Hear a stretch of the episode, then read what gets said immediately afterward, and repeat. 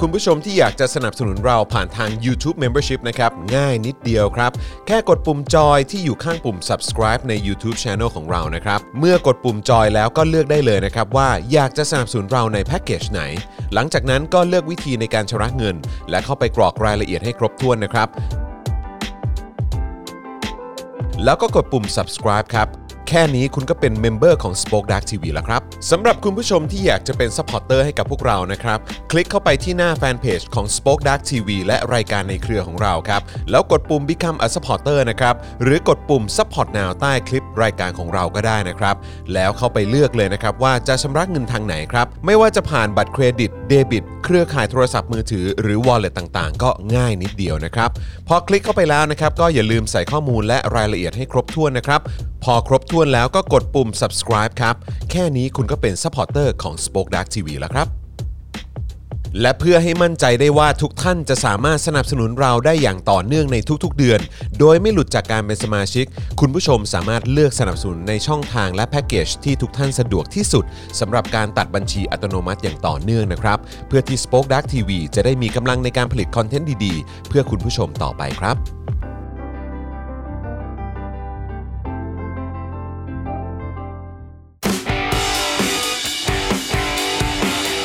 Daily Topics ประจำวันที่ 25 พฤศจิกายน 2564 ตักกะเผด็จการ ชอบอ้างงานมาผลานเงิน เดินมะงุ่มมะงาหรา แก้ปัญหาเศรษฐกิจ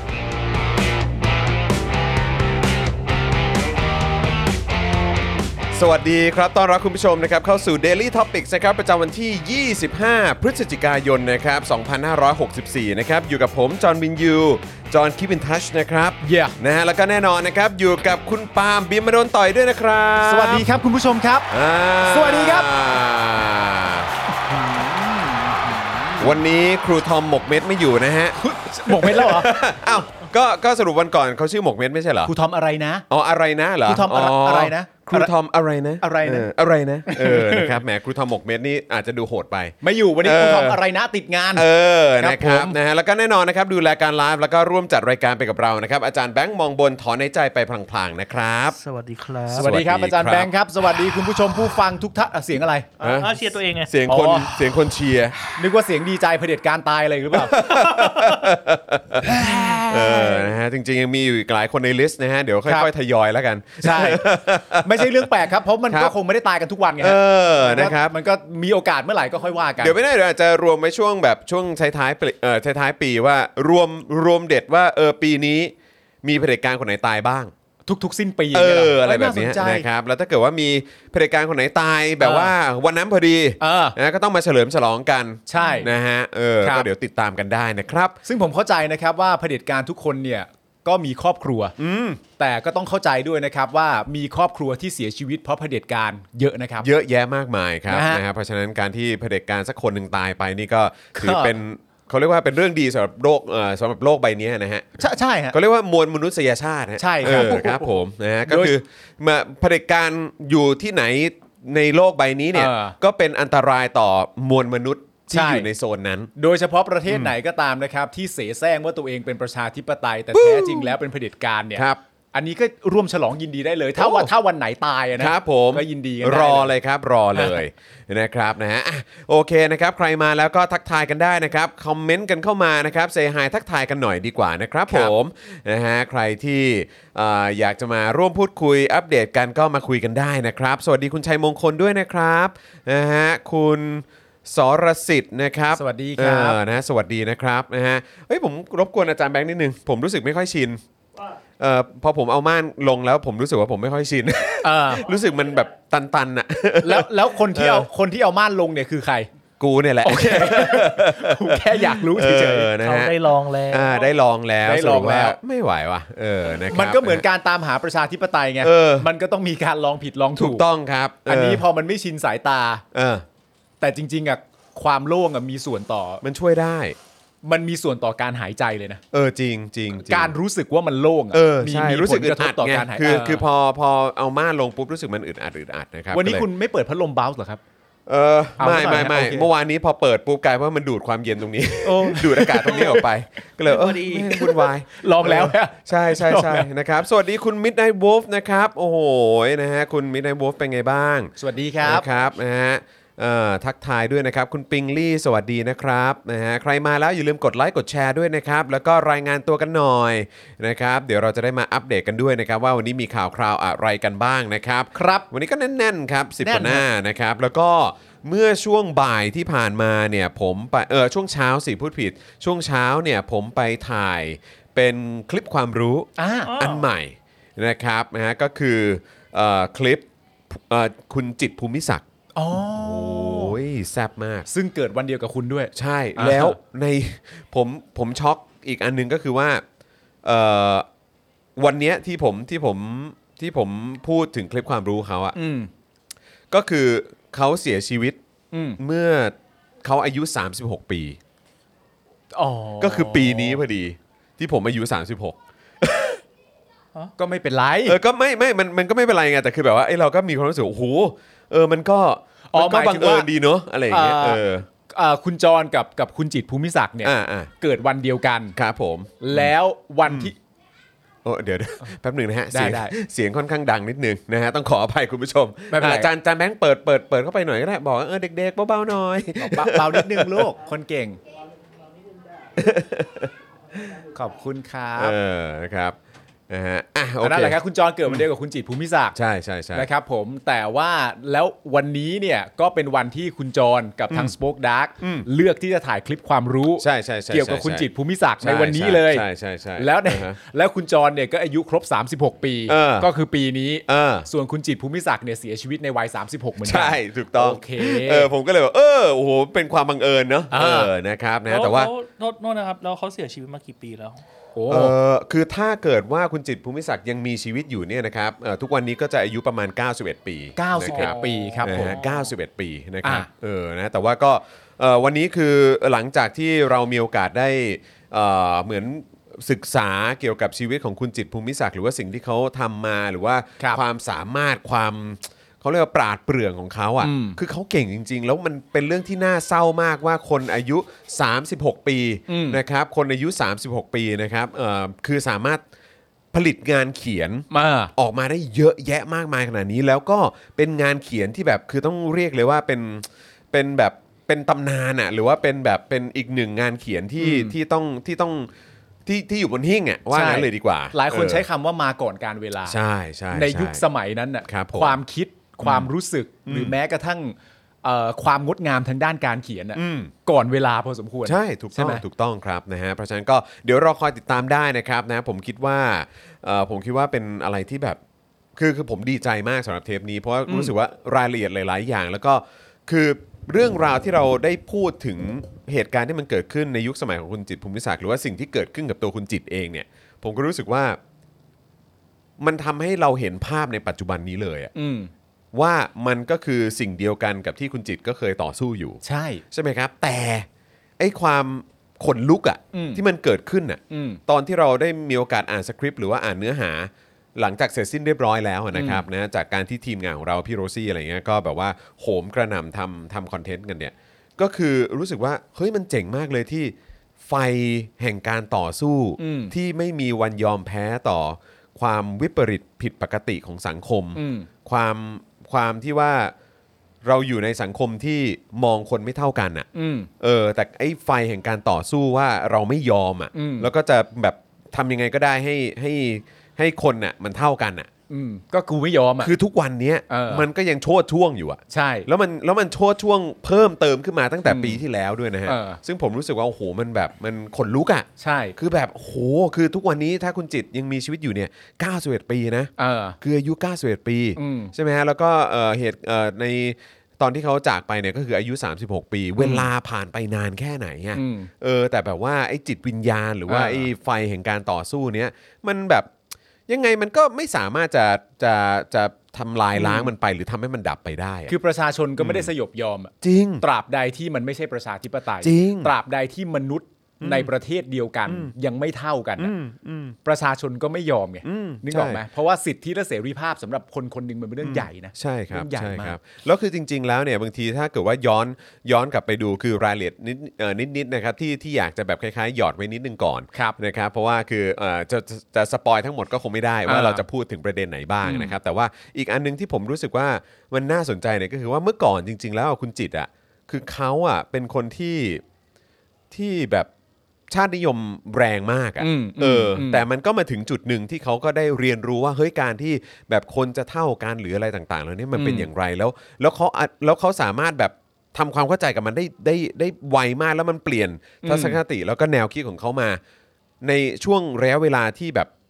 สำหรับผมผมว่ามันก็มันก็สั้นๆนะนะ อืม เออแต่คือมันไวมากแล้วคือคือแล้วเขาก็สามารถถ่ายทอดสิ่งเหล่านี้ออกมาในงานเขียนบทกวีของเขาอะได้แบบเต็มไปหมดเลยอะซึ่งผมรู้สึกว่าเฮ้ยนี่ไงมันคือตัวอย่างของคนที่บางทีอาจจะมีความเชื่อยึดติดกับหลักการ แนวคิดอะไรบางอย่าง ใช่ แล้วก็ ใช่ เขาก็โตมากับ propaganda เออ เหมือนกัน แต่เขาโตมากับ ใคร propaganda ใคร ความเป็ ก็ น โตมาพร้อมกับ ใช่ แต่ว่าแต่ว่าเขาโตมากับ propaganda สมัยจอมพลปอไง ใช่ ที่แบบ อ่า ว่าเน้นในเรื่องของความเป็นชาตินิยมใช่ไหมล่ะเออแล้วเขาก็เลยแบบเหมือนแบบก็มีความเชื่อในประเด็นนี้มาก แล้วก็อินกับเรื่องนี้มาก แต่พอเขามาได้เจอกับเออไอคอนเซปต์หรือแนวคิดว่าเฮ้ยทุกคนมันเท่ากันมันมีความเท่าเทียมกันอะไรต่างๆเหล่านี้เนี่ยคือเขาก็เปลี่ยนเลยแล้วก็แบบว่าบทกวีก็ถ่ายทอดออกมาเป็นมุมมองของเขาแล้วก็ในเรื่องของงานเขียนอะไรต่างๆ ก็ อืม แบบ เฮ้ยมันน่าสนใจมากแล้วเขาก็เปรียบเทียบหรือว่ามองย้อนกลับไปในเรื่องของประวัติศาสตร์ แล้วก็เรื่องของการใช้ภาษาของบ้านเราอะไรแบบนี้ด้วยมันก็เลยน่าสนใจมากครับ นี่มันตีความต่อได้มากมายนะ ค คื รั อบ แบบแค่ฟังคุณจรพูดเนี่ยแล้วก็คิดแบบเล่นๆต่อมาว่า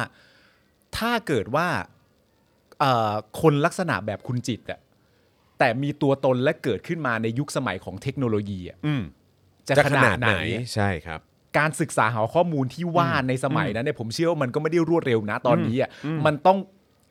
มันต้องต้องการที่จะหาความรู้จริงๆอะ ใช่ใช่ ในแง่ ช่ ของหนังสือนะคุณ ใช่ ถึงจะได้มาแต่ว่า แต่ว่าถ้าเกิดมาพร้อมกับยุคสมัยนี้ที่แบบว่าคลิกหนึ่งอยากอ่ะอยากอยากอ่านข่าวรอยเตอร์จังเลย เออก ดซะ ได้เลย อยากอ่านข่าวบลูมเบิร์กจังเลยก็กดซะ ใช่ มั ใช่ มันจะ จะ ยิ่ง ขนา ไป ด ถึง จะ ขนา ต่อยอดเขาไป ใช่ ได้ไกลแค่ไหนเนาะเออนะครับ ใช่ ผมก็เลยรู้สึกว่าเออก็เลยไม่แปลกใจพอคุณพูดประเอ่อประเด็นเมื่อกี้มา อืม ในวินาทีนั้นผมก็นึกถึงพ่อผมเลยนะ เออ เพราะพ่อพ่อผมเนี่ยถ้าเป็นเมื่อก่อนเนี่ยบ้านผมนะฮะเอ่อคุณผู้ชม คือจะมี encyclopedia อ่าอ่าอ่าอ่า เออเขาเรียกว่าอะไรสารานุกรมใช่ไห สารานุกรม เออสารานุกรม ซึ่งแบบเป็นแบบคือตั้งแต่ A ถึง Z อ่ะ อ่า ซึ่งเยอะมากอ่ะ อืม แล้วคือพ่อผมมี 2 ชุดเพราะว่ามันก็ต้องเหมือนมีแบบเล่มเป็นอัปเดตด้วยอ่ะ เออ คือมันก็จะมีเล่มเก่าแบบอะไรแบบเนี้ยที่มันแบบโอ้โหมันก็เป็นเซตแบบออริจิอันหนึ่งที่คุณ อืม พ่อก็ขนมาจากอเมริกาอะไรเงี้ย อืม แล้วก็อีกอันหนึ่งที่เขาก็ก็คือมีคนแบบมีเซลล์ฮิ้วมาจากต่างประเทศเหมือนกัน แล้วก็เอามาขายเขาก็ซื้อไว้อีกชุดหนึ่ง อ่า เพราะฉะนั้นเวลาเมื่อก่อนอ่ะอย่างสมมติว่าผมถามพ่อเรื่องแบบเออเอ่อสัตว์เลี้ยงลูกด้วยนมเออ อ่า พ่อก็อ่าโอเคก็ไปดูตัวเอ็มนะเออ เออ ไปหาคำว่า mammals นะว่าเออ เออ มันเป็นยังไงอะไรแบบเนี้ย เออ ก็จะ ปะเออหรือว่าอยากจะเรียนรู้เกี่ยวกับเอ่อเขาเรียกว่าอะไรอ่ะดาวเคราะห์ดวงไหนหรืออะไรแบบเนี้ยก็ อ่า ก็ไปดูชื่อมัน แล้วก็ไปดูตัวอักษรไปแล้วก็เปิด อ่า หาดูอะไรเงี้ย อ่า เออแล้วก็ถ้าเกิดว่าพ่ออยากจะได้ข้อมูลอะไรต่างๆ ก็ต้องไปห้องสมุดต้องไปเอ่อดูงานวิจัยอะไรต่างๆ ก็ต้องทอไปใช่ไหมฮะ อืม ไปแบบเป็นฟิสิกอลอ่ะ อืม เออแต่ว่าถ้าเป็นทุกวันนี้เนี่ยไอ้คือผมก็เลยไม่แปลกใจทำไมพ่อเนี่ยอยู่หน้าจอคอมพิวเตอร์เป็นประจำ ยิ่งสนุกเข้าไปใหญ่เลยทีเดี คือ ยว โอเคก็ก็ก็อยู่หน้าจอ Facebook ด้วยแหละฮะ เออ Facebook Twitter เนี่ยเขาก็อยู่เยอะ มันต้อง เ ตามหาข่าว ใช่ แต่ว่าเขาก็แบบหาข้อมูลอะไรต่างๆ ในอินเทอร์เน็ตอะไรอย่างพวกเนี้ย อืม คือตลอดทั้งวันน่ะแล้วเหมือนเขาแบบเหมือนจับอันนึงปุ๊บ ต่อยอดไปอีกอันนี้ ใช่ เออเหมือนแบบพอพูดถึงประเด็นอะปากกาแท่งนี้เนี่ย เอออ่ ะปากกาแท่งนี้มันเป็นปากกาแบบไหน เอออ่ ะพอนั่นปุ๊บแล้วเออมันเริ่มต้นจากที่ประเทศอะไร เออ เออแล้วจริง ๆ มันใช้หมึกแบบไหนอ่ะก็ย้อนไปดูตรงนี้ ใช่ เออ แล้วก็มีการนำเข้าตรงไหนอะไรยังไงบ้างอะไรอย่างเงี้ย เออย อดขายทั้งหมดมันเป็นยังไงทั่วโลกเออ เอออ อะไรอย่างเงี้ยคือมันมันเชื่อมโยงไปได้เยอะมากอ่ะ ไม่จริง นั่ ๆ น แค่ นั่นคือสไตล์พ่อผม ใช่ แต่ว่าจริง ๆ แค่คุณเข้า Google อ่ะแล้วคุณก็เสิร์ชหาสมมติผมผมอยากจะเสิร์ชหาเล่นๆเช่นเอ่อบาสเกตบอลสมมติก็กดบาสเกตบอลเข้าไป มันก็จะมีประวัติของบาสเกตบอลมา และในทุกๆ ช่วงเนี่ยมันก็จะมีตัวที่เป็นไฮไลท์อ่ะ เออ ที่เป็นสีน้ำเงิน เออเออเออ ที่คุณสามารถจะลิงก์เข้าไปได้ถ้า เออ มันน่าสนใจอะ เออเออ ถ้าคุณคิดจะศึกษาหาความรู้จริง ๆ อ่ะ คุณออกมาไม่ได้เลยนะ เออ เพ ใช่ ราะคุณก็ลิงก์แม่งไปเรื่อย ใช่ อะ ใช่ อะไร ผมผมก็เลยไม่แปลกใจว่าทำไมพ่อผมอยู่อยู่หน้าจอตลอดเวลา ใช่ แล้วแล้วคือด้วยความที่คอมพิวเตอร์พ่อผมเนี่ยก็จะหันออกใช่ไหม เออ พอหันออกปุ๊บก็คือหน้าตรงหน้าต่างอะไรเงี้ยใครเดินผ่านอะไรก็จะเห็นหมด เออ แล้วทุกครั้งที่แบบเวลาเดินผ่านก็จะเห็นว่าเออนั่งดูแผนที่อยู่ห รือไม่ก็เลื่อนข่าวอยู่หรือไม่ก็แบบกำลังอ่านบทความอะไรสักอย่างอยู่ซึ่ง เออ เราก็แบบ เออ นี่คือเขาต่อยอดได้ขนาดนี้แล้วคิดดูว่าถ้าเป็นคนในสมัยที่ที่เขาเติบโตมา อ่า ในยุคที่มันไม่สามารถเข้าถึง อืม ข้อมูลได้รวดเร็วขนาดเนี้ย อืม แล้วเขาได้มา enjoy กับการแบบว่าเหมือนว่าย อ่า swimming อยู่ในแบบว่า ใน knowledge แบบ ในความ เออ รู้ ในมหาสมุทรแห่ง knowledge และ อ่า ข้อมูล information ต่างๆ เขาจะตื่นตาตื่นใจขนาดไหน และต่อยอด อ่า อะไรต่อมีอะไรได้อีกมากแค่ไหนเนาะ อันนี้อันนี้ได้ดูเมื่อไหร่เทปนี้ เออ ประมาณ น่จะถ้าตามถ้าตามถ้าให้ถ้าให้คาดเดาผมคิดว่าน่าจะประมาณสัปดาห์ที่ 2 อืม ของเดือนธันวาคม อ๋อโอเค อ่านะครับ แจ๋วเลยเดี๋ยวก็รอติดตาม เอาแบบ กัน ชัวร์ๆนะครับเอออ ม นะฮะเอาแบบชัวร์ๆนะครับ ไม่แน่มันอาจจะแบบว่าเอ่อไวกว่านั้นก็ได้ทำเป็นเล่นไป คุณมิ นะ ด รับ นายวูบอกว่าสารานุกรมของจอนไม่มีคำว่าสลิม ตอนนั้นตอนนั้นเหมือนยังไม่มี มันไม่ ะ มีจริง ๆฮะ มันไม่ใช่ของใครฮะ ใช่แล้ว ของใครก็ไม่มีครับ ใช่ แล้วอีกอย่างเนี่ยก็คือเอิ่มเอ่ออันมันเป็นสารานุกรมภาษาอังกฤษด้วยไง เออ เออมันก็คงไม่ได้แบบมีนะเป็นสอเสือหรือว่าสเล มสเลมเป็นยังไง S เออ ก็อาจจะไปได้อีกรูปแบบหนึ่ เต็ ง มที่ก็ เป็น ignorance นะฮะ ตัวไออ่ะ สมัยนั้นเออ เออ สมัยนั้นอาจจะเรียกว่าเป็น ignorance ก็ได้ ไม่ เฮ้ย รู้เหมือนกัน แต่ว่าวันนี้พูด เออ ถึงวันเกิด ครับ ก็มีคนเกิดวันนี้คนหนึ่งนะเขาชื่อว่าคุณธนาธรจึงรุ่งเรืองกิจ อ้าวเหรอฮะเอาวันเกิดคุณธนาธรเหรอครับเนี่ย วันเกิดธรเขา โอ้ครับผมนะฮะอ่ะยังไงก็ขอให้คุณธนาธรมีความสุขมากๆนะครับแฮ ครั ป บ ปี้ ผม เบิร์ดเดย์ด้วยละกันนะครับ สุขภาพร่างกายแข็งแรงนะครับ อ๋อใช่แล้วก็วันก่อนก็ลืมแฮปปี้เบิร์ดเดย์ย้อนหลังคุณพ่อ คุณพ่อ อ คุณเนี่ย อ๋อใช่ เออ ใช่ใช่ใช่ วันนั้นจริง ๆ แล้วคุณผู้ชมก็ส่งข้อความเข้ามาอวยพรวันเกิดคุณพ่อคุณด้วย อ่าขอบพระคุณ เ มากๆเลยครับ นะฮะอ่าโอเคครับคุณผู้ชมครับ เดี๋ยวเราจะมาดูหัวข้อข่าวกันนะครับ ว่าเราจะคุยเรื่องอะไรกันบ้างนะครับนะวันนี้นะครับเราก็จะมาคุยในประเด็นสหรัฐอเมริกาครับเขาเชิญ 110 ชาติร่วมประชุมซัมมิตเพื่อประชาธิปไตยนะครับ แล้วก็ไม่มีชื่อประเทศไทยครับ ก็ถูกแล้ว ว้ายตาย แล้วออ เราสรุปงี้ได้ไหม ผมก็รู้สึกเหมือนกัน ก็ก็ใช่อะ ใช่คือผมอ่านน่ะผมอ่านข่าวครั้งแรกเลย ผมผมก็รู้สึกเหมือนคุณคุณปาล์มแหละ ใช่ นะครับก็คือก็ถูกแล้วและความรู้สึกต่อมาก็คือวายวายวายวายวายว ายวาย เอ วา อย วย หรือไม่ก็อุ้ยอุ้ยอุ้ยอุ้ยว ายวายวายเขาดูออก ครับผม เว้ยเว้ยเว้ย เว้ยเออ นะครับกลาโหมแจงนะครับ โอนงบลับ 21.69 ล้านบาท รับภารกิจความมั่นคงนะครับ ยืนยันโปร่งใสแต่เปิดเผยไม่ได้ ก็ชัดเจนครับเอ่อรับแต่โปร่งใส เออ อ่า โปร่งใสนะครับ แต่เปิดเผยไม่ได้ครับ อ่า ก็คงคล้ายๆว่าทำไม่ได้ แต่ถ้าได้รับการยกเว้น อะไรประมาณ อะไรประมาณนั้น เออ โปร่ นะ ง ครับ ใสจะเปิดเผยไม่ได้เรียกโปร่งแสง เออ มันยัง คืออะไร มั วะ ๆอยู่ ก็มองไม่เห็นอยู่ดีอะครับเอ เออ อนะครับ โปร่งใสหรือว่าข้อมูลที่น่าจะรู้อย่างเดียวก็คือว่าเป็นเงินเท่าไหร่ อ่า แล้วก็ข้อเท็จจริงอีกอย่างที่น่าจะรู้ก็คือว่าเงินประชาชนครับ ใช่ครับ นะฮะ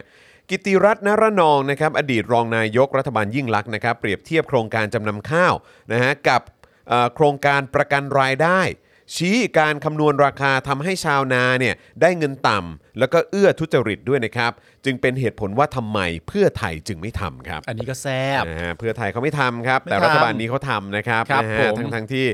เอ่อจากความคิดเห็นของผู้มีประสบการณ์ก็มองว่าวิธีการแบบเนี้ยมันเอื้อการทุจริตมากกว่าเยอะ ใช่ อืม คือประเด็น นะครับ ที่ที่คุณกิตตินารองน่าอยากจะพูดน่าจะเป็นเรื่องประมาณว่าที่ไม่ทำอ่ะมันไม่ทำอย่างมีเหตุผล อ่า ว่าทำไมถึงไม่ทำ ใช่ แต่พอรัฐบาลนี้ทำเนี่ย เอ๊ะมันมีเหตุผลที่ทำด้วยหรือเปล่านะ ใช่ มีมากกว่า ก็อยากจะเรียนเชิญคุณชื่ออะไรนะฮะวิชามหาคุณเหรอหรืออะไรเปล่าเออวิชามหา อ๋อ คุณใช่ไหมฮะมามาดูหน่อยฮะว่าอันนี้มันส่อไหมครับเนี่ยเออนะครับ มันสอง เอออยากจะเรียนเชิญมาดูนิดนึงนะฮะอยากจะฟังคำว่าส่อนะฮะจาก ครับ ปากของท่านนะฮะ ครับมันสอง แล้วหาได้ไหมวะไอ้คลิปนั้นน่ะเ ส่อเหรอ อาจารย์อาจารย์แบงค์ลองหาใน เอ้ย มือถือก่อนได้ไหมแล้วก็แบบว่าลองลองแบบเปิดอะเพราะว่าเดี๋ยวเดี๋ยวหาหาในนี้เดี๋ยวอาจจะฟังเสียงไม่ได้ว่ามันคือท่อนไหน ครับ อ๋อ เออเออฮะนะครับเผื่อเผื่อแบบมาเปิดเปิดให้ฟังกันตอนท่อนที่เราพูดถึงข่าวนี้นะครับ ครับ นะฮะเจาะต้นตอกลุ่มทุนปั่นราคาปาล์มครับเฮ้ยมาปั่นราคามึงเหรอ เฮ้ยทำไมกลุ่มทุนมาปั่นรักไม่ปั่นรักน่าจะเป็นน้ำมันปาล์มหรือ เอาน้ำมันปาล์ม กกว่ นะฮะตัวการทำราคาน้ำมันกระฉูดครับที่มาของวังวน อุ้มน้ำมันกระทบสวนปาล์มอุ้มสวนปาล์มจนน้ำมันแพงนะครับ เฮ้ยมีคนมาอุ้มสวนกูด้วยเลยเนี่ย เออ น่ สวนปาล์ม สวนปาล์ม สวนปาล์ม ส่วนของปาล์มเขานะ นะฮะปาล์มปาล์มปาล์มปาล์มนะฮะ มันปาล์ม ครับผม UNHCR นะครับผิดหวังนะครับทางการไทยในประเทศผู้ลี้ภัยชาวกัมพูชา เดือนเดียว 3 คนครับ ครับ อืม อืม โอ้ยตายแล้ว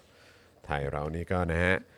Thai Enquirer นะครับตีประเด็นแพ็กเกจกระตุ้นเศรษฐกิจจากภาครัฐไม่เท่าเทียมหรือเพียงพอครับ อ๋อครับ เอ้ย ผม อันนี้ก็น่าสนใจ ครับ นะครับ ไม่เท่าเทียมหรือเพียงพอด้วยนะ ใช่ใช่นะครับนะฮะอ่ะโอเคนะครับนะฮะคุณผู้ชมครับ เดี๋ยวเอ่อก่อนที่เราจะเข้าเนื้อหาข่าวกันเนี่ยนะครับก็อยากจะย้ำคุณผู้ชมนะครับว่า ตอนนี้คุณผู้ชมสนับสนุนเราได้หลากหลายช่องทางมากเลยนะครับนะฮะเริ่มต้นนะฮะด้วยเอ่อการเติมพลังให้กับเราแบบรายวันก็ได้นะครับ ครับ นะ ผ่านทางบัญชีกสิกรไทยนะครับ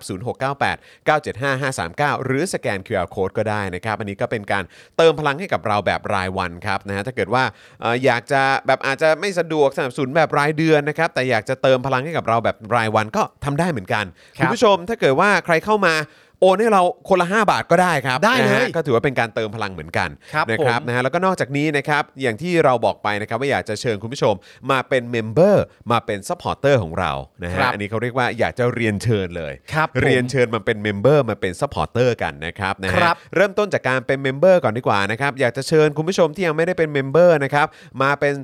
เมมเบอร์ชิพนะครับทาง YouTube กันนะครับวิธีการง่ายมากๆเลยนะครับนะฮะในช่องคอมเมนต์ตอนนี้ที่คุณผู้ชมกำลังพูดคุยแสดงความคิดเห็นกันอยู่นะครับทักทายเข้ามาก็มีแถบสีฟ้าอยู่ กดตรงนั้นก็ได้นะครับนะฮะหรือว่านะครับจะไปเอ่อกดที่ปุ่มจอยหรือสมัครนะครับที่อยู่ข้างปุ่ม subscribe ก็ได้ด้วยเหมือนกันนะครับนะฮะแล้วก็เอ่อหลังจากนั้นนะครับก็ลองดูนะครับว่ามีแพ็กเกจไหนนะครับที่คุณผู้ชมนะฮะเอ่อโดนใจนะค ครั รับบ แล้วก็อยากจะสนับสนุนเราแบบนี้ต่อเนื่องกันไปทุก ๆ เดือนนะครับนะก็เลือกได้เลยนะครับพอเลือกได้แล้วก็กดปุ่มสีฟ้า แล้วก็ไปเลือกวิธีการชำระเงินนะครับแนะนำว่าพ่วงไว้กับเอ่อค่าโทรศัพท์รายเดือนนะครับหรือว่าอาจจะพ่วงไว้กับบัตรเครดิตบัตรเดบิตเนี่ยจะชัวร์ที่สุดนะครับเพราะว่าจะได้ตัดยอดอัตโนมัติทุกสิ้นเดือนนะครับแบบที่ ครับ เราไม่ต้องกังวลนะครับว่าเฮ้ยสิ้นเดือนเราเนี่ยหุ้ยตอนนี้หลุดจากสมาชิกหรือเปล่าเนี่ย นะครับนะฮะก็เอาเพื่อความชัวร์แล้วก็สะดวกที่สุดเนี่ยนะครับก็เอ่อเลือกนะครับสามช่องทางนี้ก็เวิร์กเหมือนกันนะครับ ครับ ส่วนทาง Facebook นะครับอันนี้อยากจะแนะนำเพราะว่าเอ่อหลังจากพ่อหมอนะครับนะฮะแล้วก็ทีมงานเนี่ยลองศึกษาดูแล้วนะครับ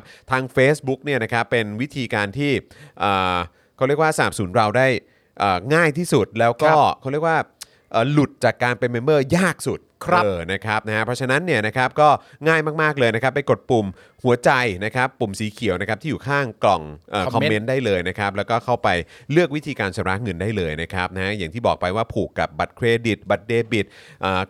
ค่าโทรศัพท์มือถือรายเดือน ครับ นะครับกับค่าโทรศัพท์มือถือต่างๆเอ่อต่างๆนะครับนะฮะแล้วก็เอ่อหลังจากนั้นก็กรอกรายละเอียดให้ครบถ้วนเรียบร้อยกดยืนยันแค่นี้ก็เป็นสปอร์เตอร์แล้วนะครับนะ ครั ฮะ บ อันนี่ก็ ผม คือ คือวิธีการง่ายๆนะครับที่คุณผู้ชมสามารถทำกันได้นะครับ แล้วก็นอกจากนี้นะครับคุณผู้ชมก็ยังสามารถเบิร์นดาวเข้ามาให้กับพวกเราได้เลยนะครับ อ่าน นะฮะเบิร์นเข้ามาเยอะๆเลยครับนะฮะแล้วก็เอ่อยังสามารถนะครับไปช้อปปิ้งกันได้ที่ Spoke Dark Store ด้วยนะครับ ซึ่งตอนนี้มีสินค้าแล้วก็ผลิตภัณฑ์มาให้คุณผู้ชมได้ช้อปปิ้งกันเยอะแยะมากมายนะครับนะไมันจะเป็นเสื้อเผด็จการจงพินาศเวอร์ชัน2 ของเรานะครับแล้วก็เสื้อลายอื่นๆของเราด้วย เสื้อจอข่าวตื้นก็มา ครับ นะครับ ผม นะฮะ นะฮะเสื้อลายใหม่ๆ มีเพียบเลยนะครับ เพราะฉะนั้นคุณผู้ชมก็สามารถเข้าไปสั่งกันได้นะครับ แล้วก็นอกจากนี้ก็ยังมีถุงผ้านะครับ มี ครับ แมกเนตนะครับ แล้วก็มีแก้วสป็อกดาร์กแก้วจอขาวตื้นด้วย นี่ ครับ วันนี้ผมใช้แก้วสป็อกดาร์กนี่ อ่าน นะครับ นะฮะก็ สวสางยาม มารถไปช้อปปิ้งกันได้นะครับผมนะฮะแล้วก็ยังมีหมอนเผด็จการจงพินาศด้วยที่คุณปาล์มเนี่ยกำลังหนุนอยู่ตอนนี้เนี่ยแหละ ไม่ นี่ ไงเล่า นะครับ วุ๊บ นะ แน่ ฮะ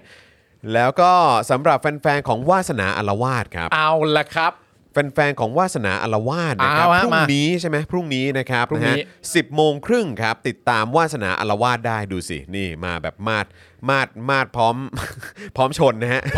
พร้อมฟาดนะ พร้อม ฮะ พร้อมบวกครับ เออพร้อมบวก พร้อมบวก นะฮะเออเดี๋ยวจะฟาดเดี๋ยวจะบวกให้เลยนะครับ ครับ นะฮะกลับมาแล้วนะครับ หลายๆ คนคิดถึงอาจารย์วาสนานะครับกับวาสนาอารวาสไลฟ์นั่นเองนะครับพรุ่งนี้รับรองว่าสนุกสมการรอคอยแน่นอนนะครับเพราะอาจารย์วาสนาจะพาพวกเราไปขุดขุดคุยคุยๆครับ เอา นี่ แล้วไงล่ะ หาสิ่งที่ซ่อนอยู่ในประเด็นร้อนท่ามกลางมวลอากาศเย็นตอนนี้ครับ ครับ นะฮะหลายคนคงพอจะเดากันได้แล้วนะครับว่าเป็นเรื่องใดไปไม่ได้เลยนะครับ ถ้าไม่ใช่เรื่องที่เกี่ยวกับนักเทนนิสสาวที่หายตัวปริศนา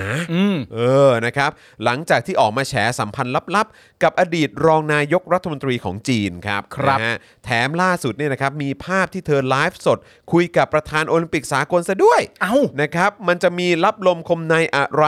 แล้วจะเกี่ยวกับการที่งานโอลิมปิกฤดูหนาวปี 2022 ที่ปักกิ่งเป็นเจ้าภาพ มีแววจะโดนบอยคอรดอยู่ตอนนี้หรือเปล่า โอ้ยนะฮะต้องเตรียมติดตามกันนะครับ พรุ่งนี้ 10 โมงครึ่งนะครับมารอฟังกันได้เลยนะครับ กับวาสนาอารวาสเอ่อตอนเอ่อวาสนาอารวาสไลฟ์นะครับตอน วัฒนธรรมล่วงละเมิดทางเพศในการเมืองจีนสมัยใหม่ค โอ้ รับ โห วู้แซบ มันแซ่ แซ บบ ครับ ครับผม แซบแน่นอนครั พ บ รุ่งนี้เอ่อสิบโมงครึ่งนะ สิบโมงครึ่งค โอ รับ เคนะครับ ติดตามกันได้ใน Daily Topic ไม่ใช่ อ่า Daily เป็น Daily ในในในช่องของเรา ใน แห ช่ ละ องของ นะครับ เรา แต่ว่าเป็นวาสนาอารวาสนั่น โอ้ เอ โห งนะครับนะฮะสนุกแน่นอนแซบแน่นอน ครับ นะ ผม ตื่นตาตื่นใจแน่นอนครับ เพราะว่าเป็นประเด็นที่พูดกันแบบทั่วโลกเลยนะครับ ครับ นะฮะแม้กระทั่งนักเทนนิสอ่าอันดับต้นๆของโลกก็ออกมาพูดกันหมดเลย อันดับ ใช่ หนึ่งอันดับสองอะไรเขาออกมาพูดกันหมดนะค ค รั รั บบ นะฮะเพราะว่าเป็นเรื่องที่เขาตกใจกันมากๆ แล้วก็อีกอย่างคือ เข้าใจว่าคนที่เป็นอดีตรองนายกรัฐมนตรีคนนี้เนี่ยนะครับนะฮะรู้สึกว่าจะอยู่ในเอ่อบอร์ดที่เป็นโปลิตบูโรด้วย อ๋อเหรอฮะ ใช่นะครับก็คืออา เป็นอีกบอร์ดอีกคณะกรรมการหนึ่งที่อยู่เหนือรัฐบาลไปอีก อ่า เออนะครับซึ่งบ้านเราก็ก็มีเหมือนกันครับ มี มีเหมือนกันครับ ยุทธศาสตร์ชาติไง มี ครับผมนะฮะ ไอ้พวกแก๊งนั้นอ่ะ ครับผมนะฮะอำนาจเยอะจะ ครับ ทำอะไรต้องมาขอ นะฮะแทบจะต้องคานข่าวเข้าไปเลยนะฮะ อืม เออนะฮะอ่ะโอเคนะครับคุณผู้ชมครับเดี๋ยวเรามาเข้าข่าวกันดีกว่านะครับนะฮะ ครับผม แล้วก็เดี๋ยวเดี๋ยวไม่ต้องห่วงนะครับใครที่เป็นแฟนของเอ่อโค้ชแขก อ่า นะครับนะฮะก็เดี๋ยวเราจะมาอัปเดตด้วยว่าพรุ่งนี้คุณจะได้เจออะไรใน อ่า โค้ชแขกนะครับ โอเค แล้วอีกหนึ่งอย่างต้องบอกเลยว่าเดี๋ยวพรุ่งนี้จะมีการประมูลด้วย อ้าว เฮ้ย ได้เลย งานศิลปะครับแต่ เอามาอีกแล้ว เป็นอะไรเป็นอะไรเดี๋ยวเราจะมาบอกกันอีกทีหนึ่ง โอ นะ เค ครับเป็นอะไรเดี๋ยวเราจะมาบอกกันอีกทีหนึ่งนะครับนะฮะ ครับ เพราะฉะนั้นรอคอยแล้วก็ติดตามกันด้วยละกันนะครับส่วนตอนนี้เอ่อคุณผู้ชมนะฮะใครที่เข้ามาแล้วก็อย่าลืมกดไลค์กดแชร์กันด้วยนะครับแล้วก็ แล้วก็ทักทายคุณผู้ฟังทาง Clubhouse ด้วยนะครับ ที่กำลังฟังกันอยู่ตอนนี้นะครับหลายร้อยคนเลยนะครับ สวัสดีนะครับนะฮะอ่ะโอเคนะครับ คราวนี้ เดี๋ยวแป๊บนึงนะฮะ ค พี่ รับ ปาล์มทานน้ำพริกอะไรนะคะ ที่ทานกับไข่เจียว มี เอ่อ สองอย่างครับ อัน มี แรกก็คือพริ ว ก อน ลาบวอนพริกลาว อบ นพริกลาบ อันที่สองก็คือเด้าเดินดงครับสองอย่าง ไปสั่งได้เลยนะ ไปสั่งได้เลยนะครับ ออเฮ้ย แล้วก็ อัปเดตด้วยอีกอย่างหนึ่งน้ำยาล้างมือกับ อ่า น้ำยาล้างจานของพี่แขกเนี่ย เออ ที่เป็นเอ่อแบรนด์โค้ชแขกเนี่ย ครับ จะหมดแล้วนะฮะ อ้าว ใกล้แล้วนะครับ อ้าว คือใกล้มาก คือวันนี้ผมไปดู คือคือเขาก็จะมีการอัปเดต เอ่อเขาเรียกว่าอะไรนะ Stock สต็อก เออ เออ ว่าแบบว่าเหลืออยู่เท่าไหร่อะไรเลย แล้ว อืม ผมแบบ ฮะ นี่มันไม่ถึงอาทิตย์มั้ง เออ คือจะหมดแล้วอ่ะ อ่า เหลือหลัก เหลือหลักสิบแล้วฮะคุณ ครับ ผู้ช ผม ม เอ อุ้ย อ จริงเปล่า คือไปหลายร้อยแล้วฮะ เออ คือไปหลายร้อยแล้วครับ ตอนนี้เหลือหลักสิบแล้วครับ เพราะฉะนั้น ครับ รีบสั่งเลยนะครับ รีบ มันหอม เลย จริง ฮะ มันมันเวิร์กจริงนี่กำลัง ครับ จะมาเป็นแบบว่าเป็นล็อตต่อไปแล้วนะครับ ครับ นะฮะ ผม เพราะฉะนั้นคือถ้าไม่อยากพลาดอยากไม่อยากรอนานนะครับ รีบสั่งด่วนๆเลยนะครับอันนี้ ค แนะ รับ นำนะครับนะฮะอ่ะโอเคเข้าข่าวแรกของเรากันดีกว่านะครับ นะ นะฮะ เริ่มจากข่าวหน้าอายก่อนเลยครับ ข่าวน่าอาย แต่ก็ไม่น่าแปลกใจ อ่าน นะครับสหรัฐเชิญ 110 ชาติร่วมประชุมซัมมิตเพื่อประชาธิปไตยครับ ไม่มีชื่อประเทศไทยนะครับ ครับ นะฮะก็อย่างที่บอกไปว่าเป็นเรื่องน่าอายแต่ไม่น่าแปลกใจครับ ใช่ครับ นะฮะก็มีรายงานนะครับว่ากระทรวงการต่างประเทศของสหรัฐอเมริกา ได้ประกาศรายชื่อ 110 ประเทศที่จะเข้าร่วมการประชุมสุดยอดเพื่อประชาธิปไตย ครับ หรือที่มีชื่อการประชุมนะครับว่า Summit for Democracy ครับ โอ้โห ชื่อก็ไม่น่าได้ไปแล้วไหมอะ แค่ชื่อก็แบบว่า ชื่อก็กีดกันกูแล้วอะ ยากครับ เออ ยากครับ มันจะไปยังไงอะฮะ Summit for Democracy นะฮะ ครับ คือพอดีว่าประเทศนี้มันเป็นดิกเตอร์ชิพนะฮะ ถ้าเป็น เออ Summit for Dictatorship เนี่ย โอ้โหไปน่าจะเป็นชาติแรก ๆ ที่ แม่ง ไปแลนดิ้งฮะ ชวนกันแทบไม่ทัน ครับผม คือคุณผู้ชมต้องเข้าใจก่อนฮะว่าการที่สหรัฐเชิญเนี่ยเป็นการร่วมประชุมสมิตเพื่อประชาธิปไตย ถ้าสมมติว่าสหรัฐเชิญไปร่วมประชุมสมิตเพื่ออะไรก็ได้ เออ อย่างเงี้ยก็ไปได้ อ่าใช่ใช่ ไหม ใช่เออ อยากจะมาชวนมาประชุมสมิตเรื่องเรื่องใด ๆ เอออั นนี้ก็ไปได้ ครับผม แต่พอมันเฉพาะเจาะจงเป็นประชาธิปไตยแล้วเนี่ย อุ๊ย มันก็ไม่เข้าไง ครับผม ใช่ไหมมันก็อุ้ยอุ้ยๆไง ถูกต้องค เข้าใจ รับ ปะ นะฮะซึ่งโอเค ครั้งนี้เนี่ยด้วยความที่มันมีเอ่อสถานการณ์โควิดเนยนะครับ ครับ อันนี้ก็เลยเป็นการประชุมทางออนไลน์นะครับ ที่สหรัฐเนี่ยจะจัดขึ้นนะครับในช่วงระหว่างวันที่ 9 ถึง 10 ธันวาคม 64 ครั นะ บ ที่จะถึงนี้ ซึ่งอันนี้ต้องบอกก่อนนะครับว่าอันนี้น่าสนใจ อืม เพราะอะไร เพราะผมมีความรู้สึกว่า คือครั้งนี้เนี่ยต้องบอกก่อนนะครับว่าไอ้ Summit for Democracy เนี่ย ครับ เป็นการจัดขึ้นครั้งแรกนะครั้งแรกนะฮะคุณผู้ชม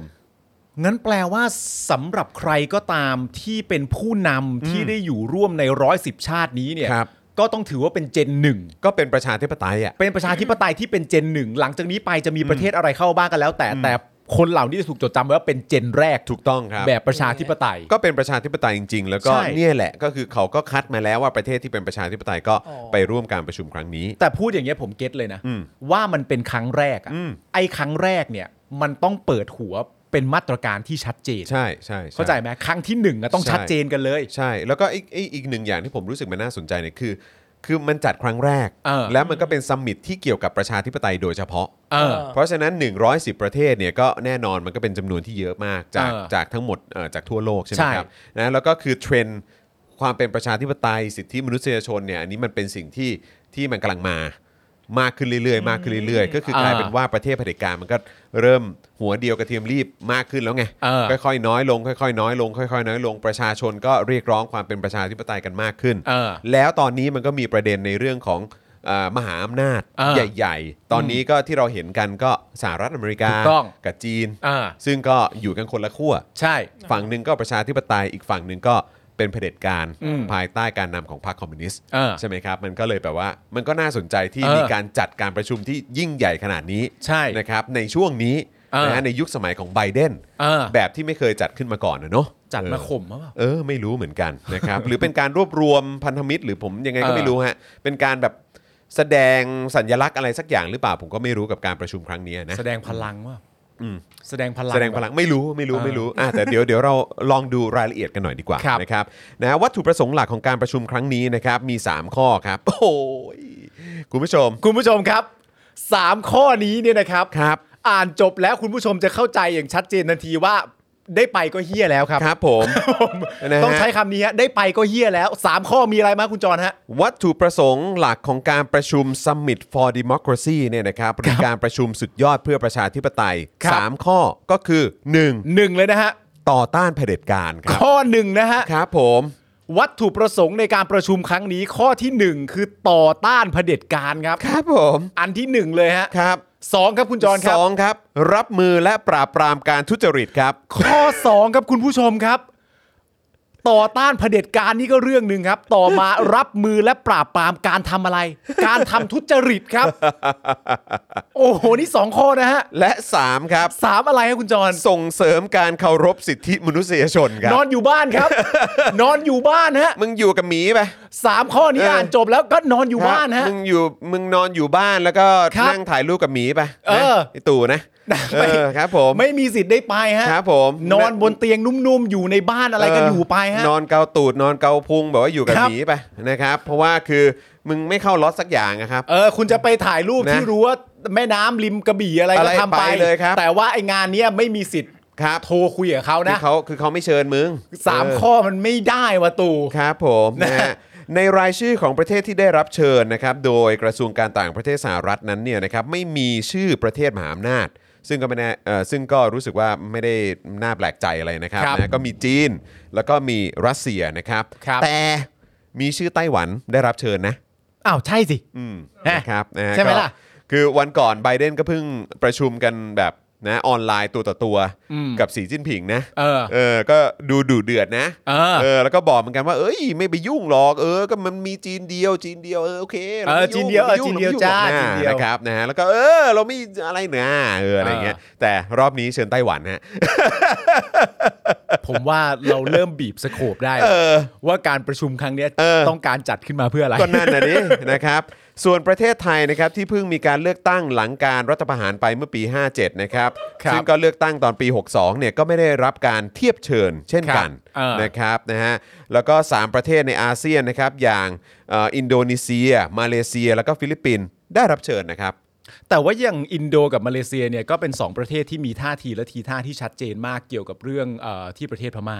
อ่าใช่ค ใช่ รั ไห บ ม ผม สองประเทศ ใช่ค นี้ บ ก็เป็นเห ใช่ มือน ครับ หัวหอกหลักเลย ถูกต้อ ที่ งครับ ที่ ถูกต้องอืม เพราะฉะนั้นก็ก็ก็ ส่วนส่วนฟิลิปปินส์เนี่ยถึงแม้ว่าคุณจะบอกว่าเอ้ยมันดูเตอร์เต้ดูเตอร์เต้แต่เขา อืม ก็มาจากการเลือกตั้งนะ อืม นะครับนะ ครั ฮะ บ เพราะฉะนั้นก็คือไม่ใช่ว่าประเทศในอาเซียนไม่ได้รับเชิญนะครับ อืม ได้รับเชิญนะครับ อินโดนีเซีย มาเลเซีย แล้วก็ฟิลิปปินส์ ครับ ได้รับเชิญนะครับ แต่ประเทศไทยที่สงสัยเขาคงมองว่าเป็นการเลือกตั้งแบบปาหีปาหีจริง ๆ แหละ ใช่ เพราะประชาชนก็รู้สึก ผมก็ก็คิดว่า ประชาคมโลกเขาก็รู้ เออ ว่ามันปลอม ใช่ มันปลอมนะครับนะฮะแล้วก็ยิ่งมี 250 เสียงสว เออ ที่มาจากการจิ้มเลือกของคอสช ใช่ มันก็ชัดเจนอยู่แล้วละครับว่ามันไม่ประชาธิปไตย อันนี้ก็เป็น ใช่ อีกหนึ่งอีกหนึ่งคำยืนยัน อืม นะว่าประชาคมโลกมองประเทศไทยว่าเราไม่ได้เป็นประชาธิปไตยนะครับ เขาไม่ยอมรับสิ่งที่เราพยายามหลอกฮะ เอาแน่นอนอยู่แล้แล้วควรั เขา บ ดูออก ซึ่งเรื่องที่มัน ครับ หามากก็คือว่าสมมติว่าประชาคมโลกอย่างเช่นโดยตรงเลยสมมติสหรัฐอเมริกา ครับ มองเข้ามาในประเทศไทย แล้วบอกว่าการเลือกตั้งที่ผ่านมาเนี่ยจริง ๆ การเลือกตั้งควรจะเป็นประชาธิปไตยถูกไหม อ่ะแน่นอน แต่ ครับ การเลือกตั้งที่ว่าเนี่ยเขาดูออกว่ามันปาหี่ อืม ตามตามแต่ละข้อที่คุณจรบอกไปแล้ว ใช่ครับ คนไทยบางส่วนในประเทศเราก็จะบอกว่า มึงไม่รู้จักประเทศไทย มึงก็มากล่าวหาว่ากูปาหี่ มึงไม่รู้จักรากเหง้าของเรา ไม่เชื่อมึงเข้ามาดู แล้วพอเขาเข้ามาดูเขาก็แบบ เออก็ปาหี่ ก็ปาหี่ ใช่ กูจะดูจากตรงไหนกูก็เห็นว่ามันปาหี่ ใช่แล้ว มึง ก็ จะ คือ ดิ้นทำไม แล้วก็คือไม่ใช่ว่าเขาติดตามข่าวนะครับ แล้วก็ไม่ใช่ว่าไอ้พวกสื่อชังชาตินี่ไปไปสื่อชังชาติแบบเออเนี่ยเจอข่าวตื้น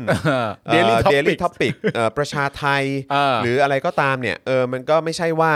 ไม่ใช่ว่าพวกเราเนี่ยไปล้าง อืม สมองประชาคมโลกนะฮะ ใช่ เออเพราะว่าคือการเลือกตั้งครั้งนั้นเนี่ย เออ นะครับก็มีผู้สังเกตการณ์จากสถานทูตต่างๆ จากทั่วโลกเนี่ยเขาก็มาสังเกตการณ์กันเพียบเลย ใช่ครับ นะครับเพราะฉะนั้นเขาก็ดูออกเขาก็ติดตามข้อมูลข่าวสารนะครับเขาก็รู้ ครับ ว่ามันปาหี่ครับ ประชาชนคนไทยก็รู้ เพราะ ครับ ฉะนั้นโลกก็รู้ครับ แหมถ้าถ้าเดลี่ท็อปิกเอ่อสามารถล้างสมองประชาคมโลกได้เนี่ยนะฮะ คุณรวยไปแล้ว กูก็รวยแล้วล่ะ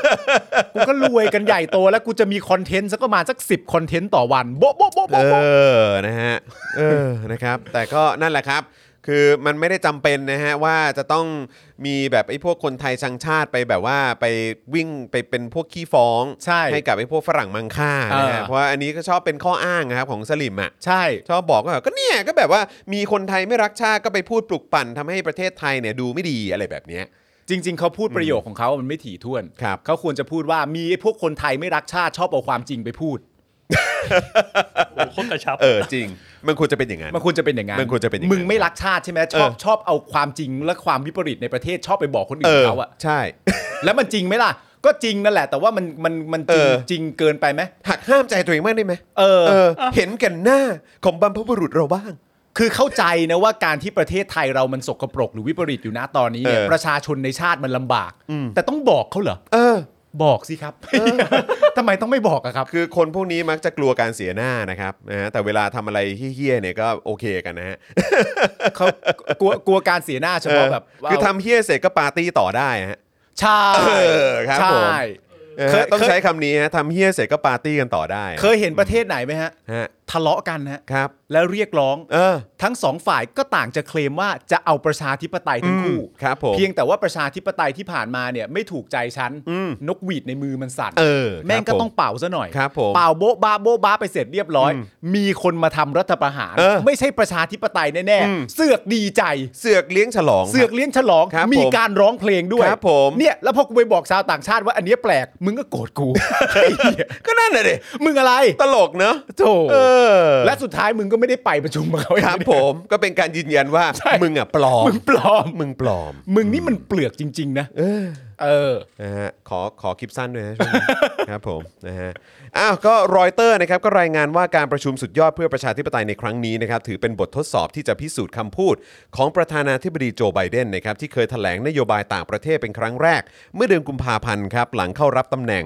ซึ่งไบเดนบอกว่าจะทำให้สหรัฐอเมริกาเนี่ยกลับมาเป็นผู้นำระดับโลก เพื่อเผชิญหน้ากับกลุ่มเผด็จการที่นำโดยจีนและรัสเซียครับ โอ้เบอร์นี้เลย ทั้งนี้นะครับการที่สหรัฐเชิญไต้หวันเข้าร่วมการประชุมด้วยเนี่ยก็ได้กลายมาเป็นประเด็นใหญ่ขึ้นมาทันทีนะครับเฮ้ยผมตกใจนะเนี่ย ทำไมวะ ผมนึกว่าการที่สหรัฐไม่เชิญประเทศไทยมันจะเป็นประเด็นใหญ่ขึ้นมา กูว่า อันเนี้ยเป็นในในบรรดาเรื่องทั้งหมดที่เขาจะพูดคุยกัน ครับ อะ ผม การไม่เชิญประเทศไทยเนี่ยเป็น ครับ เรื่องที่เล็กที่ สุด และเป็นเรื่องที่ถูกแล้ว ถูกแล้ว ถูกแล้ว เออนะครับนะฮะ ครับ อ่ะโอเคนะครับสหรัฐเนี่ยก็เชิญไต้หวันเข้าร่วมประชุมด้วย มันก็เลยกลายเป็นประเด็นใหญ่ขึ้นมาทันทีเลยนะครับ อ่า เมื่อกระทรวงการต่างประเทศของจีนนะครับออกมาแสดงความไม่เห็นด้วยกับสหรัฐเป็นอย่างมาก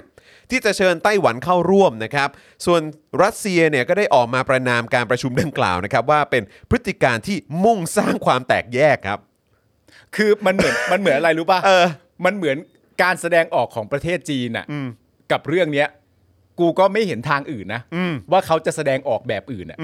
รวมถึงรัสเซียที่ออกมาประนามเนี่ย ครับผม ว่ากูก็ไม่ได้แปลกใจนะ ก็นั่นน่ะสิ เขาก็ต้องประนามแหละ แต่มันก็ตลกไงเข้าใจป่ะคือแบบว่าคือจีนเนี่ยก็ออกมาแสดงความไม่เห็นด้วยกับสหรัฐที่เชิญไต้หวัน ซึ่งผมก็แค่งงว่าอ้าวก็ไต้หวันเขาก็ก็มีการจัดการเลือกตั้งอะไรต่างๆ นี่ เออ มันก็การเลือกตั้งมันก็โอเค อาจจะไม่ใช่ทั้งหมดของประชาธิปไตย เออ แต่มันก็เป็นวิธีการหนึ่งในในในประชาธิปไตย ในกระบวนการ ใน ของ ใน ประ ก ชาธิ ระบวปไตยนการแล้วเขาก็ได้พิสูจน์มาพอสมควรว่าเขามีความเป็นประชาธิปไตย พอสมควรเลยแหละ เออ นะครับนะอาจจะซึ่งก็ไม่ได้ไม่ได้เหมือนกับประเทศไทยนะ ที่มีการเลือกตั้ง ซึ่งเป็นวิธีการทางประชาธิปไตยเหมือนกัน แต่ ใช่ ว่ามันปาหี่ มัน นะฮะ ปาหี่ ใช่นะครับ แล้วก็ถูกพิสูจน์มา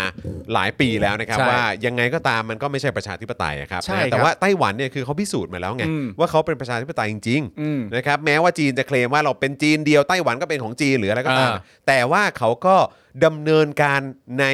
พื้นที่ของเขาอ่ะด้วยวิธีการแบบประชาธิปไตยไง เออ เพราะฉะนั้นคือการที่เขาได้รับเชิญไป เพราะมันเป็น Summit for Democracy เนี่ย เออ มันก็ไม่ได้แปลกอะไรนี่ มันก็เกิดจากการเล็งเห็นและเฝ้าดู ก็นั่นน่ะสิ แต่ว่าคุณอาจจะตีความก็ได้ว่านี่มันอาจจะเป็นเทสส่วนตัวของสหรัฐก็ได้ และคุณอาจจะไม่พอใจเทสนี้อันนั้นก็แล้วแต่คุณ นั่นน่ะสิ ไม่เป็น ค ไร รับนะฮะแล้วก็บอกแล้วที่รัสเซียก็ประนามว่ามันเป็นพฤติการที่มุ่งสร้างความแตกแยกนี่ผมก็แปลกใจนะ เออ เพราะว่าคือการคำพูดจากประเทศที่ค่อนข้างชัดเจนว่าเป็นเผด็จการอะ เออ เออ แต่ว่าก็ ก็บอกว่าเนี่ยพวกคุณสร้างความแตกแยกผมก็รู้สึกว่าเออมันก็ ก็ก็ย้อนแย้งดี คือผมมีความรู้สึกว่าจริง ๆ แล้วจะจะเป็นเรื่องของเออความแตกแยกหรือไม่แตกแยกเนี่ย ผมว่ามันต้องวัดกันที่หัวข้ออะ อืม ถูกไหม ครับ สมมุติว่าเออเขาเรียกว่าอะไรวะนี่คือการประชุมนักบาส อืม แล้วถ้านักบอลไม่ถูกเชิญเนี่ย ครับ มันก็ไม่เห็นเป็นไร อ่าใช่ เพราะว่าหัวข้อมันตั้งตั้งแต่แรกอยู่แล้วว่ามันคือ summit for อะไรนะ democracy ก็ใช่อะหัวข้อมันตั้งอยู่แล้วอ่ะ ครับผม เพราะฉะนั้นเขาก็เชิญอะไรที่เขาเล็งเห็นว่าเป็น เป็นประชา democracy ธิปไตย เป็นประชาธิปไตย อืมครับผม นะฮะ นะฮะขณะที่วันนี้นะครับมีผู้สื่อข่าวไปถามกรณีนี้กับพลเอกประยุทธ์ที่ทำเนียบรัฐบาลนะครับว่า การที่กระทรวงการต่างประเทศสหรัฐจัดประชุมสุดยอดเพื่อประชาธิปไตย โดยเทียบเชิญ 110 ชาติ แต่ไม่มีชื่อประเทศไทยเข้าร่วมประชุมเนี่ยถือเป็นการส่งสัญญาณอะไรหรือเปล่า อืม ซึ่งแปลกมากเลยนะทั้งทั้งๆที่วันก่อน รอง CIA เขาก็มาหานะ ใช่ CIA นี่ ใช่ไหมเป็นรอง CIA ปะถ้าเกิดจะไม่ผิด ใช่ใช่ เออ ใช่ นะครับเพราะว่าก็ดูสลิมหลายคนก็เป็นไงล่ะ เออ รอง CIA ยังมาหาเราเลย รอง CIA นี่ก็แน่นอน CIA ก็ต้องสหรัฐอเมริกาอยู่แล้ว ถูกต้อง หลังจากนั้นไม่นานจัดการประชุมเพื่อประชาธิปไตย เอาไม่เชิญ ไม่เชิญ หน้าหายกันเลยทีเดียว หน้าหายกันไปเลยทีเดียว คือแระ เออ คือแระ คือตอนแรกเนี่ยเราจะใช้มักจะใช้คำพูดว่าหน้าหงาย เออ แต่เนี้ยหน้าหงายไม่พอ ครับ อหน้าหายไปเลย หน้าหายไปเลยครับ หน้าหายไปทั้งหน้าเลย งงสิคะเออนะครับ ซึ่งพลเอกประยุทธ์ก็ได้ฟังคำถาม แต่ไม่ได้ตอบอะไรฮะ นั่นแหละ ครับผม ไม่เป็นไรหรอก ครับผม เออ ก็ได้ยินเสียงแอร์นะฮะ ใช่ อืมครับผมได้ยินเสียงไม่ไม่ไม่รู้ว่าไปสัมภาษณ์ตอนขึ้นรถหรืออะไรหรือเปล่า นะฮะได้ยินเสียงข้อเอ่อเป็นถ้อยเสียเลยนะฮะ นะฮะอ้าวคราวนี้ด้านนายสุทินคลังแสงพักเพื่อไทยนะครับก็บอกว่าวันนี้เนี่ยจะถามกระทู้เกี่ยวกับเอ่อในดอนประมัติวินัย รัฐมนตรีว่าการกระทรวงต่างประเทศที่ไปเยือนเมียนมานะฮะต่อมาเนี่ยก็มีภาพ CIA เข้าพบรัฐบาลนะครับรวมทั้งล่าสุดที่ไทยเนี่ยไม่ได้รับเชิญให้เข้าร่วมการประชุมสุดยอดเพื่อประชาธิปไตยที่สหรัฐจัดขึ้นเนี่ยซึ่งเป็นเรื่องที่ก่อให้เกิดความเสียหายต่อภาพลักษณ์และความน่าเชื่อถือของประเทศครับ ครับ โดยนายสุทินเนี่ยระบุว่าเหตุการณ์ที่เกิดขึ้น 3 เรื่องนี้เนี่ยนะครับเป็นเรื่องที่ไม่ปกตินะครับซึ่งรัฐบาลจะต้องชี้แจงต่อประชาชน และสังคมถึงเหตุผลและความจำเป็นที่ต้องไปทำเช่นนั้น รวมทั้งต้องอธิบายปรากฏการณ์ที่เกิดขึ้นว่ารัฐบาลจะแก้ปัญหาผลกระทบนี้ยังไง ครับ นะครับเพราะมันเป็นภาพว่าเราเป็นประเทศเผด็จการเต็มๆนะฮะ ครับ เออเพราะว่าก็คือไม่ได้รับเชิญไปไปการประชุมเพื่อประชาธิปไตย ก็น่าจะชัดเจนว่าเราไม่ได้เป็นประเทศเอ่อเป็นประเทศประชาธิปไตย ครับ แถมเนี่ยก็ยังมีการส่งรองนายก ซึ่งเป็นรัฐมนตรีว่าการกระทรวงต่างประเทศเนี่ยนะครั ใช่ นะฮะบินไปแบบลับๆแบบเงียบคืออาจจะไม่ลับก็ได้แต่ว่าก็คือเงียบเหลือเกิน เงียบเหลือเกินคือคือเรามารู้ข่าวเนี่ยก็มารู้ข่าวจากสื่อในเมียนมา ใช่ แล้วก็มาคอนเฟิร์มอีกทีจากสื่อญี่ปุ่น อ่า แล้วหลังจากนั้นก็ถึงจะเริ่มมีการออกมายอมรับ เออ นะฮะคือต้องโดนจี้แบบเนี้ย เออ ต้องมีข่าวอะไรแบบนี้ออกมาถึงจะออกมายอมรับ แต่ไม่ได้มีการแจ้งไว้ก่อนว่ามีการไป ใช่ แต่ไอ้ครั้นว่าจะยอมรับที่ว่าเนี่ย ครับ เวลาตอบคำถามกับสื่อเนี่ย ก็ไม่ได้ให้ข้อมูลเชิงชัดเจนด้วย ถู นะ กต้องถู มันก็ ต้อง หลายเรื่องไงฮะ ใช่ แถมยังขนของไปประเคนให้เขาอีก ใช่ นะครับ สิบ นะ เจ็ดตัน ใช่ ซึ่งเราก็ตั้งคำถามอีกว่า ของเหล่านี้มันจะถึงมือประชาชนจริง ๆ หรอ เออ หรือว่ามันจะไปถึงมือของทหารภาย ใช่ ใต้การบริหารจัดการของเผด็จการทหารน่ะ เออ กันแน่ครับนะครับนะฮะแล้วก็อีกอันหนึงก็คือ CIA มาพบรัฐบาลไง เออ มันก็ชัดเจน เพราะว่าคือเราก็เคยได้ยินข่าวตอนที่มีวิกิลีกออกมา หรือว่ามีการแฉกันออกมาว่า เออ เออมีเอ่อคุกลับอยู่ใน เออ เมืองไทย อืม ใช่ไหมฮะ แล้วตอนนี้ล่ะ ยิ่งประเทศนี้เป็นเผด็จการอ่ะ เออ เออนะครับ นึกย้อนกลับไปสมัยสมัยที่สหรัฐก็เข้ามามีอิทธิพลอยู่ในประเทศไทยสมัยสงครามเย็นเนี่ย เออ ก็โอ้โห ก็ เรื่องราวต่างๆ ก็เต็มไปหมดเลย ใช่ครับ นะครับนะฮะก็มันก็เลยมันก็เลยดูดูมันมันดูไม่เป็นประชาธิปไตยภาพลักษณ์มันก็ดูไม่ดี ใช่ ไหมครับ ต่างชาติเขาจะมองเราเป็นอย่างไรนะครับ กับสิ่งต่างๆ ที่มันเกิดขึ้นในระยะเวลา แค่ 2 สัปดาห์เองมั้ง ถูก เนอะ มัน เออ ตามกันมาติดๆนะฮะ ใช่ครับใช่ครับ ครับ นะฮะเอ่อนายสุทินยังแสดงความเห็นนะครับว่าเหตุการณ์ที่นายดอนไปเยือนเมียนมาน่าจะมีความเชื่อมโยงกันกับการที่ไม่ถูกเชิญไปร่วมประชุมสุดยอดเพื่อประชาธิปไตย อืม เนื่องจากในขณะที่องค์กรสำคัญของโลกไม่ว่าจะเป็นสหประชาชาติ อาเซียน หรือประชาคมโลกโดยทั่วไป อยู่ในระหว่างที่ใช้มาตรการกดดันเมียนมาให้กลับคืนสู่ความเป็นประชาธิปไตย แต่ไทยกลับมีท่าทีตรงกันข้าม ในการไปเยือนเมียนมาจึงเชื่อว่าด้วยเหตุผลนี้ ไทยจึงไม่ถูกเชิญเข้าร่วมการประชุมสุดยอดเพื่อประชาธิปไตยที่สหรัฐจัดขึ้น อืม โดยในดอนประมัติวินัยนะครับได้ตอบกระทู้นะฮะสภาผู้แทนราษฎร โดยชี้แจงว่าการเดินทางไปเมียนมาไม่ได้ทำแบบลับๆล่อๆอ่าเห็นไหม ลับๆล่อๆด้วยนะ เห็สรุปว่าเขาไม่ได้ลับๆล่อๆนะ เออ แต่ไม่จำเป็นต้องโพลธนา เพราะกระทรวงการต่างประเทศไม่ใช่หน่วยงานที่หิวแสง เอา วายตายแล้ว นี่มาถึงจุดที่จะต้องแบบว่าเคลมเรื่องการแบบฉันไม่ได้หิวแสงนะ อะไรอย่างเงี้ยเหรอ วายว ายตาย อะ แล้ว หรือว่ายังไง หรือว่ามีหน่วยงานอื่น ในรัฐบาลนี้ที่หิวแสงมากกว่าครับ หรือว่ายังไงฮะ ไม่ครับ คือ มันมีมีปัญหาอะไรกันในรัฐบาลเปล่า มีกระทรวงอื่น หรือเปล่า ที่หิวแสงกว่ากระทรวงนี้หรือเปล่า เหรอ แต่ว่าอย่างไรก็ดีเนี่ย คือ คือประเด็นก็คือว่า คือมันมันไม่มันไม่ใช่อย่างนี้อะ ผมไม่รู้จะหาคำอะไรแต่ว่า นี่คือคำพูดของรัฐมนตรีว่าการกระทรวงต่างประเทศนะครับ และเคย ไม่ เป็นอดีตทูตประจำปักกิ่งที่เมืองจีนด้วยนะฮะ ใช่ครับ คือ มัน มันมาถึงจุดนี้ได้ยังไงฮะที่คนอย่างคุณดอนเนี่ยนะครับ มาบอกว่า กระทรวงต่างประเทศไม่ได้หิวแสงเนี่ย ผมรู้สึกว่า โอ้โหนี่ไอสิ่งที่เราไม่คิดว่าจะได้เห็นหรือว่าได้ยินเนี่ยนะ ใช่ ฮะมันก็เกิดขึ้นในรัฐบาลนี้จริงๆ ถูก ฮะ ต้องอะไรก็แล้วแต่ครับ คือมันไม่คือคือคุณผู้ชมเก็ตไหมว่ามันไม่ มันเป็นอย่างนี้ไม่ได้อะฮะ เออ มันมีคำพูดคำจาแบบนี้ไม่ได้ฮะ นี่ไปเรียน IR มาใช่ไหมฮะ เนี่ย เรียน international เอ่อ relationship มาใช่ไหมฮะ แต่นี่ เออ คือแบบว่า relationship กับในสภานี่ตอบกันแบบนี้แหละฮะ ใช่ คือมันมันไม่ได้อะคือมันไม่ได้จริง ๆอะคือคือคนที่ตั้งคำถามเนี่ยอย่างเช่นอ่าตัวคุณสุทินเนี่ย เออ คุณสุทินมาจะบอกว่าการที่เราไม่ได้ไปร่วมประชุมเนี่ยเออของเพื่อประชาธิปไตยเนี่ยมันน่าจะมีเหตุผลเชื่อมโยงและต่อเนื่องมาจากการที่รัฐมนตรีว่าการกระทรวงต่างประเทศของเราเนี่ยได้เดินทางไปถึงประเทศพม่า อืม แล้วก็ได้นำเอาวัคซีนหรืออะไรต่างๆนานาไปให้แต่เยอะมาก ใช่ แล้วเขาก็ถามหาความสอดคล้องว่ามันเป็นไปได้หรือว่าที่เมื่อนำไปให้กับรัฐบาลทหาร และประชาชนจะได้รับการช่วยเหลือจากวัคซีนเหล่านี้ ใช่ มันสอดคล้องกันแบบมันไม่น่าใช่ มัน นะ จะเป็นไปได้ยังไงก็ เออ รัฐบาลทหารนี้ก็กำลังควบคุมกองทัพ แล้วก็ ใช่ ทหารเยอะแยะมากมายที่ฆ่าประชาชนรายวันน่ะ ใช่ และในขณะเดียวกันองค์กรใหญ่ ๆ ของโลกที่เป็นองค์กรเพื่อสิทธิมนุษยชน ก็ออกเสียงกับกันในเรื่องที่เกี่ยวกับประเทศพม่ากันเยอะมาก เพราะฉะนั้นการกระทำแบบเนี้ยมันเป็นตัวเชื่อมให้เราไม่ได้ไปหรือเปล่า และคำตอบคือแบบไปอ่ะไม่ได้ไม่ต้องบอกนะ เพราะว่าฉันไม่ได้หิวแส ไม่ได้ ง ไม่ได้รับรับล่อล่อๆแล้วก็แบบเราไม่จำเป็นต้องแบบมาแบบโพลธนาอะไร เพราะว่า เออ เราไม่ได้หิวแสงโอเคป่ะเดี๋ยวก่อนนะฮะ แต่ว่าคุณน่ะ ไปในฐานะประเทศไทย แล้วก็ทุกๆอย่างเนี่ย มันก็มาจากเงินภาษีของประชาชนไงตำแหน่งของคุณเนี่ย มันก็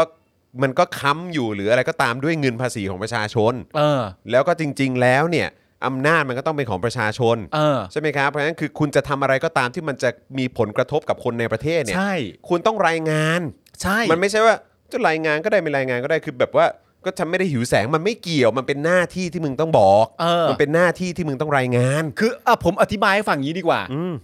ถ้าจะหิวแสงอ่ะ อืม ก็หิวได้ เออไม่มีปัญหา ก็หิวไป อืม แต่ต้องบอก ใช่ ไม่ได้แปลว่าบอกไม่บอกมาเกี่ยวข้องอะไรกับหิวแสงหรือไม่หิวแสง ถ้าหิวแสงก็กินแสงก็ทำอะไรก็ทำกันไป เอาเลย แต่มึงแค่ต้องบอก คือที่ผมกับคุณจรพยายามอธิบายสิ่งที่คุณสุทินพูดอะ่ะ ผมพยายามทำจะจะสร้างความเข้าใจว่าสิ่งที่คุณสุทินบอกคือว่าผลกระทบอะมันใหญ่นะมึง อืมใช่ ผลกระทบมันใหญ่เกินกว่าที่คุณจะมาตอบได้ว่าไม่ได้บอก เพราะว่าไม่หิวแสงเว้ย อืม ไม่ได้ อืม ผลกระทบมันใหญ่กว่านั้น ใช่ถูกต้องครับ นะฮะ แล้วก็ยังบอกอีกนะครับว่าตนน่ะเดินทางไปประเทศเมียนมาก็เพราะตนเนี่ยเคยทำงานในโต๊ะเมียนมากระทรวงต่างประเทศมานานถึง 40 ปี จึงทราบพัฒนาการต่างๆ และยังเป็นการเข้ามอบสิ่งของเวชภัณฑ์ที่ได้รับการบริจาคจากภาคเอกชนรวม 17 องค์กร โดยมอบให้กับกาชาติสากลอ๋ออันนี้ส่งให้กาชาติใช่ไหมโอเค อืม นะครับนะฮะโดยมีการบริจาครวม 17 ตัน อืม แต่รอบแรกขนไปได้เพียง 11 ตันนะฮะ ส่วนที่เหลือจะขนส่งตามไปอีกครั้ง อืม นอกจากนั้นในการหารือหน่วยงานดังกล่าวมีประเด็นเดียวคือการช่วยเหลือเมียนมาครับนะฮะคือเขาใช้คำว่าช่วยเหลือเมียนมานะครับ แต่ก็ไม่รู้ว่าช่วยเหลือเมียนมาในประเด็นไหนนะครับ ครับ หรือว่าช่วยเหลือใครในเมียนมานะครับนะฮะอ่ะแต่ว่าเขาก็บอกแล้วนะว่าของเอ่อทั้งหมดที่เขาขนไปเนี่ยเขาส่งให้กาชาติสากลนะ โอเค เขาบอกอย่างนั้นนะอืมนะครับ เอ่อเวชภัณฑ์ที่ได้รับจากการบริจาคจากเอกชน อืม 17 องค์กร อืม มอบให้กับกาชาติสากลนะ อืมแต่คือตามสไตล์ครับสำหรับผมเองนะ ในฐานะประชาชน เออ ที่ไม่ค่อยมีความเชื่อมั่น อืม ในรัฐบาลเผด็จการนะครับ เออ นะฮะผมก็จะมีความรู้สึกว่าเออมีรายละเอียดหรือหลักฐานไหมว่าได้ยื่นให้กับการชาติสากลจริง ๆอะ่ะ อืม เข้าใจปะ แล้วผมเชื่อว่าคุณคิดเหมือนผมเปียบเลยแน่ เออ ๆ แล้วผมเชื่อว่าคุณผู้ชมและอาจารย์แบงก์ก็คิดเหมือนกันว่า 17 ตันที่ว่าเนี่ อื ย ม ท่านนำไปที่ประเทศพม่า อืม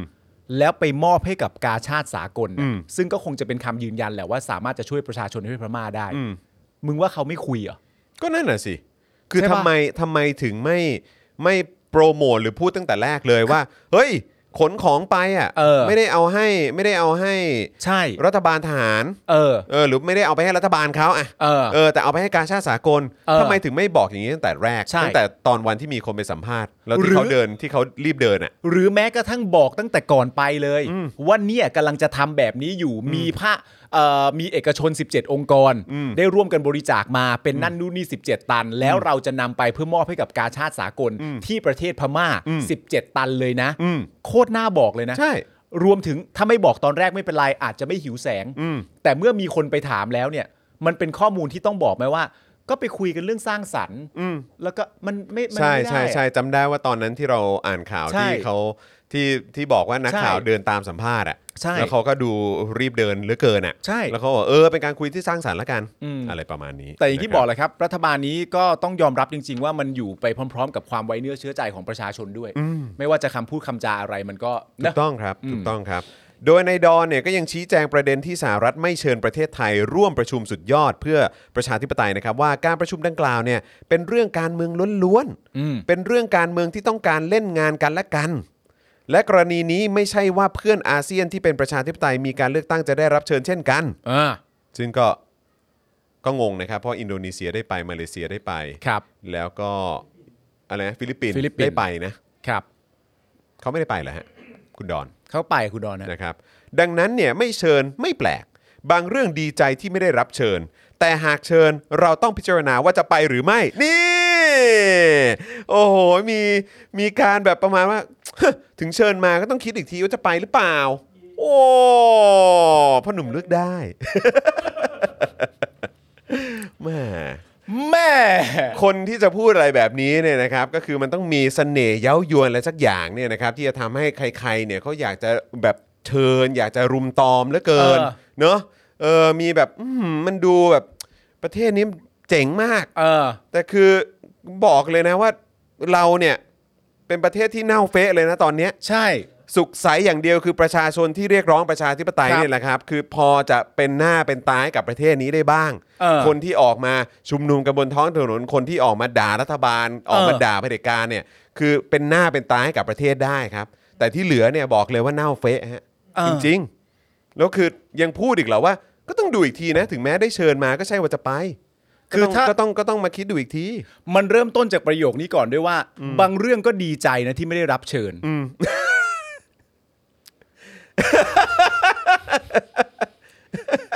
พี่สัตว์แต่ได้ บางเรื่องก็ดีใจที่ไม่รับเชิญ เออ แต่ถ้าหากเชิญ เออ ฉันก็ต้องขอพิจารณาก่อนว่าฉัน เออ จะไปหรือเปล่า เออ นี่ละครหลังข่าว ไอ้เหี้ย ไม่ ช่องไหนเนี่ย แล้วประโยคต่อไปผมว่าแม่งแม่งหาเว้ย ไอ้ เพ มึง ราะว่า มึงมึงอ่านไล่มาตั้งแต่หัวจนจบประโยคเลยอ่ะ ไดดดังนั้นไม่เชิญไม่แปลก บางเรื่องดีใจที่ไม่ได้รับเชิญ แต่หากเชิญเราต้องพิจารณาว่าจะไปหรือไม่ เพราะหลายกรณีเป็นดาบสองคม ไม่ใช่ไม่มีคำเชิญแล้วต้องกระทืบเท้าเสียใจ นี่ซึ่งผมมันมีความรู้สึกว่าไอ้ประโยคนี้เนี่ยนะคือเขาบอกว่าหลายกรณีมันเป็นดาบสองค ม ผมกำลังคิดอยู่ว่าไอ้การที่เขาเชิญไป ในการประชุมเพื่อประชาธิปไตยเนี่ย เออ มันถ้าดาบสองคมเนี่ย ผมว่ามันก็แค่ว่าเราจะทำให้ประเทศเผด็จการน่ะ เออ ไม่พอใจ ไม่ เรา พอใจ แล้วเรากลัวตรงจุดนั้นหรือเปล่า เหี้ย ซึ่งกลายเป็นว่าเหมือนว่าเรากลัวเผด็จการในต่างประเทศซะอย่างนั้นน่ะ เยอะ กลัวเขาไม่ไม่พอใจไม่สบายใจซะอย่างนั้น ใช่ คือจริง ๆ อันนี้มันไม่ ต ใช่ ลกนะจริง มันไม่ใช่การวิเคราะห์ที่ยากเกินไปนะค ๆ รับ พูดหรือตอบอะไรออกมาก็ไม่ได้ดูดีฮะ ใช่ คืออันเนี้ยเนี่ยนะครับ ผมต้องอธิบายให้ฟังเลยว่ามันเป็นการประชุมเพื่อประชาธิปไตย ครับ เราก็ต้องคัดเลือกก่อนนะฮะว่ามันจะเป็นดาบสองคมหรือเปล่า อย่างนี้ก็ได้ด้วยเหรอ มันเป็นการประชุมเพื่อประชาธิปไตย แต่เราต้องวิเคราะห์กันดีๆก่อน ต้องพิจารณาก่อนว่าเราจะไปไหม เพราะถ้าไปประชุมเพื่อประชาธิปไตยเนี่ยมันอาจจะเป็นดาบสองคมนะฮะ คุณผู้ชมครับ คุณผู้ชมครับ คุณผู้ชมครับ แล้วคุณผู้ชมมันแปลกไหมครับที่ คนที่พูดแบบนี้เนี่ย เป็นคนเดียวกับคนที่บอกว่าตัวเขาไม่หิวแสงนะ โอ้ คุณผู้ชมครับ พูดเหมือนเพื่อนเยอะอ่ะเหมือนแบบไป อยู่กับเพื่อนกลุ่มหนึ่งแล้วก็แบบ พูดเหมือนแบบ เออโอเคป่ะกูป๊อปมากอะ เออไปอยู่กับกลุ่มหนึ่งแล้วเนี่ยเดี๋ยวอีก เออโอก เค ลุ่มหนึ่งก็จะเข้าใจผิดอะไร เอ อย่าง อ เงี้ย ป๊อปมาก เออผมผมผมชอบคำนี้จากอาจารย์แบงค์ ป๊ปมาก พูดเหมือนเพื่อนเยอะ ใช่พูดเหมือนเพื่อนเยอะใช่อาจารย์แบงค์ใช่ พูด นะฮะ พูดเหมือนคนเขารักมึงอะ เออใช่ พูดเหมือนเพื่อนเนี่ยพูดเหมือนเพื่อนรักมึงอะ ครับ เออเท่ดี เท่ดีอะไร โอ้ เชี่ยเอาเอาเอาเอา เออ เอาเอาชัดเจนกันไป นี่ขณะเดียวกันแม้เราจะได้รับเชิญก็ไม่ต้องลิงโลด โลกเป็นจริงไม่เป็นแบบนั้น ความจริงของชีวิตต่างประเทศก็ไม่ได้เป็นอย่างที่หลายคนเข้าใจ ด้วยอ่านะฮะพยายามจะบอกว่าเนี่ย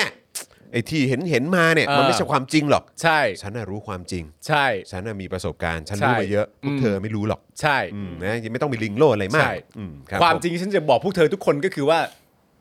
แสงก็ไม่ได้อร่อยทุกมื้อหรอกนะ บางทีก็ไม่ต้องกินทุกมื้อก็ได้ ผม แสงก็กินกินวันเว้นวันก็พอแล้ว มั้ง เล่ามาขนาดนี้เนี่ยผมนึกถึงหนังอยู่เรื่องหนึ่ง เรื่องอะไร คือ Water Boy Water Boy อ๋อ Water Boy Adam เ Adam Sandler Sandler นะ ดับเซลเลอร์ดับเซลเลอร์ เออเออเออ เนี่ยคุณดอนเนี่ยเหมือนแม่เขาเลย โอ้แม่เขา อ๋อที่บอก ที่ ว่า ชอบ เอ่อ ทำทำอะไรสเต็กเอ่อ เออ จระเข้เหรอ ใช่ แล้วก็บอกว่า เออ ฟุตบอลฟุตบอลนี่มันเป็นปีศาจ เออ พูดอย่างนี้ทั้งเรื่อง เออ อ๋ เอออเออ อะไรนะ เออ เอ่อไอ้ฟุตบอล is the devil ฮะ อ่าใช่ใช่ใช่เออตลกว่ะ มีคุณผู้ชมพิมพ์มาหามาก เออ สอนไปอีก สอนไปอีก สอนไปอีก สอนกูไปแต่ว่าอันเนี้ยลักษณะคำพูดมันคืออันที่ผมเอ่อ ครับ ผมกับคุณกับครูทอมเคยวิเคราะห์กันอะ ครับ ว่าที่คุณเคยตั้งคำถามว่าเขาคิดเออสลิมเขาคิดกับต่างประเทศแบบนี้จริง ๆ หรือเปล่าอะแล้วผมก็อธิบายให้คุณฟังว่าจริง ๆ แล้วมันเป็นแค่การด้อยค่ า อ่า มันเป็นแค่การด้อยค่าในเชิงประมาณว่า สมมติว่าคุณจรเริ่มต้นพูดขึ้นมาว่า เนี่ยขนาดประเทศสหรัฐอเมริกาที่เป็นประชาธิปไตยเนี่ยเขายังว่าแบบนี้เลย สลิมก็สวนทีอเมริกาห่วย เออ เพื่อเป็นการด้อยค่าก่อนว่าประโยคต่อไปของมึงอ่ะมันจะได้ไม่น่าเชื่อถือ ครับผม นึกออกปะ ครับ อันเนี้ยก็เป็นเหมือนกันว่าแหมเขาจะเชิญมาเราก็ไม่ต้องยินดีหรอก อืม ไอประเทศเมืองนอกพวกนั้นอ่ะมันก็ไม่ได้ดีอย่างที่พวกคุณคิดหรอก อืมไม่เหมือนบ้านเรา เพราะฉะนั้นมันทำให้การที่ไม่ถูกเชิญไปอะ อืม แม้กระทั่งจะเป็นการเชิญไปเพื่อประชุมเรื่องประชาธิปไตยอะก็ไม่ได้เจ็บปวดขนาดนั้น แต่มัน ใช่ ซึ่งเมื่อกี้อย่างที่มึงบอกการประชุมเพื่อประชาธิปไตยเป็นดาบสองคมว่ะ ใช่ การ อย่ ประชุมเพื่อประชาธิปไตยเป็นดาบสองคมว่ะ คือดาบสองคมสำหรับใครวะ ใช่ มันเหมือนคนมันบอกว่า เออเนี่ยมีการประชุมเพื่อประชาธิปไตยนะจะไปไหมอะไรอย่างเงี้ยเฮ้ย คิดดีๆ เออ คิดดีๆก่อน เฮ้ย ไม่เห็นต้องคิดเลย ก็ประเทศเราก็ประชาธิปไตยเขาก็ประชาธิปไตย เราก็ควรจะไปเพื่อประชาธิปไตย ส่งเสริมแบบนี้กันทั่วโลกสิ ทุกประเทศมันจะได้พัฒนาไปพร้อมๆกัน เฮ้ย คิดดี เฮ้ย ดาบสองคมนะ ๆ ดาบสองคม เออ คิด เพราะเรา ดี ไปออกตัวด้วยหรือเปล่าว่าเราเป็น 99.99 อืม เขาเลยไม่เอาพันทางไป ผมว่าเราไม่ต้องออกตัวหรอกครับ ครับผม เขาดูออกฮะ เขาดูออกครับ เออ นะฮะ คือมึงจะพูดอะไรก็ตาม จะพลามอะไร จะพ่น เออ น้ำลายอะไรออกไปก็ตาม เขาก็ดูออกครับ หรือในใจเราคิดแบบนี้วะ ประชุมเพื่อประชาธิปไตยแม่งเฮ้ยอีกแล้วเหรอวะ เพลาๆบ้างช่วงเนี้ย แม่งเอ้ยอีกแล้ววะ ขยี้จังประชาธิปไตย กูยิ่งไม่มีอยู่สัตว์อืมแม่งเอ้ย งอนอะไรกับเรา แม่ง โอ้ยมึงจะมีอะไรบ่อยๆ เนี่ย แม่งมึงมึงรู้ว่ามึงมีบ่อยยีหากูทำตัวไม่ถูก เออเนี่ย รู้ปะเนี่ย เนี่ยเออ แล้วก็มีข่าวเนาะ อะไรอีก ไอ้ที่ว่าตอนนี้เยอรมันเขาก็กำลังรวมรัฐบาลใช่ไหม อ่า เออ นะ แล้วก็รู้สึกว่าสรุปพักกรีนฮะ อ่า น่าจะได้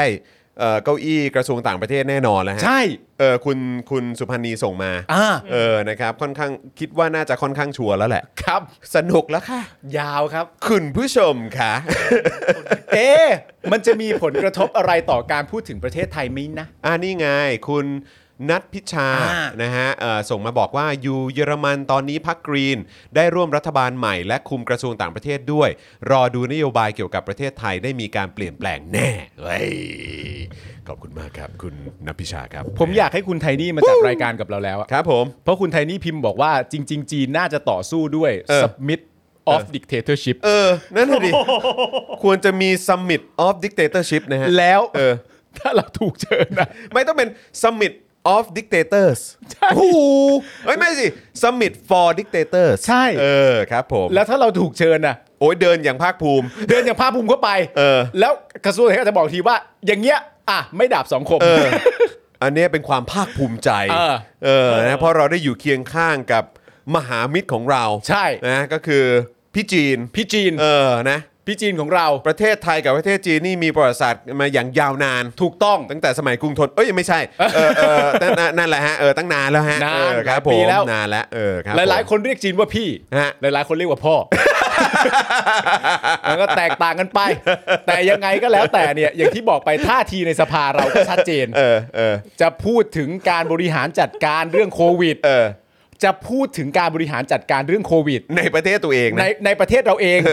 แต่อย่าพูดถึงซีโนแวคนะ เพราะว่า เพราะว่ามันจะกระทบกระเทือนความสัมพันธ์และคู่ค้าที่ยิ่งใหญ่ของเรา ครับ มันพูดไม่ได้ เออเพราะมันเป็นดาบสองคมเปล่า มันระดับสังคม และคำถามของสสฝ่ายค้านทุกคนก็คือว่า เออ แล้วกูจะพิปรายเฮียอะไร เหลืออะไรครับเนี่ย เออผมชอบเมื่อกี้หลาย ๆ คนเรียกจีนว่าพี่ แต่สำหรับประเทศเราอ่ะ เราเรียกว่าพ่อ เคารพอยู่เด้อ โอ้ยนะครับอ่ะ โอ้แค่ข่าวแรกนะครับคุณผู้ชม มาดูอีกหนึ่งหัวข้อข่าวที่ผมว่า อ๋อ แบบนี้แหละก็ควรจะไปซัมมิต for dictator เนี่ยแหละ มันทำไม เออ ฮะ ถึงว่าเขาไม่เชิญเราไป Summit for เอ่อ democracy เออ นะฮะ เขาไม่ให้เราไป ออเพราะว่าล่าสุดครับมีข่าวออกมา กลาโหมแจงโอนงบลับ 21.69 ล้านบาท รับภารกิจความมั่นคง ยืนยันโปร่งใส แต่เปิดเผยไม่ได้ ฮะ ประโยคเดียวกันเหรอวะ ประโยคเดียวกันเหรอ มึงแน่ใจหรือเปล่า ยืนยันว่าโปร่งใส แต่เปิดเผยไม่ได้ไอ้ อันนี้วิ เหี้ย ชาอะไรครับเนี่ย ไอ้เหี้ยจริงๆ วิทยาศาสตร์หรือเปล่าครับเนี่ย แม่งจริง ๆ ผมถึงบอกว่าประเทศนี้แม่งวิปริตไปหมดแล้ว ใช่ มึงแบบว่า เนี่ยโปร่งใสแต่เปิดเผยไม่ได้ โปร่งใสแต่เปิดเผยไม่ได้ฮะคุณผู้ชมโปรโปร่งใสแต่เปิดเผยไม่ได้ นี่ผมย้ำอีกครั้งนี่คือคำพูดของกลาโหมครับ หน่วยงานทางความมั่งคงไอ้เหี้ย ขาเป็นแฟนกิสโนวามากเลย ไม่รู้อ่ะ ตั้งชื่อ โปร่งใสแต่เปิดเผยไม่ ป ได้ ระโยคเขา ฮะ แต่ละประโยคเนี่ย ไม่ต้องยอมรับจริงๆนะฮะว่า คือประเทศเราอะ แม่งมาจุดที่แบบ ไม่เอาแต่ใจ น่ชิบหาย เอาแต่ใจ เอาแต่ใจ มันคือประเทศที่เอาที่มาเฟียไม่เอาแต่ใจ มันมั ตั้ น งแต่ เหมือน บนสุดจนมาถึงแบบเนี่ยท้ายสุด ใช่ ของของสายอำนาจอ่ะ คือตั้งแต่แรก เอาแต่ อะครับ ใจอะ ตั้งแต่แรกพอคุณได้ยินคำงบลับ แต่อย่างที่บอกไปงบลับมันมีจริงๆ ใช่ ใช่ไหมฮะ แต่เนี่ยเป็นงบลับเราก็แบบไอ้เชี่ยเอ้ยงบลับอีกแล้วแต่มันโปร่งใสนะ โอเคงั้นเอามาดูไม่ดูไม่ได้ เออ แต่ ใช่ แล้วคืออันเนี้ยมันคืออย่างที่ผมบอกว่ามันเป็นความมันเป็นความเอาแต่ใจของอำนาจบนสุด เออ นะฮะอำนาจบนสุดนะครับ ลากลงมาข้างล่างเนี่ยนะครับนะจนถึงแบบปลายทางของอำนาจอ่ะ เออ แต่ว่าอะไรรู้ไหม อืม เอาแต่ใจเหลือเกิน แต่ใช้เงินพวกกู ใช่ คือเฮี้ยไหมล่ะ คือมึงเอาแต่ใจมากแต่มึงใช้เงินกู เออ ใช้เงินพวกกูอะแล้วมึงก็เอาแต่ใจ ก็กูจะเอาอันนี้กูจะเอาอันนี้ อ่า กูจะแน่นๆกูจำเป็นน่ะกูจะรีบเงินเพิ่มกูจำเป็นต้องนี่เป็นหนี้เหรอพวกมึงก็ใช้กันไป แต่กูต้องใช้ตอนนี้โอเคป่ะเฮ้ยขอดูหน่อยได้ป่ะไม่ได้ เออ ว่ามันเป็นเรื่องความมั่นคง กูก็รู้แหละว่ามันเงินพวกมึงอ่ะ อืม แต่กูจะเอาแบบนี้อ่ะ อืม แล้วถ้ามึงอยากดูกันมากนักไง อืม ไม่ให้ดู ไม่ดู อ้าว มันเป็นเรื่องความมั่นคง โอเคป่ะ ไอ้เชี่ย แล้ว เท่ะ ไปดูได้เลยครับ ทุกคำหรือว่าทุกเรื่องงบประมาณที่เกี่ยวความมั่นคงเนี่ยนะครับ อ่า ไม่ว่าจะมั่นคงอะไรก็ตามอะนะครับ อ่ามันคงใด ตรวจสอบอะไรไม่เคยได้ ๆ ไม่ได้ครับ อืมนะครับ มั่นคงของใครกูก็ไม่รู้นะ ใช่ นะครับนะแต่ว่ากูตรวจสอบไม่ได้ครับ แต่เงินพวกกู คุณไทเกอร์บอกเงินกูทั้งนั้น เงินกูทั้งนั้นจ จริ ริง งครับ ๆครับนะฮะต้องใช้มีความจำเป็น เอา เออ เงินมา เออ เอ้ยลดให้นิดนึงก็ได้เออปีนี้เอาน้อยลงหน่อยก็ได้มีโควิดเออ เออ แต่ยังไงก็ต้องมีต้องได้ เออ แต่ขอดูเหรอไม่ให้ คือท่านครับ อืม คือมันจะน้อยมันจะมากเนี่ย ผมไม่ได้สนใจหรอกครับ แต่ผมขอดูได้ไหมท่าน ครับ ท่านตอบว่า ไม่ อ๋อ อืม จบไป ครับผม แม่งเอ้ยเสือตัวที่ห้า มั่นคงนะมิ้วอืมครับผม เอามาดูรายละเอียดกันหน่อยคุณผู้ชมฮะ เราจะได้สะใจกันไป เมื่อวานนี้ครับพลเอกคงชีพตันตระตันตระวานิชนะครับโฆษกกลาโหมนะครับออกมากล่าวภายหลังการประชุมสภากลาโหมนะครับถึงกรณีที่ครมอนุมัติงบประมาณลับของกระทรวงกลาโหมนะฮะครมนะฮะคณะรัฐมนตรีนะครับ ครับ อนุมัติงบประมาณลับนะฮะของกระทรวงกลาโหมนะครับ ผมก็อยากรู้เหมือนกันว่าถ้ามีแบบงบลับของกองทัพบบกกองทัพอากาศกองทัพอะไรพวกนี้จะมีบ้างไหมคือหมายความว่าคือแยกกันอะ อืม เป็นแบบคือไม่ไม่ใช่ว่าของกลาโหมแล้วรวม เออ หมดเลยนะ เออ แต่คือหมายความว่าก็คงกลาโหมก็คงมีงบรับก้อนหนึ่งมั้ง เออก องทัพบกก็คงมีอีกก้อนหนึ่งมั้ง เออ นะฮะกองทัพเรือมีอีกก้อนหนึ่ง อืม นะครับกองทัพอากาศมีอีกก้อนหนึ่งอะไรอย่างเงี้ย ก้อนละเท่าไหร่ ไม่รู้ เป็นความลับ บอกได้ปะ มันโปร่งใสแต่เปิดเผยไม่ได้ เอ้ยแต่มึงใช้เงินภาษีกูมึงบอกกูหน่อยได้ไหม เฮ้ยแค่มีคำว่าโปร่งใสก็น่าจะพอใจแล้วป่ะ ใครเป็นคนยืนยัน ก็นี่อะไรโฆษกกลาโหม อ๋อโอเคงั้นกูก็จบ ก็ต้องเชื่อแล้วแหละ ต้องเชื่อใช่ไหมแล้วฉันเลือกอะไรได้ไหม แม่งจริงๆนะทุกวันนี้แม่งเหมือนอ่านข่าวการ์ตูน ใช่ แม่ง คือ เหมือนคนเขียนการ์ตูนไม่ให้กูอ่าน คือบางทีก็อยากจะเดินไปตบกระบาลพวกแม่ง อ่ะจริงๆ มึงพูดที่อะไร คือถ้าอย่างนี้ เออ มึงไม่ต้องพูด มึงบอกเลยว่ากูไม่ให้ดู ใช่ วันนี้กูประชุมมาเรื่องงบ เออ กูได้มาเท่านี้ ใช่ แต่รายละเอียดเป็นไงกูไม่ให้ดู กูไม่ให้ จบ ดู จบการแถลงข่าว กู บ๊าย ไม่ บาย กูไม่กูไม่ให้ดู แต่กูยืนยัน โปร่งใส ว่าโปร่งใสแล้วท่านยืนยันบนบนรากฐานหรือหลักฐานจากอะไร ก็ทำไมไม่ไม่เชื่อกูอะ เออ คือมึงจะใช้มือเนี่ยไปตบเนี่ย อืม มันอาจจะเป็นการไม่ลงทุน ครับผม แนะนำไม่ใส่คอนเวิร์ต อ๋อ ใส่คอนเวิร์ต ครับผม ใส่คอนเวิร์ตไปก่อน กูต้องปรบมือให้เลยครับ ให้ครับเอ้ยเหี้ยปรบมือให้อีกแล้ว ครับผม ปรบมือให้อีกแล้วคุณผู้ชม เอาแม่งเอาอ่านกับอ่านมาคุณผู้ชมฮะเรามาอ่านการ์ตูนกันต่อฮะ อ่ะอ่านการ์ตูนกันต่อนะครับ อ่านการ์ตูนกันต่อฮะ นะฮะเขาบอกว่าเอ่อคอรมอเนี่ยอนุมัติงบลับของกระทรวงกลาโหม ที่จะนำไปจัดตั้งศูนย์บัญชาการกระทรวงกลาโหมนะฮะว่าข้อเท็จจริงเป็นยังไง คงชีพเนี่ยเขาบอกว่างบลับเป็นเรื่องที่อนุมัติเพิ่มเติม อ่า เป็นเรื่องเปลี่ยนแปลงงบลับที่ต้องได้รับการอนุมัติจากคอรมอซึ่งเป็นไปตามแผนงานยุทธศาสตร์ การพัฒนาศักยภาพการป้องกันประเทศ และพร้อมเผชิญเหตุของกระทรวงกลาโหม โดยค่าใช้จ่ายของงบลับเนี่ยมีขอบเขตของการทำงานที่เป็นเรื่องการแก้ไขปัญหาความมั่นคง อืมเดี๋ยวเดี๋ยวเดี๋ยวแก้ไขปัญหาความมั่นคงซึ่งอะไรประโยคต่อไปคืออะไร ซึ่งเป็นความลับ ไม่สามารถเปิดเผยได้ คุณเหนื่อยแล้วนะ เนี่ยมันก็เลยเป็นพอยไงว่า คือความมั่นคงของใครเฮีย กู โดย อ่านแบบเนี้ยไม่ใช่ความมั่นคงกูแล้วแหละ ว่า โดยค่าใช้จ่ายของงบลับเนี่ยนะครับ เอ คุ อ ณผู้ชมครับ มีขอบเขตของการทำงานที่เป็นเรื่องการแก้ไขปัญหาความมั่นคงซึ่งเป็นความลับ ไม่สามารถเปิดเผยได้เอาเด้ เป็นเรื่องความมั่นคง การข่าวการรักษาความสงบเรียบร้อยภายใน ไอ้คำว่าการรักษาความสงบเรียบร้อยภายใน ซึ่งผมเข้าใจว่าน่าจะหมายถึงภายในประเทศอะนะครับ ครับ นะฮะคำพูดแบบนี้เนี่ยนะครับ มันไม่น่าไว้ใจและไม่น่าเชื่อถือ ครับ เมื่อเราอยู่ในสังคมเผด็จการนะครับ ครับผม เพราะว่าก็แปลว่า เฮ้ยมึงเอางบอะไรพวกนี้มารักษาความสงบเรียบร้อยภายในประเทศเนี่ย เออ เพื่อให้คนมันหือกับมึงไม่ได้หรือเปล่า เออ ใช่ไหม อะไรที่มึงแปล ยังไง ว่าความมั่นคง และความมั่นคงที่ว่าเนี่ยเป็นความมั่นคงของใด ๆ มันน่าจะตั้งคำถามกันแบบนี้มากกว่า อืม แล้วกูก็อยากรู้มากว่าการรักษาความสงบภายในนี่คืออะไร ม้ามกูเหรอหรือยังไง ใช่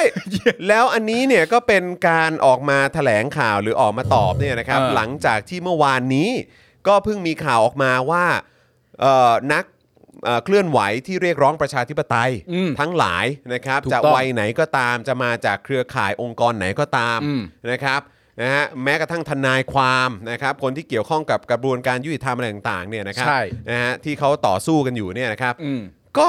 มีคำเตือนมาจาก Apple ถูกต้องผ่านะครับ อีเมล ผ่านอีเมลแจ้ง อืม มาเลยนะครับว่าโทรศัพท์ของคุณเนี่ยกำลังถูกโจมตีห อ่า รือว่ากำลังถูกแบบพยายามมีความพยายามจะแฮ็ก ใช่ นะครับโดยเขาเรียกว่าเป็น state sponsor นะ ถู ฮะ กต้อง คือได้รับการสนับสนุนจากรัฐ ใช่ ซึ่งมันจะเป็นรัฐอะไร ถ้าเกิดมันไม่ใช่รัฐรัฐเนี้ยประเทศเนี้ย ใช่ คือรัฐบาลหรือว่าสเตทสปอนเซอร์คือ ครับ ได้รับการสนับสนุนงบประมาณจากภาครัฐอ่ะ อืม เพราะเพราะคือจีนเขาจะมาแบบว่าจีนหรือว่าต่างประเทศหรืออเมริกาหรือเยอรมันหรืออะไรอีกเดียอ่ะประเทศต่างๆ ญี่ปุ่นเนี่ย ใช่ เออเขาจะมาพยายามแฮ็กเข้ากับโทรศัพท์มือถือของนักเคลื่อนไหวประชาธิปไตยในประเทศไทยทำไมวะ ใช่ เพราะฉะนั้นคือมันก็ต้องตีความอย่างเดียวว่า แปลว่ามันก็น่าจะมาจากงบของภาครัฐหรือเปล่า ใช่ แล้วพอมีเรื่องของการอนุมัติงบลับจากคอรมอให้กับกระทรวงกลาโหม ซึ่งแม้บอกว่าจะเอาไว้จัดตั้งศูนย์บัญชาการกระทรวงกลาโหมเนี่ย อืม เราก็รู้สึกไม่เชื่อใจอยู่ดีแหละ เราก็ตั้งคำถาม เพราะ น เขาบอกว่าไอ้งบนี้ที่เป็นความลับและไม่สามารถเปิดเผยได้เนี่ยมันเป็นเรื่องความมั่นคงการข่าว และการรักษาความสงบเรียบร้อยภายใน ครับ ซึ่งผมเข้าใจว่าน่าจะหมายถึงภายในประเทศ ใช่ ก็อย่างที่บอกย้ำอีกที มันมันสำคัญตรงคีย์เวิร์ดของว่ามั่นคงเนี่ยแหละฮะ ใครจะเชื่อมึง มันมั่นคง ของใคร มันมั่นคงภายในประเทศ กูก็เชื่อว่าจริง แต่มันมั่นคงภายในประเทศเรื่องอะไรล่ะ ใช่ อันนี้เรื่องใหญ่ ใช่ มันภายในประเทศแน่ๆแหละครับ เมลที่ส่งมาเตือนจากทาง Apple เนี่ย เราก็เข้าใจว่ามันเป็นทางฝั่งของภาครัฐ นั่นก็ในประเทศ และดูตัวละครที่เขาเรียกว่าอะไรต้องใช้คำพูดถูกติดตามเหรอ ใช่คบ ก็รู้อยู่แล้ว คนที่ถูกติดตาม คนถูกติดตาม แล้วเอ่อช่องทางในการเข้าถึงได้ เมื่อการใช้อันเนี้ยมันแบบทั้งเปิดหน้ากล้องได้เข้าไปอ่านอีเมล ฟังเสียงได้ ฟังเสียงได้ถ่ายรูปได้ใ ใช่ ด ๆ นั่นนู่นนี่ทั้งหมด ใช่ ก็คือครบทุกกระบวนการ ถูกต้องครับ นะครับ ถูกต้องครับ อืมนะฮะ แล้วคือจะให้ทำไงอ่ะ อืม กองทัพบบกอ่ะ เออ ก็ผมยังไปฟ้องกองทัพอยู่เลยอ่ะ เรื่อง I.O. อ่ะ เนี่ย ที่ผมมีคดีกับกองทัพเนี่ย เออ ก็เรื่อง I.O. เนี่ยแหละครับ อืม แล้วพอคุณมีคำว่าการข่าวเข้ามาด้วยไอ้เราก็ยิ่งแบบ อืม ชัดเจน นะฮะพลเอกคงชีพนะครับยังกล่าวอีกนะครับว่าการใช้งบประมาณดังกล่าวเป็นไปตามระเบียบของทางราชการสำนักนายกนะครับปี 47 เช่นเดียวกับในสมัย นายทักษิณชินวัตรเป็นนายกนี่โอ้ต้องบอกเลย สมัยทักษิณก็ทำนะ โอ้เดี๋ยวนี้คือต้องโหนทักษิณว่ะกองทัพบกต้องโหนทักษิณครับเฮ้ยกองทัพบกเฮ้ยไม่สิต้องบอกว่ากระทรวงกลาโหม กลาโหมต้องโหนทักษิณว่ะ เพื่อความชอบธรรม กลาโหมต้องโหนทักษิณเพื่อความชอบธรรมเหรอครับเนี่ย คือจริง ๆ เนี่ย เท่าที่ผมอ่านมาเนี่ยนะฮะ ไม่จำเป็นต้องมีชื่อนี้ถูกเมนชั่นออกมาเลย เออ แม้แต่นิดเดียว ไม่มีความจำเป็นใด ๆ เลยที่ชื่อของโทนี่วูดซัมหรือว่าทักษิณชินวัตรมีความจำเป็นต้องถูกเมนชั่นออกมา ภายใต้คำถามที่ต้องการคำตอบนี้ไม่มีเลย นี่คือโหนแล้ว โคตรห่า นี่คือกระทรวงกลาโหม โหนคนที่อยู่ต่างประเทศ ที่เป็นอดีตนายก ที่โดนทำรัฐประหารไปในปี 49 โดยกองทัพ โดยกองทั พ ใช่โดยกองทัพ และกลาโหมในปี 64 นี้ กลับมาโหนเขาใหม่ เพื่อความชอบธรรมของงบลับตัวเอง มึงบ้าแล้ว ว้าว ว้าว ว้าว บอกแล้วครับ ยุคนี้ครับ อะไรที่ไม่เคยเห็นไม่เคยได้ยินคุณจะได้เห็นครับ ว้าว ผมอยากรู้ด้วยนะฮะว่าการที่พูดถึงชื่อทักษิณชินวัตรขึ้นมาเนี่ย เออ แปลว่าคุณหิวแสง ตลกอ่ะ อุ้ย อยากอาย อุ้ย อะ กระทรวงกลาโหน กระทรวงกลาโหนซะแล้ว กลาแบบกออากาศด้วยนะ กลาเลยแหละไอ้เหี้ยอยู่ใต้กลาแล้วเอามือทะลุมาขอโหนหน่อย อยู่ดูไบมาใกล้ๆหน่อย ไม่เห็นเขาขับเฮาทุกวันอังคารไม่ได้เลย ไม่ได้เลยนะ และไม่ละณ คิดว่าเขาคิดว่าเขาดูมีเครดิตมากขึ้นก็เลยต้องไปโหนหน่อยใช่ไหม ไม่ไม่แล้ว เฮียตลกว่ะเออโอเค เย้ คุณผู้ชมคุณมันมันไม่ใช่แบบนี้ มันต้องไม่ใช่แบบนี้คุณผู้ชมฮะไม่แล้วเอาโอเค อันนี้ผมยอมรับด้วยความบริสุทธิ์ใจเลยนะว่า เอาคนรุ่นผมอะ หรือว่ารุ่นคุณจรเองก็ตามอ่ะ ต้องยอมรับในแง่หนึ่งว่าเรายังพอทำความเข้าใจได้ว่า อ๋อทำไมถึงโหนชื่อนี้ แต่คุณคิดภาพเด็กรุ่นใหม่ที่เรียกร้องประชาธิปไตยนะครับ เขาจะคิดในใจนะครับว่า เกี่ยวเหี้ยอะไร เกี่ยวเกี่ยวเหี้ยอะไร เกี่ยวเหี้ยอะไร เฮ้ย งบลับมันนั่นนู่นนี่อะไรต่างกันนะเอ้ยไอ้น้องๆ หนูๆ ทั้งหลาย รู้ป่ะเนี่ยว่าสมัยทักษิณน่ะก็มีงบลับแบบนี้นะเออแล้วเกี่ยวเหี้ยอะไร ไม่ได้เกี่ยวเหี้ยอะไรเลย เออเอาก็ประโห โอ้ย แล้วนึกออกป่า ผม ว่า ชีพ ในการเลือกตั้งครั้งหน้าใครก็ตามที่ยังสนับสนุนคนเหล่านี้อยู่หมายถึงในแง่ของพรรคการเมืองอะ ครับผม ที่ยังสนับสนุนคนเหล่านี้อยู่อะที่ต้องพึ่งเสียงเด็กรุ่นใหม่ที่มาจากการเลือกตั้งอะเจ้ามาจากไหน มึงเจ้ามาจากไหน เออโถ่ เอาเอาเอาโอเค นะครับ เอาเอาทักษิณก็เคยทำแล้วไงต่อฮะ ใช่ แล้วบอกว่ามีสำนักงานตรวจเงินแผ่นดินนะฮะสามารถเข้าไปตรวจสอบได้ ซึ่งก็ต้องบอกเลยนะครับว่า เฮ้ย แล้วทำไมอย่างช่วงที่ผ่านมาไปดูเจอข่าวตื้นตอนหลังก็ได้เออตอนเออสองสามตอนที่แล้วอะครับ เออ เดี๋ยวเดี๋ยวเดี๋ยวเดี๋ยวฝากเอ่อฝากพี่ดำ เออ ลองเช็คให้นิดนึง เราเพิ่งพูดกันไปเกี่ยวกับเรื่องของสตง อืม สำนักงานตรวจเงินแผ่นดิน อ่า เนี่ยแหละที่โอ้ยมันมีอยู่ช่วงนึงเนี่ย ขยันทำงานมากโดยเฉพาะหลังจากการยึดอำนาจ เออ เออนะครับไปตรวจซะเยอะเลยครับ เออ นะไปตรวจเยอะเลยนะครับ อ่าฮะ แบบพวกเขาเรียกว่าอะไรอ่าเอ่อองค์กรปกครองส่วนท้องถิ่นอ่ะ เออ โอ้ยได้เป็นพันเคสเลย จริงปะเนี่ย ใช่ ว้าว แต่เวลาจะไปตรวจแบบเข้าใจว่ากลาโหมหรือกองทัพบกเนี่ย เออ ยากฮะ ยากเหรอ ก็นี่ไงก็ที่มันบอกว่าเอ่อตอนบิ๊กแดงออกมา อ๋อ จำได้ใช่ไหมที่บอกว่า อ่า อ่าเนี่ยหลังจากการมีกราดยิงอ่ะ อ่า ที่โคราชใช่ไหม อ่าอ่า แล้วก็บอกว่าอ่าเดี๋ยวต่อไปเนี่ยนะเดี๋ยวจะให้ทางเอ่อให้ทางสำนักงานตรวจเงินแผ่นดินเข้าไปตรวจอะไรประมาณนี้ด้วยอะ อ่า เออ แต่ว่าก็รู้สึกว่ายังไม่มีการส่งเอกสารมาให้ตรวจนะฮะ ใช่ แล้วเขาเขาบอก หลุ อะ ม ไรนะ ดำฮะ ที่เขาเคยพูดแล้วจริง ๆ แล้วตรวจสอบไปได้แค่ประมาณ4%เปอร์เซ็นต์ อะไร ใช่ไหม อย่งเงี้ย ประมาณ อะไร เนี้ย ประมาณเนี้ย เออ เออตรวจสอบได้น้อยมาก เออ เออนะครับอันไหนฮะอันนี้ใช่ไหมเฮ้ยแบบนี้ก็ได้เหรออ่าใช่ใช่ใช่ใช่เรื่องเรื่องสตงใช่ไหม เออ เออ นะครับ ก็เดี๋ยวอาจารย์แบงค์ลองแปะคลิปนี้ไว้ในช่องคอมเมนต์หน่อยละกันครับ ได้เลย นะฮะ เผื่อคุณผู้ชมอยากจะดูผลงานของสำนักงานตรวจเงินแผ่นดินนะครับ อืม นะที่เอ่ออุ้ยเข้มข้นมากในการตรวจสอบกองทัพอะครับนะครับ ฮะหน่วยงานความมั่นคงอะครับนะฮะก็ลอง เออ ไปดูได้เพราะว่าคุณคงชีพเขาบอกว่าเนี่ยไอ้เรื่องงบลับเนี่ยนะเดี๋ยวสำนักงานตรวจเงินแผ่นดินเนี่ยเขาจะเข้าไปตรวจสอบนะ อืม เออแล้วก็ย้ำว่าการใช้งบลับเนี่ยเป็นไปตามระเบียบของทางราชการ อืม นะเพียงแต่ไม่สามารถเปิดเผยได้ อ๋อนี่ใจคอ ใจคอมึงจะย้ำทุกบรรทัดเลยว่างั้นเถอะ ย้ำย้ำย้ำอืมนะฮะ หิว นี่ คุณผู้ชมพิมพ์หิวโทนี่ นี่แล้วเขาบอกว่ามีรายงานข่าวแจ้งนะครับว่าการขออนุมัติงบลับของกระทรวงกลาโหมเนี่ยอยู่ในแผนงานยุทธศาสตร์พัฒนาศักยภาพการป้องกันประเทศครับ โอเค คำนี้เลิศหรูมากครับนะฮะแผนงานยุทธศาสตร์พัฒนาศักยภาพการป้องกันประเทศ อ่า คือมึงยังมีศักยภาพป้องกันประเทศอยู่เหรอครับ ขนาดแรงงานต่างด้าวผิดกฎหมายมึงยังป้องกันไม่ได้เลยครับ ใช่ครับ เป็นปัญหาโควิดด้วยนะ ใช่ครับ ต ผ อนนั้น มนะฮะซึ่งงบประมาณที่ใช้เนี่ยนะครับจำนวน 21.69 ล้านบาท ก็เพื่อจัดตั้งศูนย์บัญชาการกลาโหม เออ จัดตั้งศูนย์นี่คือต้องใช้ตั้ง 20 กว่าล้านเลยครับเนี่ย ครับ ไว้สำหรับปฏิบัติการทางยุทธการ ที่เหนือขึ้นไปในระดับนโยบาย และเพื่อสนับสนุนทั้งการแก้ปัญหาโควิด -19 ซึ่งอยากจะถามว่าเสือกอะไร เสือกอะไรกับการแก้ปัญหาโควิด -19 กลาโหม ครับ กลาโหมไม่ต้องไปเสือกครับ ไม่ต้องไปยุ่งครับ คือนี่บอกว่าสนับสนุนการแก้ปัญหาโควิด -19 กับกระทรวงสาธารณสุข รวมไปถึงเรื่องน้ำท่วม ก็อยากจะบอกว่าเสือกอะไรครับ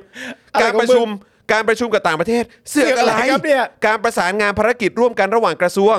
โดยศูนย์บัญชาการกระทรวงกลาโหม ใช้ในระดับนโยบายตั้งอยู่ที่กระทรวงกลาโหม แต่ระดับปฏิบัติการจะใช้ศูนย์บัญชาการทหารของกองทัพไทยเออก็เรื่องของมึงแล้วกัน แต่ฟังดูแต่ละอย่างก็ดูแล้วไม่มีอะไรที่ ที่ เกี่ยวกับมึงเท่าไหร่นะ เกี่ยวกับมึงเลยนะฮะ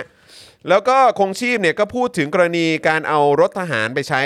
เอ่อในช่วงที่รถบรรทุกหยุดเดินรถนะครับ ว่านายกไม่ได้พูดถึงประเด็นนี้ในที่ประชุม แต่ได้คำนึงถึงกะถึงความเดือดร้อนของประชาชนเหรอเออนะฮะโดยรัฐบาลและกองทัพนะครับ พร้อมช่วยเหลือประชาชนนะครับ โอ้กองทัพมึงหยุดเฉยๆมึงอยู่ของเออมึงรู้หน้าที่ของมึงไปเถอะ มึงยังไม่รู้ห อัน น้า นี้มัน ที่เล มั ย นไม่ใช่หน้าที่มึง เออ นี่แล้วก็บอกว่าพร้อมช่วยเหลือประชาชน เพราะทหารและกองทัพมียุทโธปกรณ์ครับ ที่มาจากภาษีประชาชน เออ และเมื่อประชาชนมีความเดือดร้อนก็พร้อมจะช่วยเหลือเช่นเดียวกัน โอ้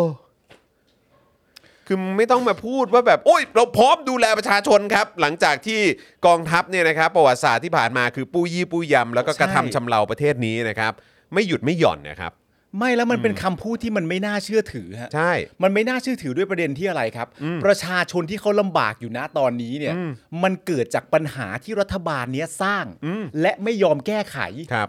แล้วสุดท้ายมึงที่มึงบอกว่าจะมาช่วยเนี่ยมึงจะมาช่วยจากปัญหาที่มึงสร้างขึ้นมาเองอะ ใช่ และเป็นปัญหาและเป็นการช่วยที่แบบปลายแถวมากว่าแบบรถแม่งหมื่นหมื่นๆคันน่ะที่ไม่วิ่งอะและเขาจะเอามาช่วยเท่าไหร่นะ37 เออสามสามพันเจ็ด 3,007เพื่อจะเอามาช่วย 3700 ใช่ ครับ แต่ ซึ่ง ปัญหา วันนี้ ที่เขาต้องอ่า คว่ำไปสามแล้วฮะ ความไป ใช่ สามเหรอ แต่ปัญหาที่เขามาช่วยก็คือว่าเขาไม่วิ่งเพราะราคาน้ำมัน คือมึงไม่เคยสืบหาหรือพยายามจะช่วยต้นตอของปัญหาเลย เวลาคนไปถามมึงมึงก็บอกว่าก็มันเป็นแบบนี้อ่ะแต่มันเป็นแบบนี้ภายใต้รัฐบาลมึงนะ ใช่ แล้วท่านนายกทุกคนสามารถพูดคำนี้ได้ทั้งหมดว่าไม่ว่าอะไรจะเกิดขึ้นก็ตาม มันเป็นเช่นนั้นแลเนี่ย อืม ใครก็เป็นนายกได้มั้ง ใช่ ใครก็มีอำนาจได้มั้ง แต่มึงใช้ภาษีของประชาชนน่ะมันต้องเก่งกว่านี้หรือเปล่า มันต้องมีความสามารถมากกว่านี้หรือเปล่า แล้วแก้ทุกอย่างแม่งแก้ปลายแถวหมด แล้วก็มาเคลมว่าช่วยอยู่นะ นี่แล้วก็บอกว่าส่วนค่าใช้จ่ายน้ำมันในการขนส่งสินค้านั้นนะครับโฆษกกระทรวงกลาโหมบอกว่า รัฐบาลต้องเป็นผู้รับผิดชอบครับ เออใช่ ก็คือเงินประชาชนอีกใช่ไหมครับ ครับ นะฮะและเก็บจากผู้ที่ได้รับประโยชน์ ซึ่งคงต้องถัวเฉลี่ยกันไป ไม่เกี่ยวกับค่าศึกหรอ เพราะเป็นการออกมาช่วยเหลือประชาชนชั่วคราวกองทัพไม่มีปัญหาโอ้ก็แง่สิไม่ใช่เงินมึงนี่เพราะทุกรัฐบาลใช้กองทัพอยู่แล้วเฮ้ อะไรอ่ะ บางรัฐบาลนี่ก็จะไปแตะกองทัพนี่ยากมากเลยนะฮะ ยากครับ มีแต่ต้องประเคนเงินให้ประเคนงบให้นะฮะ ใช่ครับ เออนะฮะไม่ใช่เพียงรัฐบาลนี้เท่านั้นอีกทั้งกองทัพเป็นของประชาชนไม่จริงอ่ะ จ้า ไม่จริงอ่ะไม่จริง ใช่ เลิกพูดเถอะ เพียงแต่ว่ากองทัพอะใช้เงินประชาชน อย่าบอกว่าเป็นกองทัพของประชาชนเลย คือจริง ๆคำพูดคุณที่ถูกต้องก็คือว่ากองทัพควรเป็นของประชาชน ใช่ ไม่ใช่ว่าคุณเคลมได้นะตอนนี้เลยว่ากองทัพเป็นของประชาชนไม่จ ริง ยังไงก็ไม่จริง แต่กองทัพควรเป็นของประชาชน รับใช้ประชาชนไหมอันนั้นน่ะจริง ใช่ แต่ถามว่าณตอนนี้กองทัพทำหน้าที่นั้นไหมกูก็ตอบว่าไม่ เออ ไม่ได้รู้สึก อย่าดิ้ อะ น ในฐานะประชาชนไม่รู้สึกเลย ไม่มีเป็นไปไม่ได้ฮะ กองทัพควรเป็นของประชาชนครับ ใช่ อย่าบอกว่ากองทัพเป็นของประชาชน ไม่ได้ครับ ทุกวันนี้กองทัพใช้แต่เงินประชาชนครับ ใช่ครับ อ้อแล้วก็มีประเด็นว่ากองทัพเอ่อเขาเรียกว่าอะไรกองทัพบกใช่ไหม จองทัพบก เออทหารละกัน เอออ่ าใช้ทหารละกันนะฮะทหารยิงประชาชนนะครับ ใช่ครับ อืม เป็นของประชาชนไหมฮะ อืม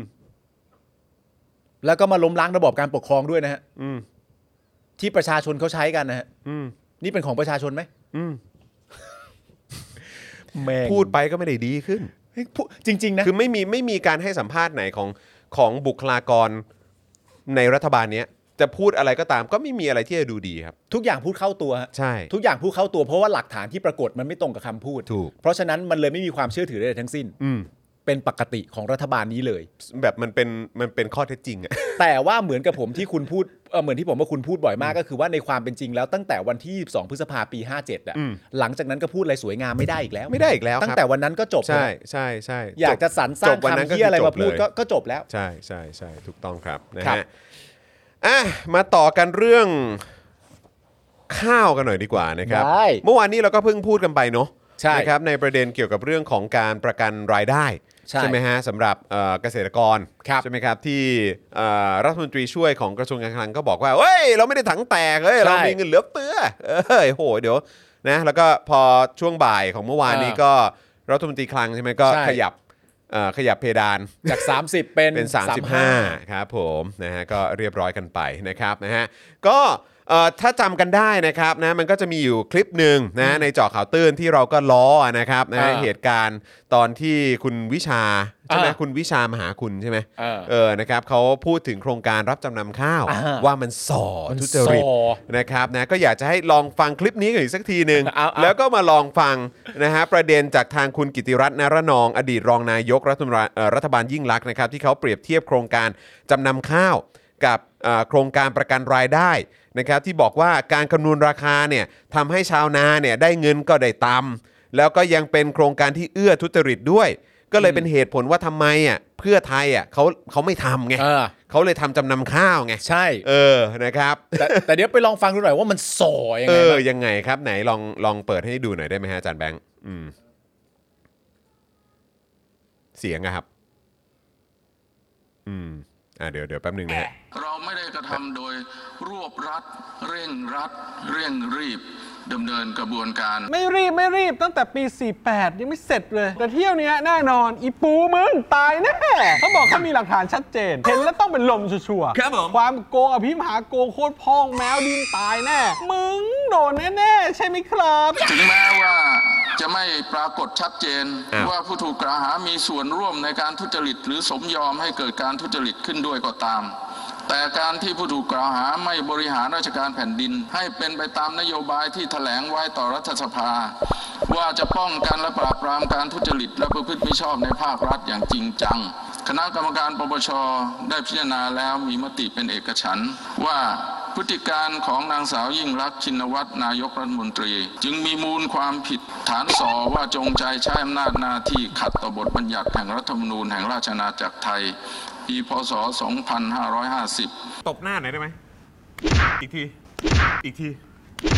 อีกรอบได้ไหมกลับกลับกลับใช่เลย ใช่เลย ถึงแม้จะไม่ปรากฏชัดเจน คือไม่มีหลักฐานอะแต่มันส่อไง แม่งโกงแน่ๆเลย พวกกูเนี่ยเป็นชาวบ้านเนี่ย ดูทรงแล้วแม่งโกงกันชิบหายแน่นอนครับ แม่งมีคนเกี่ยวข้องเยอะมาก ทั้งข้าราชการ กระทรวงเกษตร กระทรวงพาณิชย์ กระทรวงการคลังชาวนาโรงสีพ่อค้าข้าว เห็นไหมนี่ เห็นสสประชาธิปัตย์อภิปรายป่ะ ในสภา ที่เขาไปถ่ายมาแบบจ่าๆเลยอะวิดีโอแบบคล้ายนะคล้ายคนเอาข้าวมาเวียนเทียนจำนำที่โรงสีอะดูแล้วแบบว้ายตายแล้ว โกงอีตาจังเลยโกงโกงโกงโกงโกงโกงโกงโกงโกงโกง เราก็เป็นชาวบ้านนะนะ เราก็สันนิษฐานไปไง เราก็อนุมานแล้วเราก็รู้จักสังคมเรานะ เฮ้ย เราก็พอคาดเดาได้ไม่ยากหรอก ว่าโครงการแม่งใหญ่ขนาดเนี้ยคนเยอะขนาดเนี้ยเงินขนาดเนี้ยแม่งโกงชัวร์ใครจะไปเชื่อไอ้ปูบอกว่ามีโกงไม่มีโกงไม่มีโกงไม่มีโกงเว้ยบ้า เออแต่นั่นมันชาวบ้านไง คิดกันได้ไง วิจารณ์กันได้ในสภากาแฟ เลือกตั้งคราวหน้ากูอาจจะไม่เลือกมึง หรือว่า เฮ้ย ถ้าเกิดรัฐบาล อ่ะ นี้ไม่ โอ เข้า เค วิน ครับ อีก ผม นะกูอาจจะนะฮะ ลงทุนซื้อ ก็ลองดู ที่ กันได้นะครับ ใครที่สนใจก็ไปย้อนดูคลิปนี้กันได้นะครับ อันนี้มันตอนที่เท่าไหร่นะอาจารย์แบงค์ หนึ่งหนึ่งสี่สามเนอะหนึ่งสี่สามไปดูกันได้นะครับนะฮะประโยคเด็ดก็คือสอทุจ มั ริ น ต ส่อ สอครับผม แต่คืออย่างที่บอกไปคือที่ประชาชนก็ติดตามกันว่าจากจากชื่ออะไรวิชาใช่ไหม อ่ะวิชา เออก็แบบว่าเหมือนเขาพบหลักฐานนะ อ่า แต่เขาแต่สุดท้ายเขาก็มาบอกว่าเออถึงแม้ว่าจะไม่พบหลัก ฐาน แต่มัน ส่อ ประชาชนก็เลยตั้งคำถามกันว่า ก็คือไม่ไม่พบใช่ ไหม คือยังไงอ๋อแต่มันสอเนอะ มันส่อเพราะว่ามัน คบ มีหลายกระบวนการที่เกี่ยวข้องกันมา เออ แล้วก็นี่เป็นคนบริหารก็เป็นนายกอะ อ่าครับ แต่นี่บอก ผ แม้ว่าตลอดระยะเวลาของ Daily Topic เนี่ยเราพูดกันเรื่องนี้บ่อยมากเลย ครั นะ บ ว่า เอ๊ะแล้วทำไมเวลาที่เหตุการณ์เกิดขึ้นกับรัฐบาลนี้ หรือพักร่วมรัฐบาลนี้เนี่ยทำไมมันไม่เห็นโดนตัวบนเลยวะ นั่นน่ะสิ มันโดนตัวเบาหมดเลยอะ เนอะ แปลกจังเลย ดู อะ แบบไม่เกี่ยวข้อง ผมก็เลยอยาก ไ รู้ว่าไอ้เรื่องทั้งหมดเหล่านี้ที่เกิดขึ้นกับรัฐบาลนี่หลาย ๆ เรื่องเนี่ย มันไม่ส่อมัน มันน่าจะส่อกันบ้างนะ พูดถึงคอนสอนี่หว่า เออนะฮะอ่ะเอ้ยมีมีมีป่ะมีท่อนสอป่ะ มีมี เอ้ยไหนไหนไหนขอดูท่อนสอหน่อยสิ ไหนไหน เออพอดีรู้สึกเมื่อกี้เราพูดเยอะเออ เราก็บอกว่าไม่ทุจริต แต่ว่าการกระทำของท่านมันเข้าเหตุในการส่อไปในทางทุจริต มึงมีลูกจ้าง มึงไล่มันออกเพราะมันมีพฤติกรรมส่อทุจริตพ่อตายห่าเลยนะครับ โอ้สอ เอ้ยนี่ยึดอำนาจเอาไปอมไว้เกินครึ่งปีแล้วนะเนี่ย แม่งไม่มีใครแทรกแซง ไม่มีใครกดดัน ไม่มีม็อบ ไม่มีแมว ไม่มีหมาที่ไหนมาปิดถนน ส่อทุจริต กลับกลับกลับแล้วสอนชเนี่ยนะครับ สอนช สอครับ สอนชเฮียอะไรล่ะครับ โอ้ย นะก็จริงก็ก็เนี่ย ใช่ ก็แบบอมแบบว่ายึดอำนาจมาเป็นปีแล้วอะ เออ แล้วก็ทำไอ้อะไรนะไอ้การตรวจสอบอะไรต่างๆ โดยไม่มีใครใครขัดขวางนะอำนาจเต็มเลยนะอำนาจแบบเต็มเลยแล้วอันนั้นก็ ใช่ คือยุคมีม .44 มีอะไรต่าง ๆ เหล่านี้ด้วยนะ เออ แต่ แต่หลักฐานที่ได้คือสอว่ะ ซอกระสอซะแล้วอ่ะ ครับผม แล้วไม่ โกงว่าจะเป็น แน่โกงแน่แน่ๆโกงแน่ มันโกงแน่ยังไง เออ มันก็โกงแน่ๆทำขนาดนี้ไม่โกงได้ยังไง และและไหนมันมันพิสูจน์ไงว่าโกง เอ้า ก็มันสอ อะมันสอซะแล้วอ่ะ นึกออกไหมมองมุมไหนแม่งก็โกง แต่ถามว่ามันโกงเพราะอะไรเนี่ย มีหลักฐานเป็นชิ้นเป็นอันไหมที่มั่นใจมากๆ เนี่ย เอ้าก็สออะ สอแล้วไง ก็มันสอซะแล้วอ่ะ เ ก็มันสอซะแล้วอ่ะ อะไรแหว เออ มันคือคนเฮียอะไรสอไม่โกงนี่หรอกปะสอแม่งก็โกงแล้ว เออสอขนาดเนี้ย ใช่ สอสอลากยาวออ่างหลายตัวขนาดเนี้ยโอ้ย เออ โกงแล้วอย่างเงี้ย แต่ประเด็นมันคือว่าคนที่มั่นใจว่าคนคนหนึงโกงมากขนาดเนี้ยเป็นกูอ่ะกูจะไม่หน้าด้าน ใช้เหตุผลมาอ้างว่ามันสอนั่นเอง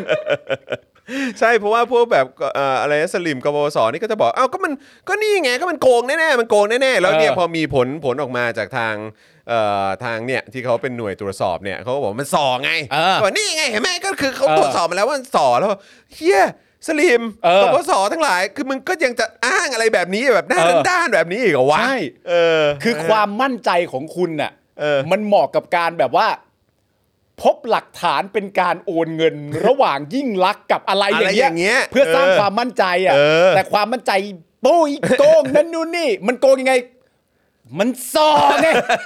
ไอ้เหี้ยเอ้ยมันสอมนก็โกง เออ นะฮะ อ่ะ งั้นเดี๋ยวมาฟังความเห็นของอดีตรองนายกสมัยยิ่งลักษณ์กันดีกว่านะครับ ครับ หลังจากที่เมื่อวานนี้นายอาคมเติมพิทยาภัยศิษย์นะครับรัฐมนตรีว่าการกระทรวงการคลังได้แถลงข่าวการขยายเพดานหนี้นะครับในมาตรา 28 ตามพรบวินัยการเงินการคลังของภาครัฐ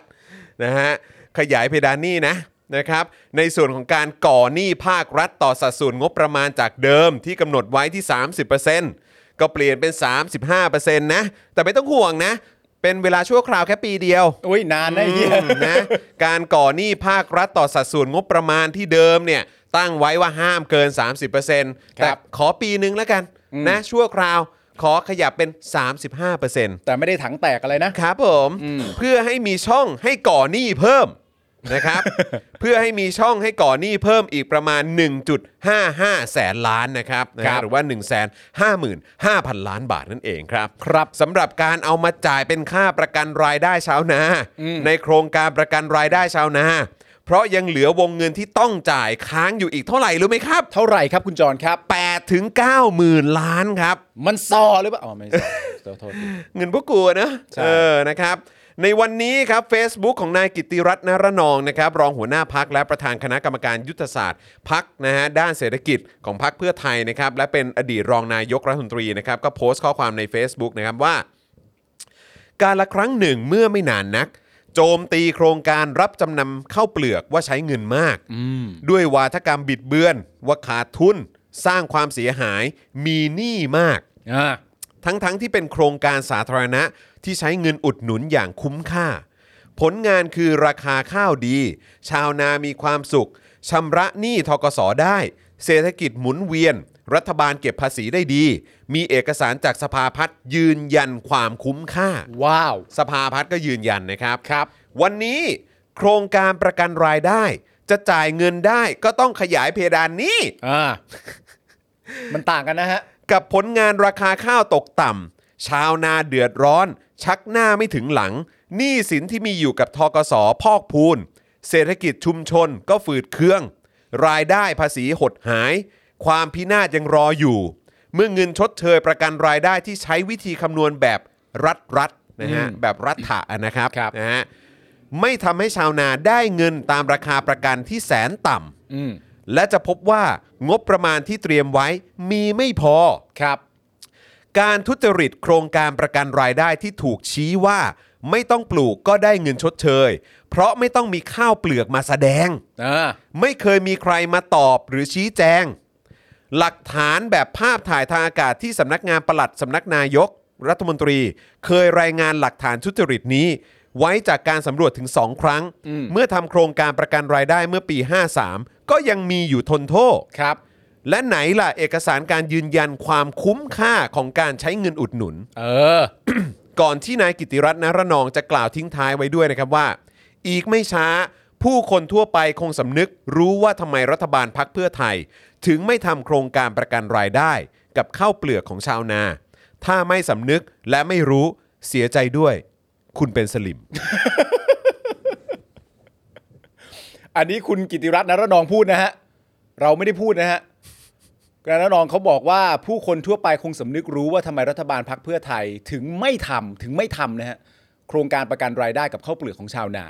แต่ถ้าไม่สำนึกและไม่รู้เสียใจด้วย คุณคือสลิม อย่างเงี้ยเขาว่าอย่างเงี้ยเขาอาจจะไม่ได้พูดสำเนียงนี้ก็ได้นะฮะ แต่การพูดแบบนี้คุณกิตติรัตน์เนี่ยนะฮะก็ต้องบอกว่า เขาสอนะ เขาสอจะไป เขาสอ ว่ ครับ สลิม เขา หรือ ส เป อ ล่า ครับเขาสอนะฮะเออนะฮะ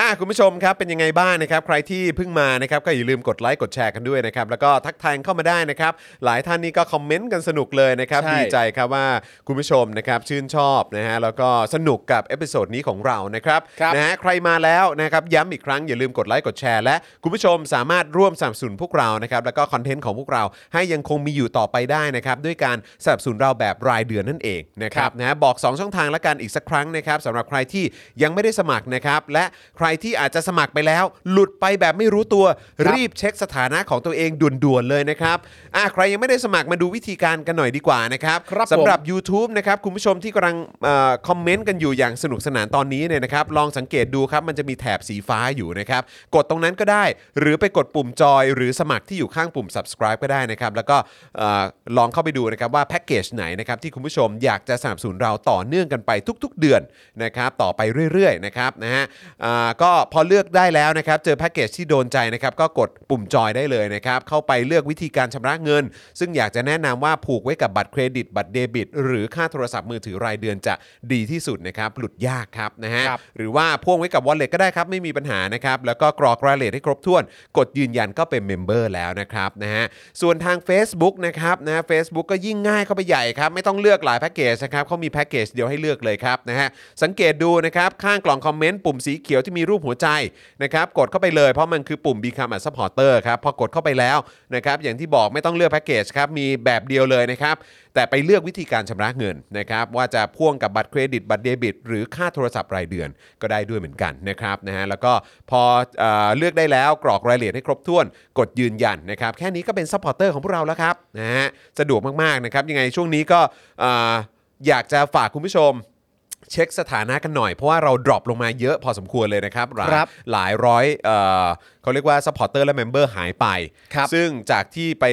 ลองติดตามดูนะครับ คิดว่าน่าจะเป็นเพราะเอ่อบางท่านอาจจะหลุดไปแบบไม่รู้ตัว ครับ นะครับเพราะไปพ่วงไว้กับช่องทางการชำระเงินนะครับ ที่อาจจะไม่ต่อเนื่องกัน ครับ นั่นเองนะครับ ยังไงก็ฝากติดตามด้วยนะครับนะฮะแล้วก็คุณผู้ชมที่อยากจะสนับสนุนเราแบบอ่ารายวันนะครับ เติมพลังชีวิตเข้ามาได้เลยนะครับ ตอนนี้นะครับนะฮะเติมเข้ามาเลยนะครับ ผ่านทางบัญชีกสิกรไทยครับ 0698 975 539 นะครับ หรือสแกน QR Code ก็ได้นะครับ เติมเข้ามาเลยนะครับนะฮะแล้วก็ยังสามารถอ่าเบิร์นดาวเข้ามาได้นะครับ ทาง Facebook นะครับ แล้วก็ไปช้อปปิ้งกันได้ที่ Spoke Dark Store ด้วยนะครับ ส่วนก่อนที่เราจะไปเข้าข่าวกันต่อเนี่ยนะครับ ขอเอ่ออัปเดตโค้ชแขกในวันพรุ่งนี้กันหน่อยดีกว่านะครับ อ่า พรุ่งนี้นะครับเอ่อหลังจากที่เอ๊ะมันช่วงเดียวกันปะช่วงเดียวกันสิ จริง ๆ โค้ชแขกมาก่อนนะเอ ครับ อนะครับโค้ชแขกจะมาประมาณสัก 10 โมงนะครับนะฮะก็ติดตามกันได้ ความพิเศษของวันพรุ่งนี้ยังไม่หมดนะครับ เพราะว่าโค้ชแขกจะกลับมาเปิดครัวอีกครั้งแล้วนะครับหนนี้นะครับได้ยินว่าจะมาพร้อมกับเมนูตามเสียงเรียกร้องของแฟนๆนั่นก็คือน้ำพริกอ่องครับ อุ้ยอยา น้ำพริกอ่อง ครับผม เออ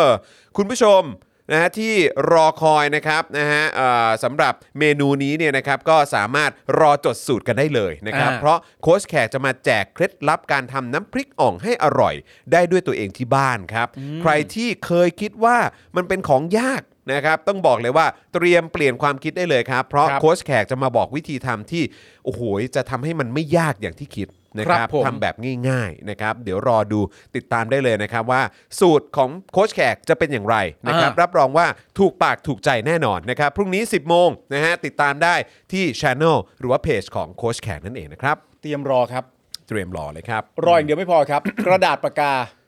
จดสูตรครับ จดสูตรเลยจดสูตร จดสูตร เลย ครับ นะครับ โอ้ นะฮะพรุ่งนี้รับรองว่าโดนนะครับก็พรุ่งนี้เนี่ยเอ่อ8โมงเช้าเจอเจาะข่าวตื้นตอนใหม่ อ่า นะครับ10 โมงเจอโค้ชแขก ครับ 10 โมงครึ่งเจอวาสนาอารวาส5โมงเย็นเจอ Da- Daily Topics นะค ครั รับบ ผม ซึ่งก็จะมีผมมีคุณปาล์มมีพี่โรซี่ อ่า แล้วก็มีอาจารย์แบงค์นะครับ ครับ นะก็ติด ผม ตามกันได้นะครับอ่ะคราวนี้เรามาที่อีกหนึ่งข่าวดีกว่านะครับเจาะต้นต่อกลุ่มทุนปั่นราคาปาล์มครับครับโอ้ยปาล์ม เขามาปั่นราคากูแล้ววะ โดนปั่นนะเราอ่ะ อย่างนี้แปลว่ากูหิวแสงหรือเปล่า กูหิวแสงหรือเปล่า เออ นี่ไงก็นี่ได้เดี๋ยวเดี๋ยวอิ่มเลยเพราะเรามาเจาะต้นตอแล้ว ได้ ถ้ากูรู้ว่าใครมาปั่นกูแล้วก็ โดนแน่ โดนแน่ โดนแน่ กูยิ่งหิวแสงอยู่ด้วย แล้วกูอยากจะบอกกันนะว่ากูก็เป็นอีกคนหนึ่งที่ ซอ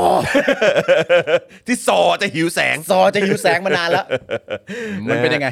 ขณะที่วิกฤตราคาน้ำมันนะครับจะนำมาซึ่งการออกมาเรียกร้องของประชาชนภาคส่วนต่างๆนะครับคือเรื่องนี้ที่เราจะคุยกันนะครับก็คือวังวนที่เขามักจะพูดถึงกันว่า อุ้มน้ำมันก็กระทบสวนปาล์ม ใช่ อุ้มสวนปาล์มแล้วน้ำมันมันก็แพงไง ใช่ เออนะครับนะเพราะฉะนั้นเดี๋ยวเรามาดูรายละเอียดกันตรงนี้หน่อยดีกว่านะครับ ครับ นะฮะก็คือตอนนี้เนี่ยราคาน้ำมันเนี่ยนะครับตอนนี้ประชาชนนะครับก็ออกมาเรียกร้องกันเยอะเลยนะครับนะมีเสียงจากทุกภาคส่วนเลยนะครับ ครับ โดยเฉพาะเหล่าผู้ชุมนุมกลุ่ม Trucks Power นะครับที่นำโดยนายอภิชาติไพรรุ่งเรือง ประธานสาพันธ์การขนส่งทางบกแห่งประเทศไทยนะครับซึ่งเพิ่งจะมีการจัดกิจกรรมเรียกร้อง ให้ภาครัฐเนี่ยตรึงราคาน้ำมันดีเซลนะครับลิตรละ 25 บาทเป็นเวลา 1 ปี ครับผม โดยขอให้ลดภาษีสรรพสามิตนะครับอาถอดส่วนผสม น้ำมันปาล์มออกจากน้ำมันดีเซล และใช้เงินกองทุนน้ำมันมาดูแล พร้อมขีดเส้นให้เวลาดำเนินการภายใน 1 ธันวาคม 64 นะครับ ครับ ก่อนจะปรับขึ้นราคาค่าขนส่ง 10%ครับ อืม ล่าสุดนะครับเมื่อวานนะครับมีรายงานว่าที่ประชุมกรรมการบริหารนโยบายพลังงาน หรือกบงเนี่ยนะครับที่มีนายสุพัฒนพงษ์พันธ์มีเชาวรองนายกนะครับนะแล้วก็เป็นเอ่อรัฐมนตรีกระทรวงพลังงานเป็นประธานเนี่ยก็มีมติปรับสูตรน้ำมันดีเซลแล้ว อ่าน นะครับ โดยปรับให้เหลือเพียงสูตรเดียวก็คือสูตร B7 นะครับ ครับ จากเดิมที่มีอยู่ทั้งหมด 3 สูตรด้วยกันนะครับก็คือ B7 B10 แล้วก็ B20 ครับ โดยจะปรับมาใช้เป็นสูตรเดียวเลย ระหว่างช่วงเวลา 4 เดือนนี้นะครับ อืม เริ่มตั้งแต่ 1 ธันวาคมนะครับเอ่อปีนี้ไปจนถึง 31 มีนาคมปีหน้า ครับ ซึ่งนายวัฒนพงศ์คุโรวาดนะครับผู้อำนวยการสำนักงานนโยบาย และแผนพลังงานระบุว่า วิธีนี้จะส่งผลให้ราคาน้ำมันดีเซล B7 เนี่ยนะครับปรับลดลงมาอยู่ที่ลิตรละไม่เกิน 28 บาท จากที่ปัจจุบันเนี่ยลิตรละ 28.87 บาทนะครับนะฮะอย่างไรก็ดีจะเห็นได้ว่า แม้มาตรการนี้ดูเหมือนว่าอาจจะช่วยทำให้ราคาน้ำมันดีเซลลดลงมาได้บ้าง ครับ แต่ก็ยังไม่สามารถลงมาอยู่ที่ลิตรละ 25 บาทตามข้อเรียกร้องของผู้ได้รับผลกระทบได้นะครับ ครับผม นายวัฒนพงศ์เนี่ยก็บอกว่ามาตรการปรับสูตรน้ำมันให้เหลือแต่ B7 เนี่ย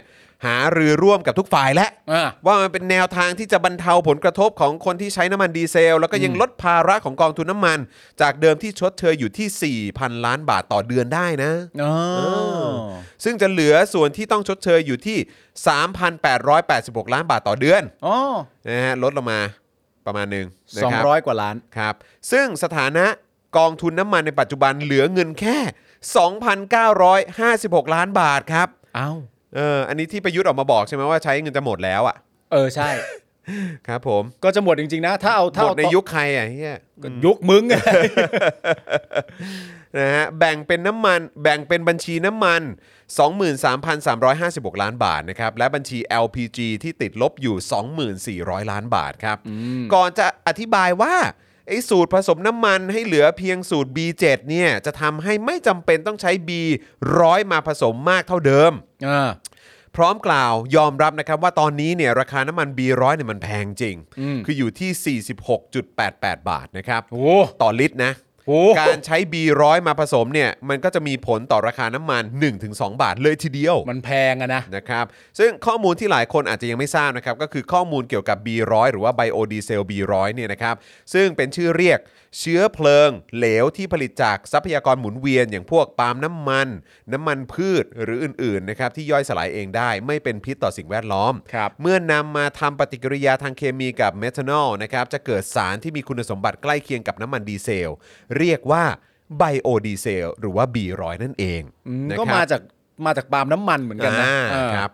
น้ำมันในท้องตลาดจึงเกิดการใช้ไบโอดีเซลหรือว่า B100 มาผสมกับดีเซลที่ได้จากปิโตรเลียมครับนะฮะปิโตรเลียมนะครับ ครับ ในสัดส่วนต่างๆ จนแบ่งเกรดได้ดังที่เราคุ้นหูกันนะครับอย่างเช่น B20 ที่ผสมจากไบโอดีเซล 20%นะฮะต่อดีเซลจากปิโตรเลียมเอ่อ80%นะครับหรือ B5 นะครับที่ผสมจากไบโอดีเซล 5%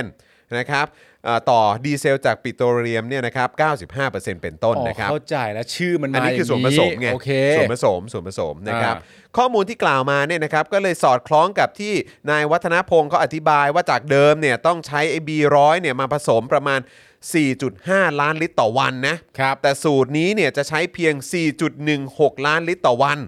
อืม มันถือว่าเยอะไหมอ่ะ อืมผมก็ไม่แน่ใจนะ แต่พอดูจากตัวเลขแล้วมันแค่แค่รู้สึกว่าหรอเอออะไรเงี้ยก็คือลดลงไปถึง 3.4 แสนลิตรต่อวัน ครับ เขาใช้คำว่าลดลงไปถึงนะ อื เอ ม อแปลว่าก็คงเยอะนะครับ นะครับ ซึ่งกระทรวงพลังงานนะครับ ถือว่านี่เป็นการตอบสนองกลุ่มสหพันธ์การขนส่งทางบกแห่งประเทศไทยแล้วส่วนหนึ่งนะ เพราะราคา 28 บาทก็ถือว่าลดลงมาแล้วไง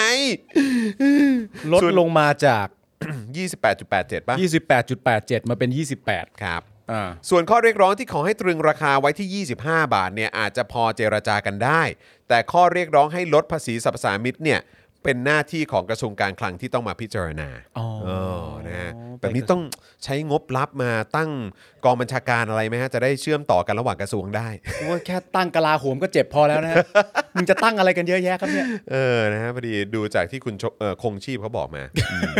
นะฮะสิ่งต่อมาที่ต้องจับตาดูให้ดีนะครับก็คือนะฮะเอ่ออย่างที่ให้ข้อมูลไปนะครับว่าไบโอดีเซลหรือว่า B100 เนี่ยผลิตมาจากน้ำมันปาล์มไง อ่า หากจะลดปริมาณการใช้น้ำมันปาล์มสิ่งที่จะที่อาจจะเกิดขึ้นต่อจากนี้ก็คือ ผู้ได้รับผลกระทบจากราคาน้ำมันปาล์มนะฮะที่จะตกลงอีกครั้ง นั่นก็คือเกษตรกรสวนปาล์มครับ เพราะว่าความต้องการจะน้อยลง ทุกอย่างแม่งเชื่อมกันไปหมดฮะ ถูกต้องครับ ทุกอย่างแม่งเชื่อมกันไปหมดครับ ครับ เพราะก่อนหน้านี้เนี่ยในช่วงปี 60ถึง62เนี่ยนะครับที่ราคาน้ำมันปาล์มตกต่ำหนักที่สุดในรอบ 20 ปีนะครับเกษตรกรเนี่ยต้องออกมาเรียกร้องให้รัฐอุ้ม อืม เอาน้ำมันไบโอดีเซล B100 ที่ผลิตจากน้ำมันปาล์มดิบ 100%เนี่ยมาใช้กับรถยนต์เครื่องยนต์ดีเซล อืม เพื่อลดปริมาณน้ำมันปาล์มดิบในสต็อก ครับ อย่างไรก็ดีครับสถานการณ์ราคาปาล์มตอนนี้เนี่ยทะลุสูสูงถึงเกือบ 10 บาทต่อกิโลแล้วนะฮะ อืม จากที่เคยได้แค่ 1-2 บาทครับ ครับผม นะฮะตอนนี้ไปเป็น 10 บาทแล้วนะครับ ฮะ ซึ่งเกษตรกรเนี่ยเคยเรียกร้องให้ขึ้นมาอยู่ราว 4 บาทครับ อ่า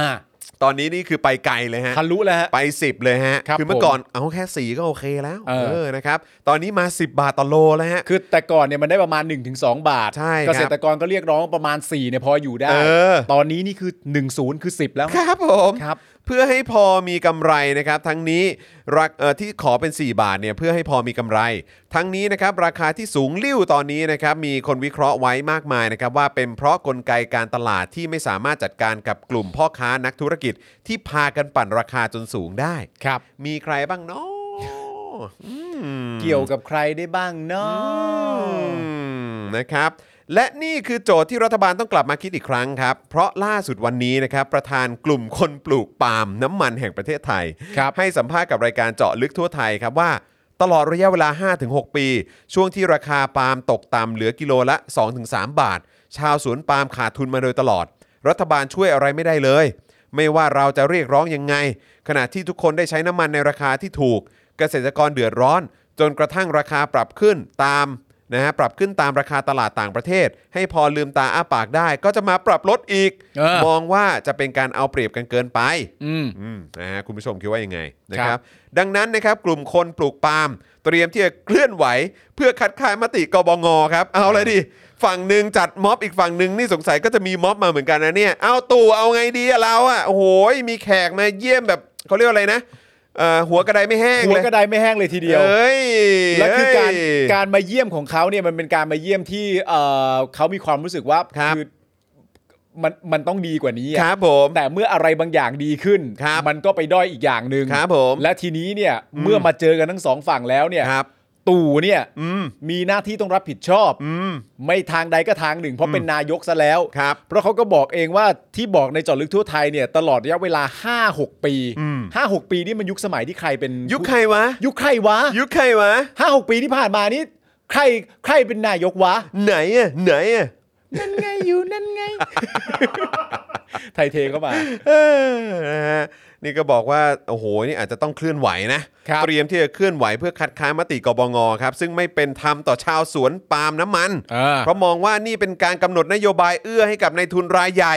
เหมือนปล้นเกษตรกรไปเอื้อให้หน่วยงาน พลังงานที่มีนายทุนใหญ่ไม่กี่คนถือหุ้นอยู่ ครับ รัฐบาลเองก็ถือหุ้นใหญ่อยู่ด้วย ทั้งที่รัฐบาลมีนโยบายส่งเสริมให้ปลูกพืชพลังงาน ชาวสวนก็มีความหวังว่าปลูกปลูกน้ำมันปะเอ่อปลูกปาล์มน้ำมัน แล้วเนี่ยจะมีตลาดรองรับนำไปผลิตเป็นพลังงาน อืม แต่นโยบายก็ไม่มีความแน่นอน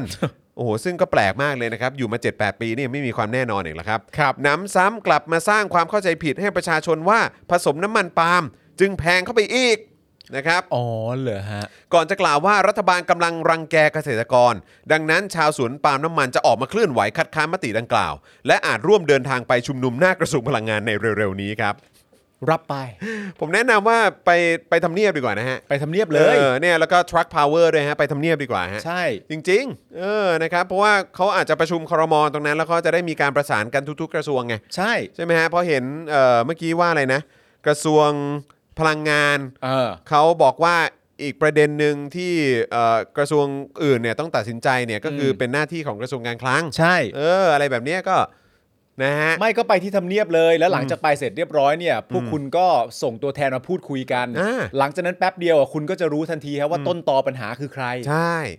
ก็ไปไปโดยสงบ ชัดเจน นะครับ ไปยื่นหนังสือก็พอเนาะ ใช่ เออนะครับ เดี๋ยวเขาจะหาว่าเราเออเขาเรียกว่าอะไรนะ แบบเอ่อบอกว่าให้ให้ไปที่ทำเนียบ แต่คือจริง ๆ ก็ไปยื่นหนังสือเลย ไปเลย ก็ไป ทั้งคู่เลยไปยื่นพร้อมกันเพราะว่าเป็นคนที่อยู่อยู่ในเอ่อกรอบปัญหาเดียวกัน กรอบปัญหาแต่ เออ สองเหมือนสองสถานการณ์ ใช่ แต่มันอยู่ในกรอบเดียวกัน ใช่ ก็ควรจะไปในสถานที่ใดก็ตามที่คุณสามารถไปแล้วยื่นข้อเรียกร้องได้ ใช่ส่งตัวแทนไปก็ได้ครับ ไปเลย อืมครับผม นะครับ นะฮะแต่ก็น่าเห็นใจตู่นะฮะโอ้โหตายละ ครับ แม่เออเขาก็เขาก็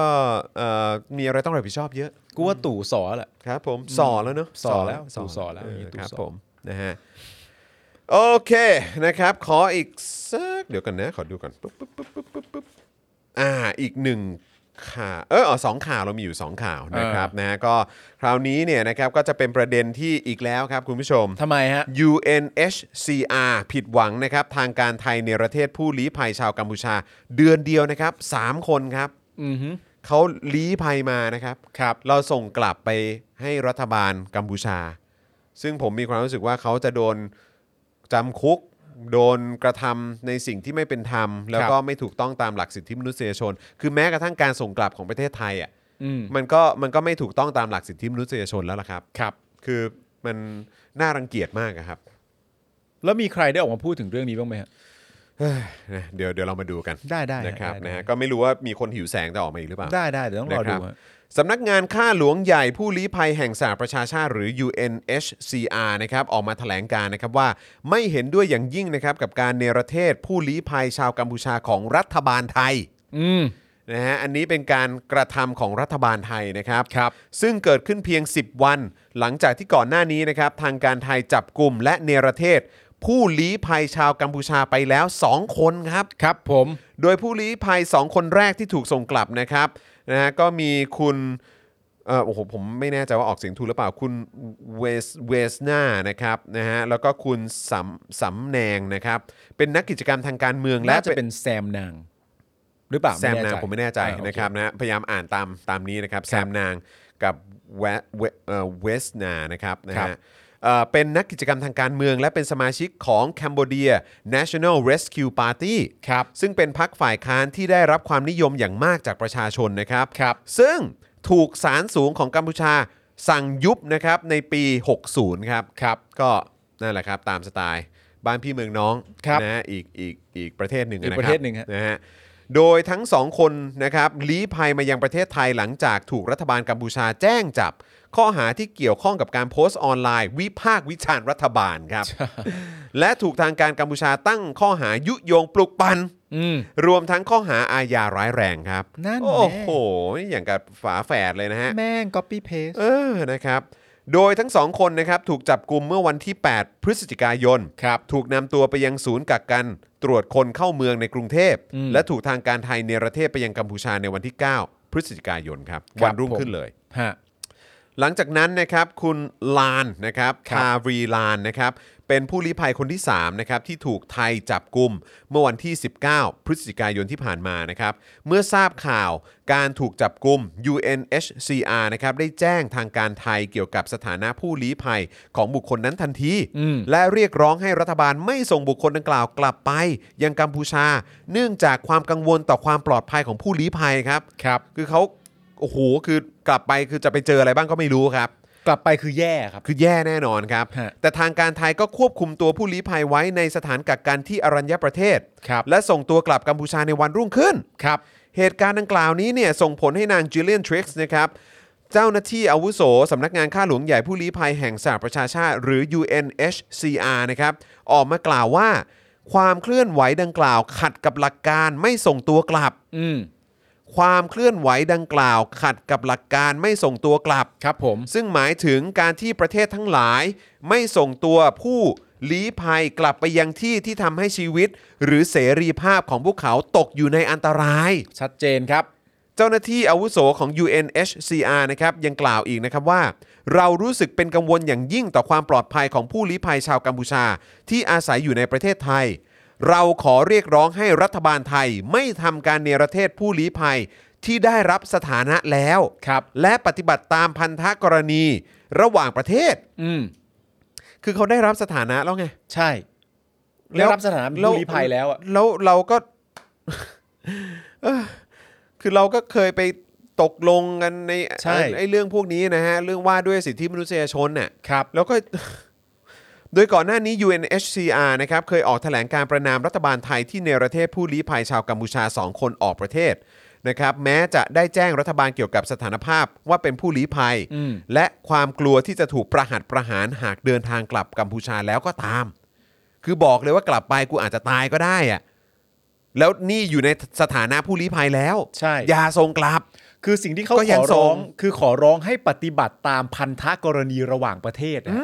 ขอให้ทำตามที่สัญญาครับ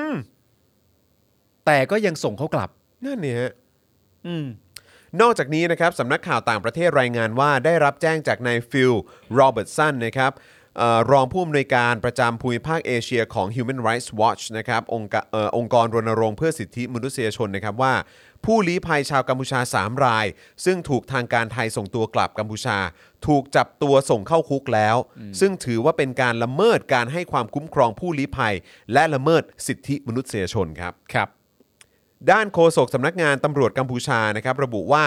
บุคคลที่ถูกคุมขังทั้ง 3 รายกระทำผิดฐานละเมิดกฎหมายเข้าเมืองของไทย โดยที่ทางการกัมพูชาไม่ได้ร้องขอให้ไทยเนรเทศกลับมาแต่อย่างใด พร้อมยืนยันว่ากรณีนี้ไม่น่าจะเป็นการละเมิดสิทธิมนุษยชนด้วยโอ้โห พูดออกมาได้ยังไงฮะพูดออกมาได้ไงครับ นี่คือโฆษกของสำนักงานตำรวจกัมพูชานะครับ ครับ ส่วนฝั่งไทยเนี่ยนะครับวันนี้นายธนกรนะครับวังบุญคงชนะนะครับโฆษกประจำสำนักนายก ตอบคำถามสื่อ ตามที่พลเอกประยุทธ์มอบหมาย กรณีการส่งผู้ลี้ภัยทางการเมืองกลับกัมพูชานะครับว่านายกชี้ว่าเอ่อชี้แจงว่าเป็นหลักการด้านการต่างประเทศอยู่แล้ว ซึ่งต้องคำนึงถึงกฎหมายไทย กระบวนการยุติธรรมของไทยที่ได้มีการดำเนินการหลายประเทศ โดยที่ไทยเนี่ยไม่ต้องเสียประโยชน์ใดๆ คืออะไรวะ ไม่เห็นเข้าใจเลย ชี้แจงว่าหลักการดชี้แจงว่าเป็นหลักการด้านการต่างประเทศอยู่แล้ว ซึ่งต้องคำนึงถึงกฎหมายไทย กระบวนการยุติธรรมของไทยที่ได้มีการดำเนินการหลายประเทศ คือพูดว่าอะไรอ่ะโดยที่ไทยไม่ต้องเสียประโยชน์ใด ๆ คืออะไรวะ แล้วมันเกี่ยวอะไรกับการเสียประโยชน์วะ มันไม่เกี่ยวเลยคือแล้วแล้วคืออะไรเขาได้สถานะว่าเป็นผู้ลี้ภัยแล้ว แล้วคุณส่งตัวเขากลับไปทำไม นายกชี้แจงว่าเป็นหลักการด้านการต่างประเทศอยู่แล้ว อืม หลักการด้านการต่างประเทศของไทยคือการส่งผู้ลี้ภัยกลับประเทศนั้นๆเหรอ หรือว่าอะไรครับ คืออันนี้อันนี้มันจะทำให้เห็นว่าเฮ้ยประเทศเผด็จการก็เอื้อประเทศเผด็จการอีกประเทศเหรอคืออะไรครับ ซึ่งต้องคำนึงถึงกฎหมายไทย กระบวนการยุติธรรมของไทยที่ได้มีการดำเนินการหลายประเทศ โดยที่ไทยไม่ต้องเสียประโยชน์ ผม ใด ผมก็อยากเห็นแบบเหมือนไอ้คำแถลงแบบ ถ้า ทั้งหมดนะ ถ้าผมฟังแล้วผมตีความคือ ๆ คือ ไอการส่งผู้ลี้ภัยกลับประเทศเนี่ย อืม ไทยไม่ได้เสียผลประโยชน์ใด ก็ผมก็เข้าใจว่าอย่างนั้น ๆ เออ ก็คือ ใช่ แบบ แต่คือมันไม่ได้เกี่ยวกับว่าไทย กู เสียผลประโยชน์อะไรหรือเปล่า เพราะว่าอันนี้เนี่ยทางการกัมพูชาคืออีสำนักงานตำรวจกัมพูชามันออกมาบอกว่าทางการกัมพูชาไม่ได้ร้องขอให้ไทยส่งกลับนี่ อืม เออ แล้วเราส่งกลับทำไมอ่ะ ใช่ ทั้งทที่เขาได้สถานะผู้ลี้ภัยแล้วอ่ะ และอยู่ในประเทศ แปลว่า เรา ดีฟอลต์ของเราคือส่งกลับเหรอ ก็นั่นน่ะสิคืออะไร มันแปลว่าอะไร ดีฟอลต์ของเราก็คือการไม่ปฏิบัติตามพันธกรณีระหว่างประเทศ ตามที่ UNHCR ได้บอก ว่า น่าเกลียด ในเมื่อ มาก เขามีสถานะเป็นผู้ลี้ภัยเสร็จเรียบร้อยแล้วเนี่ยได้รับสถานะแล้ว แล้วหลังจากที่มีเรื่องนี้เกิดขึ้นทาง UNHCR ก็บอกประเทศไทยทันที พร้อมกับยืนยันสถานะให้ เออ คนกัมพูชาทั้ง 3 คนนั้นว่าเขามีสถานะผู้ลี้ภัยนะ ก็ทันท่วงที แต่ก็ส่งกลับอยู่ดี คือแบบจริงๆนะ ผมอยากสาบแช่งไอ้คนพวกนี้จริงๆนะที่มีส่วนเกี่ยวข้องหรือแม้แต่กระทั่งใครก็ตามที่ออกมาพูดว่าเอ้ยโอเคโอเคโอเคโอเคทุกอย่างโอเค ผมบอกว่าเนี่ยหมดหมดแล้วครับ ไม่มีแล้วค่ะ มีแค่พูดแค่นั้นั้นนเลยค่ะ ก็งงงๆกันไปอ่ะงั้นผมจะอ่านให้ฟังอีกทีนะครับ คุณคุณมุกนะครับ ก็มายืนยันอีกเสียงนะครับ ว่าเขาพูดแค่นี้ ธนกรวังบุญคงชนะโฆษกประจำสำนักนายก ตอบคำถามสื่อมวลชนตามที่พลเอกประยุทธ์มอบหมาย กรณีการส่งผู้ลี้ภัยทางการเมืองกลับประเทศกัมพูชาว่า นายกชี้แจงว่าเป็นหลักการด้านการต่างประเทศอยู่แล้ว อืม การส่งผู้ลี้ภัยกลับนะครับ ไปยังต้นทางที่เขาเสี่ยงว่าเขาอาจจะตายก็ได้ หรือว่าอาจจะถูกละเมิดในเรื่องของสิทธิเสเอ่อเสรีภาพ หรือว่าสิทธิมนุษยชนได้ อืม นะครับ นายกชี้แจงว่าเป็นหลักการด้านการต่างประเทศอยู่แล้ว ซึ่งต้องคำนึงถึงกฎหมายไทยยังไง อืม กระบวนการยุติธรรมของไทยที่ได้มีการดำเนินการหลายประเทศ แปลว่าอะไร ครับ โดยที่ไทยต้องไม่เสียประโยชน์ใด ๆ แปลว่าอะไรวะ ก็กฎของกูอ่ะ เออ ก็แปลว่าแบบกูจะทำอย่างเงี้ย เออ ไม่หรอกครับ แล้วมันก็เหมือน พราะผว่า คำ เนี่ย ที่ ตามหลัก อืม แล้วก็บอกว่าเนี่ยตามกฎหมายไทยอะไรก็คือมีห ทุ ลัก เร ขอ ศ งไทย นะ หมด ก็มันก็แค่ประเทศเผด็จการเอื้อให้กับประเทศเผด็จการอีกประเทศก็เท่านั้นเองครับ แล้วทีเนี้ยคือเมื่อเราย้อนกลับมาในข่าวที่หนึ่งนะฮะ อืม ที่เป็น 110 ชาติร่วมประชุมสมมิตเพื่ออประชาธิปไตยอะครับ ที่ประเทศไทยไม่ได้ไปอะฮะไม่ได้รับเชิญและไม่มีสิทธิ์ได้ไปเนี่ยวาระในการประชุมเนี่ยนะครับ ผมจะย้ำอีกครั้งหนึ่งว่า วัตถุประสงค์เนี่ยมี 3 ข้อ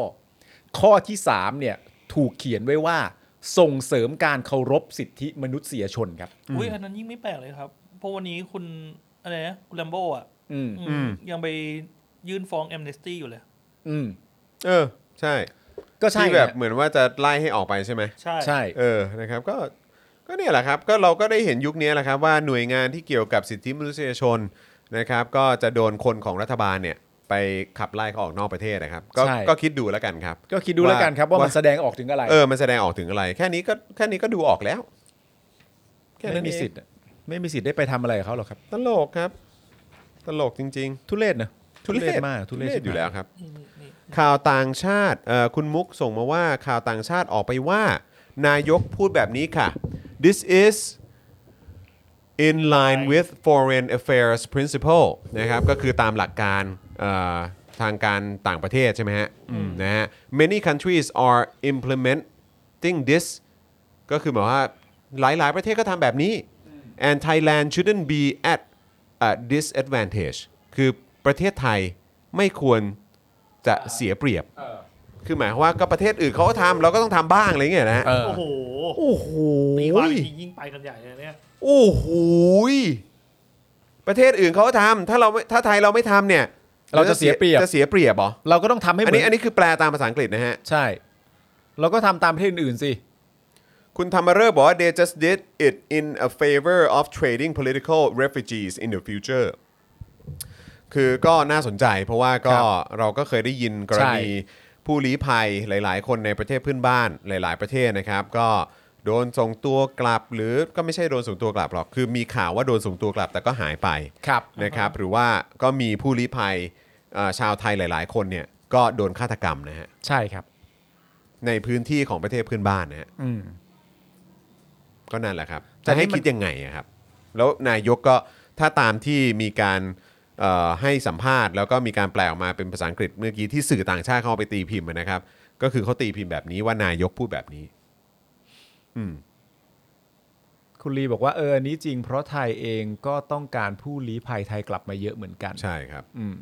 นะฮะเอ้อนะครับ อ่ะ อีกหนึ่งข่าวครับคุณผู้ชมครับ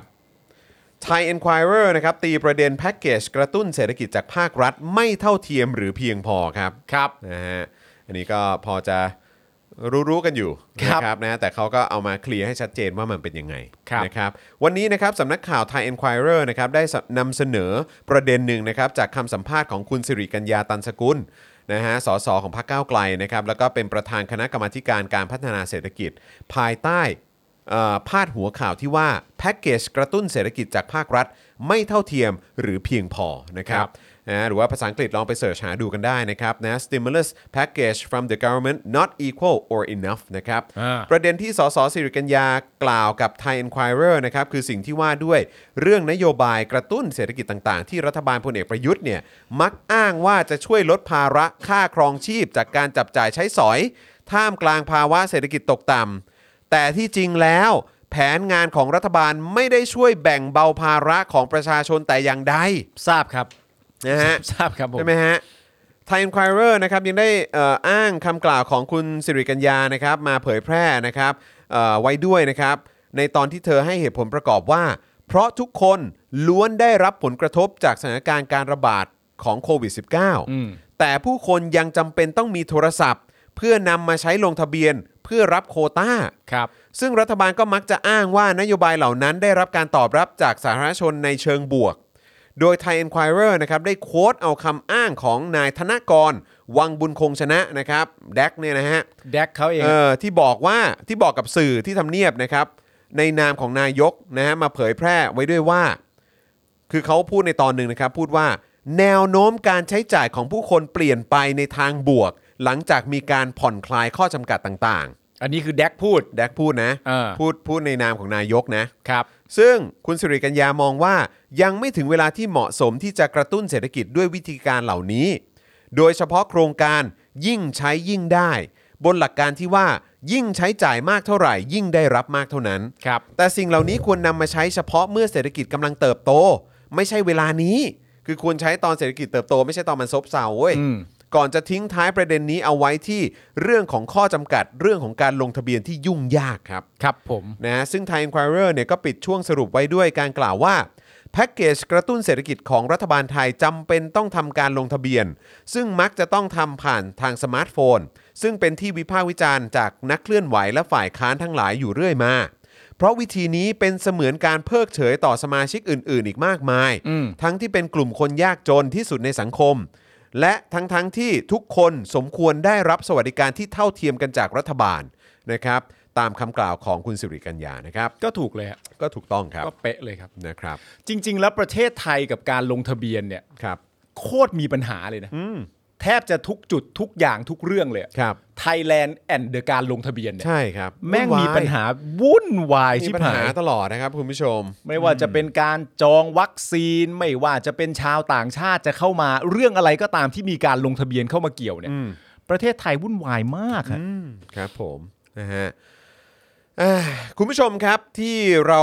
เอ่อหยอดไว้เมื่อตอนต้นรายการนะครับ ว่า ครั พ บ รุ่งนี้ในช่วง Daily Topics นะครับนะ ครั ฮะ บ ตอน 5 โมงเย็นเป็นต้นไปที่จะมีผมมีคุณปาล์มมีพี่โรซี่ ครับ นะครับแล้วก็มีอาจารย์แบงค์เนี่ยนะครับนะฮะเราจะมีอีกหนึ่งช่วงพิเศษที่จะเกิดขึ้นหลังจากนั้นด้วย ใช่ นะครับนะก็คือการเอ่อประมูล เออ ประมูลกลับมาแล้ว เดี๋ยวกันนะ ขอขออภัยครับ อ่ะ เพิ่ง ยังไง เพิ่งมีเบื้องบนสั่งลงมาว่าเลื่อนเป็นวันจันทร์ อ่าเลื่อนเป็นวันจันทร์ แต่เราเราพอจะให้ดูได้ปะ ได้ไหม ได้ไหม ลองอาจารย์แบงค์ลองถามเขาไปก่อน เออลองถามเข้าไปก่อนเพราะว่าก็อยากให้ดูเหมือนกันจะได้เป็นการเออเขาเรียกว่าอะไรบิว เรียก บิวก่อน บิวเอ่อให้มันมีไฮป์ขึ้นมา วันน่าสนใจมากนะ ใช่ใช่ใช่เดี๋ยวลองเดี๋ยวลองถามเข้าไปก่อนแล้วกันนะครับ ว่า ครับ เออ ผม สามารถให้ดูของที่เราจะมาประมูลกันได้หรือเปล่า ใช่ เออ นะครับ อยากจะให้เห็นกันเหมือนกันนะครับว่าของที่เราจะมาให้ประมูลเนี่ยนะครับมันคืออะไรนะครับ แล้วก็ใครที่เป็นขาประจำของพวกเราเนี่ยจะได้มาร่วมประมูลกันได้ ครับ ก็อย่างที่รู้กันนะครับว่าของที่เรามักจะเอามาให้ร่วมประมูลกันเนี่ยก็จะเป็นงานศิลปะที่เกี่ยวข้องกับเรื่องของการเมืองไทยนี่แหละ อืม นะครับนะหรือว่าตัวละครอะไรต่างๆ ที่อยู่ในการเมืองไทย ครับ นะครับนะเพราะฉะนั้นก็เดี๋ยวต้องมาดูกันนะครับว่าเออของที่เราจะให้ประมูลเนี่ยนะครับในวันจันทร์ที่จะถึงนี้เนี่ยนะครับมันเป็นมันเป็นอะไร ใช่ นะครับเดี๋ยวเดี๋ยวรอฟังคำตอบจากทีมงานแป๊บหนึ่งแล้วกันนะครับ ครับ ระหว่างนี้ขอดูเอ่อขอดู Comment คอมเมนต์หน่อยแล้วกันนะครับเอ่อคุณมาเจนต้าบอกว่าทำไมยังต้องถ่ายสำเนาบัตรประชาชนหงุดหงิดตลอดเออ นะครับสงสัยหน่วยงานที่ไปดิวด้วยคงไม่ใช่ภายใต้กรมการปกครองมั้งครับ ใช่ครับ เห็นเห็นเขาบอกว่าอะไรนะ มันเป็นระเบียบใหม่ใช่ไหมออใช่กมาแล้วนี่เออซึ่งเราก็ตั้งคำถามเหมือนกันว่าอ้าวแล้วหน่วยงานอื่นล่ะ ใช่ นะครับปัจจุบันนี้จะไปไหนมาไหนในสิงคโปร์วุ่นวายยิ่งกว่าลงทะเบียนในไทยแล้ว อ๋อเหรอ นะ ครับ ทำไม ผม ก็ไม่รู้คุณลีบอกมานะครับนะฮะเอ่ออะไรนะฮะเอ่อคุณ WK บอกว่าก็ไม่เรียนรู้เนอะว่าระบอบอะไรก็ตามที่ต้องลงทะเบียนเนี่ยมันไม่เวิร์กเออก็เป็นปัญหาซ้ำแล้วซ้ำเล่า ก็ยัง ยั ไม่ ไม่ คิ คิ ด ดไม่ปรับ เปลี่ย เปลี่ยนนะครับ นคุณธนดลบอกว่าเดี๋ยววันไหนก็ตามที่มีการประมูลเนี่ย ครับ พนักท่านคลังก็จะกลับมา อ่า นะครับผม นะฮะ ก็ต้อนรับไว้ก่อนเลยนะครับ เออ ใครก็ตาม นะครับ พนักท่านคลังด้วยนะฮะ คุณสหายเดียบอกว่าหดหู่ชิบหายประเทศนี้ อุ้ยนะฮะก็ใช้คำเดียวกับดาร์กไนท์ฮะ ใช่ครับ มันต้องมืดสุดๆก่อนครับ ก่อนมันจะสว่างครับ ครับผม นะฮะแล้วก็ตอนนี้ผมรู้สึกว่าใน พาร์ทของภาคประชาชนเนี่ยเราเราซ่องสุมเขาเรียกว่าอะไรนะ เครื่องไม้เครื่องมือนะครับ ใช่ ในการในการได้มาซึ่งประชาธิปไตย อ่าน นะครับได้เยอะแยะมากมายไมันจะเป็นพิมพ์เขียวร่างรัฐธรรมนูญนะครับที่เราได้แล้วนะครับว่าเฮ้ยแบบอันที่มันดีจริงๆมันต้องแบบนี้ ใช่ และต่อไปมันแย่กว่านี้เออหรือว่ามันน้อยกว่านี้ไม่ได้ ไม่ได้ เออนะ อัน ครับ นี้นี่ต้องตั้งไว้เป็นมาตรฐานหรือว่าเป็น เป็นเป็นแม่พิมพ์แล้ว ใช่ ว่าจะ ใช่ เป็นลักษณะนี้ต่อไปถ้าดีกว่านี้ก็งดงามกันเลย ใช่นะครับ แล้วก็ยังมีเทคโนโลยีโซเชียลมีเดียอินเทอร์เน็ตอะไรต่างๆนะครับ อ่า คนรุ่นใหม่จำนวนเยอะแยะมากมายที่ตาสว่างนะครับ ครับ แล้วก็ไม่ได้เป็นเหมือนคนยุคก่อนๆนะครั ใช่ ที่ที่โอเคกับเผด็จการนะครับ ใช่ นะคนรุ่นใหม่ไม่ไม่ทนนะครับครับเขาไม่ทนนะครับนะแล้วก็โอ้โหยังมีอีกหลากหลายสิ่งหลากหลายอย่างเลยนะครับไม่ว่าจะเป็นประชาคมโลกนะครับที่มีบทบาทมากยิ่งขึ้นนะครับ เยอะแยะครับ ค ห รับ รือว่าแม้กระทั่งปัญหาเศรษฐกิจอะไรต่างๆ สิ่งเหล่านี้มันจะเป็นตัวที่ เอ่อผลักดันทำให้เผด็จการมันต้องล้มหายตายจากไป ต้องติดคุก ต้อง ค โด รับ นลงโทษนะครับต้องโดนเช็คบินสักวันหนึ่งนะครับ แล้วก็เดี๋ยวเราก็จะไปถึงจุดที่เป็นประชาธิปไตยเนี่ยแหละครับ ใช่ครับ นะฮะคุณสุพันธ์นีแฟรงค์บอกว่าคนที่รู้จักที่เยอรมันหลาย ๆ คนถอดใจที่จะไปเมืองไทยมากค่ะ ต้องใช้เอกสารล้านแปดลงทะเบียนก็ยุ่งยากมากมาย ครับ นะครับก็ไม่แปลกครับนะฮะนักท่องเที่ยวก็หายไปครับแล้วก็หลาย ๆ ครั้งเนี่ยนะครับก็เอ่อเราก็เคยพูดมาแล้วนะครับว่าความหวังที่นักท่องเที่ยวจีนจะกลับมาเนี่ยนะครับ ครับ ก็คงไม่มีวันแล้วครับ ครับ นะฮะกลับมาเหมือนเดิมไม่มีทางแล้วครับไม่มีทางแล้วครับเอ่อเมื่อสักครู่นี้เห็นข้อความหนึ่งเอ่อ ที่บอกว่า เอ้ย ลงลงลงลงลงลงมาอ่ะเอ่อคุณสหายเดียนะครับ บอกว่าที่ไอ้ต้าวันเฉลิมในวงเล็บเพื่อนผมหายไป เพราะมัน เอ่อ อะไรนะฮ ะ หอม เออ อันนี้ ผมว่าไม่ อันนี้ผมไม่แน่ใจแฮะนะครับนะฮะ แต่ว่าก็ เออผมว่าการหายไปของคุณวันเฉลิมนี่เป็นเรื่องที่เรา เราแบบรู้สึกแบบสะเทือนใจ สะเทือนใจ ที่สุดล มากคนะครัรับบนะฮะ เอ่อนะครับแล้วก็คุณจองคุณปาล์มลองเดาคร่าวๆหน่อยครับว่าเผด็จการมันจะยื้อเวลาได้อีกประมาณกี่ปีครับ ไม่ต้องเดาหรอกครับ ไม่ต้องเดาอ่ะผม ไม่ ว่า ต้องเดาหรอกครับ คือเพียงแต่ว่ายังไงมันก็คือผมว่ายิ่งยิ่งมันอยู่นานน่ะ ครับ มันก็ยิ่งเปิดโปง มันก็แผลมันก็ยิ่งใหญ่ขึ้น ใช่ฮะ แล้วมันก็จะลามไปเรื่อยๆ ก็คือ ใช่ แบบว่าเออมันก็จะลามให้เห็นถึงความเละเทะ คือตอนเนี้ยไอ้ไอ้คนที่มันคุมอำนาจอยู่ในไอ้ตู่หรืออะไรก็ตามเนี่ย มันเละเทะแล้ว มันมันแผลมันใหญ่ขนาดเนี้ยครับ เออ แล้วมันก็ลามไปด้านล่างใช่ไหมฮะ ว่า ครั ให้ บ เห็นถึงความเละเทะของรัฐไทย เออ แล้วก็ลามขึ้นไปข้างบนด้วยครับ มันก็เห็น ครับ กันหมดนะครับนะฮะ มันลาม 360 องศาครับ ครับ นะ เพราะฉะนั้นก็คือในเมื่อรอบตัวมันก็ไม่ไม่สามารถที่จะเหมือนแบบรักษาตัวเองไว้ได้อะ ใช่ เออตัวมันเองมันจะมันจะไปอยู่รอดได้ยังไง คือผมอ นะรับ ธิบายให้คุณผู้ชมฟัง แบบนี้ดีกว่าครับว่า อืม คือในความเป็นจริงอ่ะเราก็วิเคราะห์ตัวเองได้ คุณผู้ชมก็วิเคราะห์ตัวเองได้ว่า มันเนี่ยมีความจำเป็นมาก อืม ๆ ที่ต้องรักษาอำนาจเหล่านี้ไว้ให้ได้ข้อที่หนึ่งหรือไม่ก็ข้อที่สองหาทางลงอย่างสวยงามสำหรับตัวเอง แต่ทางลงที่สวยงามของเขาเนี่ยมันน่าจะเป็นทางที่ชิบหายสำหรับประเทศแน่ อืมอืม ๆ มันยังต้องมีอะไรที่วิปริตกว่านี้อีก ใช่ครับ รวมถึงการที่พวกมันได้เห็น อันนี้ต้องย้ำอีกครั้งเลย รวมถึงอันที่พวกมันได้เห็นเป็นที่เรียบร้อยแล้วว่า ร่างที่ประชาชนเขาต้องการเนี่ย อืม มันถูกเขียนไว้ว่าว่าอย่างไรบ้าง แล้วพวกกูหรือพวกเขาเนี่ยไม่สามารถมีตัวตนอยู่ได้เลย อืม ในร่างนั้น อืม มันก็เห็นกับตาแล้วมันก็รู้ตัว ครับ แล้วคุณผู้ชมก็ลองคิดเอาเองว่าแม้กระทั่งใจคุณผู้ชมอ่ะคุณผู้ชมก็คิดได้เองว่าถ้ามันหมดอำนาจแล้วเนี่ย อืม คุณผู้ชมอยากให้เกิดอะไรขึ้น และอยากให้พวกมันต้องรับผิดชอบกับเรื่องใดบ้างและขนาดไหน มันเองก็คิดได้ ใช่ถูก พวก ต้อง มัน ครับ เองก็คิดได้ว่า อืม พวกกูจบไม่สวยแน่ อืมใช่ เพราะฉะนั้นมันต้องมีความพยายามอะไรที่วิปริตกว่านี้อะไรต่างๆนานาเกิดขึ้นแน่นอน อืม เราเดาทางแบบนี้ไว้ก่อน แล้วเราก็ต่อสู้กันต่อไป อืม อย่างนี้ ถูต้ ดีกว่า ใช่ นะ ค ครั รับบ คุณยานแม่บอกว่ารอประเทศไทยปกครองระบอบประชาธิปไตยแล้วค่อยกลับครับ ตอนนี้ก็นั่งสวยๆหล่อๆ รอวันเปิดประชุมสภาเยอรมันนี่ นี่ อุ้ยผมแบบอยากรู้จังเลยว่าพอพักกรีนเนี่ยเขา ครับ คุมเอ่อกระทรวงต่างประเทศเนี่ยจะเป็นยังไงเนาะนะครับ อ่ เออคุณพราวเจอร์นี่เมื่อกี้มีมีคอมเมนต์หนึ่งน่าสนใจ ขอดูคอมเมนต์หน่อยได้ไหมครับ คุณพราวเจอนี่อ่านี่ไง คุณพราวบอกว่า อยากบอกว่าพอเขาถึงเมืองไทยเนี่ย ง่ายมากค่ะ ง่ายมากค่ะ เพราะเจ้าหน้าที่มักง่ายดูเอกสารแบบผ่านๆนะฮะ แต่ผ่านๆเป็นพิธีค่ะ เพิ่งกลับถึงไทยเลยค่ะ อ๋อ โอ้โหครับผม ครับครับ ก็นั่น ครับ แหละครับอืมนะฮะเออนะฮะอ่ะโอเคเอออิจฉาเลยพักกรีนเนี่ย นี่อยากได้พัก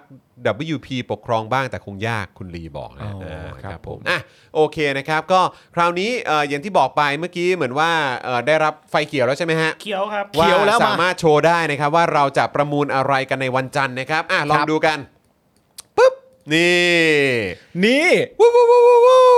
หัวใครอ่ะ แปดแปด อุ้ยอุ้ยเลยนะ หัวใครอ่ะ อุ้ยอุ้ยเลยนะเนี่ย เออ นี่มันหัวนะ หัวใครอ่ะ คอนี่มันลู เหมือก น คอหรือเปล่า เหมือน นี่ โดน เท่าที่ผมเห็นนี่มันมีหัวอยู่นะ นี่โดนโดนตัดหัวเลย แล้วก็มีดาบนะ อืมครับ แล้วก็ ผ มีกะลานะ ครับผม แล้วก็อยู่ในรั้วที่ถูกล้อมไว้ด้วยลวดหนามนะ อืม เออ โอ้โห ไข่วะน่ะ โอ้โห หน้าเหมือนไข่วะน่ะ น่าลุ้นมาก อยากรู้เลยว่าใครจะได้ผลงานชิ้นนี้ไปฮะ อันนี้จะเกิดขึ้นในวันจันทร์ใช่ไหม วันจันทร์ วัน ครับ จันทร์ครับ ว้าว วันจันทร์ครับคุณผู้ชม อ่ะ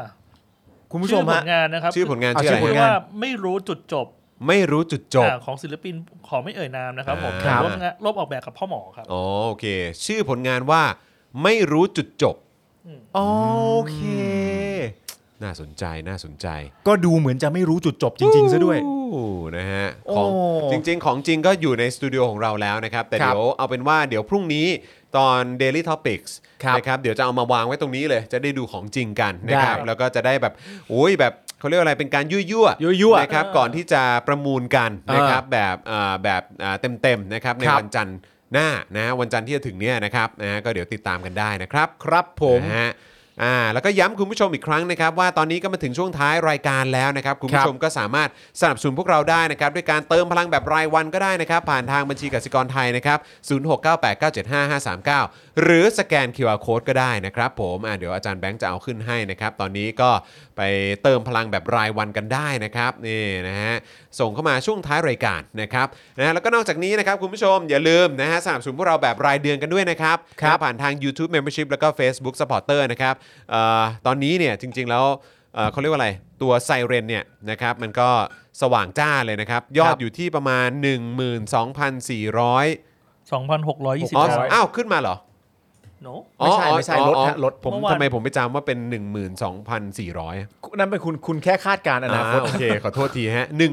12,600 ใช่ไหมครับ ครับ เอ่อ 79 เอ ใช่ไหม อยี่สิบเก้า อ๋อ โทษทีฮะ12,629 นะครับ แต่เราก็ดรอปลงมานะครับ จา ค ก รับ 13,301 ท่านนะครับนะ นะ ก็ ตอนที่ปิดแคมเปญนะนะ ใช่นะครับก็เลยคิดว่านะครับน่าจะเป็นเพราะการหลุดไปแบบโดยไม่รู้ตัว ครับ นะครับบางท่านอาจจะเผชิญปัญหาเกี่ยวกับบัตรเครดิตคล้ายๆ กับพี่โรซี่ ครับ นะครับก็คือบางทีทางผู้ให้บริการเนี่ยเขาอาจจะคิดว่าเฮ้ยเป็นสแปมหรือเปล่าอะไรแบบเนี้ย อ่าน นะครับนะฮะ ครับ แต่ว่าก็อาจจะลองไปเช็คดูรายละเอียดให้ดีๆนะครับนะฮะว่าเฮ้ยเราหลุดจากการเป็นเมมเบอร์หรือเป็นซัพพอร์เตอร์หรือเปล่านะครับยังไงก็ฝากเช็คกันด้วย และใครที่อาจจะเป็นเอ่อหน้าใหม่ ใช่ นะครับที่เพิ่งเข้ามาติดตามรายการของเรานะครับก็อยากจะฝากด้วยนะครับว่าสนับสนุนพวกเราแบบรายเดือนดีกว่านะครับนะเราจะได้มีคอนเทนต์ให้คุณผู้ชมได้ติดตามกันแบบนี้ทุกๆวัน ครับ ทุกๆ สัปดาห์นะครับทุกๆ เดือนเลยนะครับนะฮะเอ่อสำหรับ Daily Topics นะครับแล้วก็ยังมีเจาะข่าวตื้นนะครับคลิปความรู้ ซึ่งวันนี้เพิ่งไปถ่ายทำกันไปนะครับเป็นเอ่อเทปเรื่องคุณจิตรภูมิศักดิ์นะครับก็ ค เดี๋ย รั ว บ ติด ติดตามกันได้ แล้วก็ยังจะมีคอนเทนต์ Exclusive นะครับ ที่จะดูได้เฉพาะผู้ที่เป็นเมมเบอร์ทาง YouTube และเป็นซัพพอร์เตอร์ทาง Facebook นะครับ ครับ เพราะฉะนั้นถ้าไม่อยากพลาดนะครับ รีบสมัครกันด่วนๆเลยนะครับนะฮะแล้วก็เอ่อทิ้งท้ายไว้นิดนึงแล้วกันนะครับ ว่าสำหรับวันพรุ่งนี้นะครับ ตั้งแต่ 8 โมงเช้าเตรียมเจอกับเจอข่าวตื้นตอนใหม่ได้เลยนะครับ ครับ แซ่บแน่นอนสนุกแน่นอนนะครับ ต่อเนื่องเออตอน 10 โมงนะฮะ 10 โมงเช้านะครับก็จะเจอกับพี่แขกในโค้ชแขก ครับ ที่จะ น้ำพริก มา อ่อง าพร้อมกับเมนูน้ำน้ำพริกอ่องนั่นเอง ครับผม นะครับแล้วตอน 10 โมงครึ่งนะครับก็เดี๋ยวพบกับอาจารย์วาสนานะครับที่จะมากับตอนที่มีชื่อว่าวัฒนธรรมล่วงละเมิดทางเพศในการเมืองจีนสมัยใหม่ แซบแน่ครับ นะครับซึ่งอันนี้ก็เอ่อเกี่ยวข้องกับข่าวของนักเทนนิสสาวชาวจีนนะครับ ครับ นะที่ออกมาแฉสัมพันธ์ลับๆ กับอดีตรองนายกรัฐมนตรีของจีน ครับ นะครับนะซึ่งก็มีช่วงหนึ่งที่เธอหายตัวไปคน ครั ก็ บ ออกมาเรียกร้องกันเยอะมากว่าปล่อยเธอปล่อยเธอ ใช่ นะครับนักกีฬาระดับโลกก็ออกมาส่งเสียงกันใหญ่เลยนะครับนะ ค ก็ รับ กลายเป็นเรื่องเป็นราวใหญ่โตนะครับแล้วก็มีการเหมือนวิดีโอคอลพูดคุยกันนะหลังจากที่มันกลายเป็นเรื่องราวใหญ่โตไป หลายคนก็มองว่า เฮ้ย นี่มันแบบจะจะโชว์หรือเปล่าเออ นี่มัน นะครับ นี่มันจริงไหม มันจริงเหรอ่ะเนี่ยเออนะครับซึ่งเดี๋ยวอาจารย์วัฒนาจะมาคุยกันในวันพรุ่งนี้นะครับแซ่บแน่นอนแล้วก็เดี๋ยวพอตอนเย็นนะครับก็มาเจอกัน5้าโมงเย็นนะครับกับผมคุณปาล์มพี่โรซี่ แล้วก็อาจารย์แดงค์นะครับ ครั แล้ บ วก็เดี๋ยวเราจะได้เห็นกันแล้วนะครับว่าสำหรับเอ่อของที่เราจะมาประมูลกันนะครับกับงานศิลปะที่มีชื่อว่าไม่รู้จุดจบใช่ไหม ใช่แล้ว ไม่รู้จุดจบเนี่ยนะครับ เดี๋ยวพรุ่งนี้ของจริงจะเป็นยังไง อ่า ไซส์มันจะขนาดไหน เดี๋ยวพรุ่งนี้คอยติดตามแล้วกันนะครับ เดี๋ยวเราวางตรงนี้เลยพวกเนี้ย ใช่ เดี๋ยววางไว้ตรงนี้เลย วางเด่นๆเลย ใช่ ยั่วไป นะครับ ก่อนแล้วเดี๋ยววันจันทร์มาประมูลกันเต็มๆ ใช่ถูกต้อง นะฮะ ครับผมนะฮะอ่ะโอเคครับคุณผู้ชมครับ วันนี้ขอบพระคุณคุณผู้ชมมาก ๆ เลยนะครับ ที่อยู่กับพวกเราวันนี้อยู่มา 2 ชั่วโมงครึ่งเลยนะครับ ครับผม นะขอบพระคุณทุกท่านมาก ๆ แล้วก็ต้อนรับคุณ The Lazy G ด้วยนะครับ เป็น new member ของเราด้วย รวมถึงท่านอื่น ๆ ที่สมัครเข้ามาระหว่างที่เรากำลังเอ่อไลฟ์กันอยู่ด้วยนะครับนะฮะอาจจะไม่ทันได้อ่านชื่อนะครับ แต่ว่าขอต้อนรับทุกท่านแล้วก็ขอบพระคุณจากใจจริงเลยนะครับ ครับ นะฮะอ่ะวันนี้หมดเวลาแล้วครับนะฮะอ่าผมจอห์นคิปินทัช สุดยอด นะฮะคุณปาล์มเซอร์วิสหรือว่าคุณ ครับ ปาล์มบิมมาโดนต่อยนะครับ ครับ นะฮะ ผม รวมถึงอาจารย์แบงค์มองบนถอนในใจไปพลางๆนะครับ พวกเรา 3 คนลาไปก่อนนะครับ สวัสดีครับ สวัสดีครับ Daily Topics กับจอห์นวินยู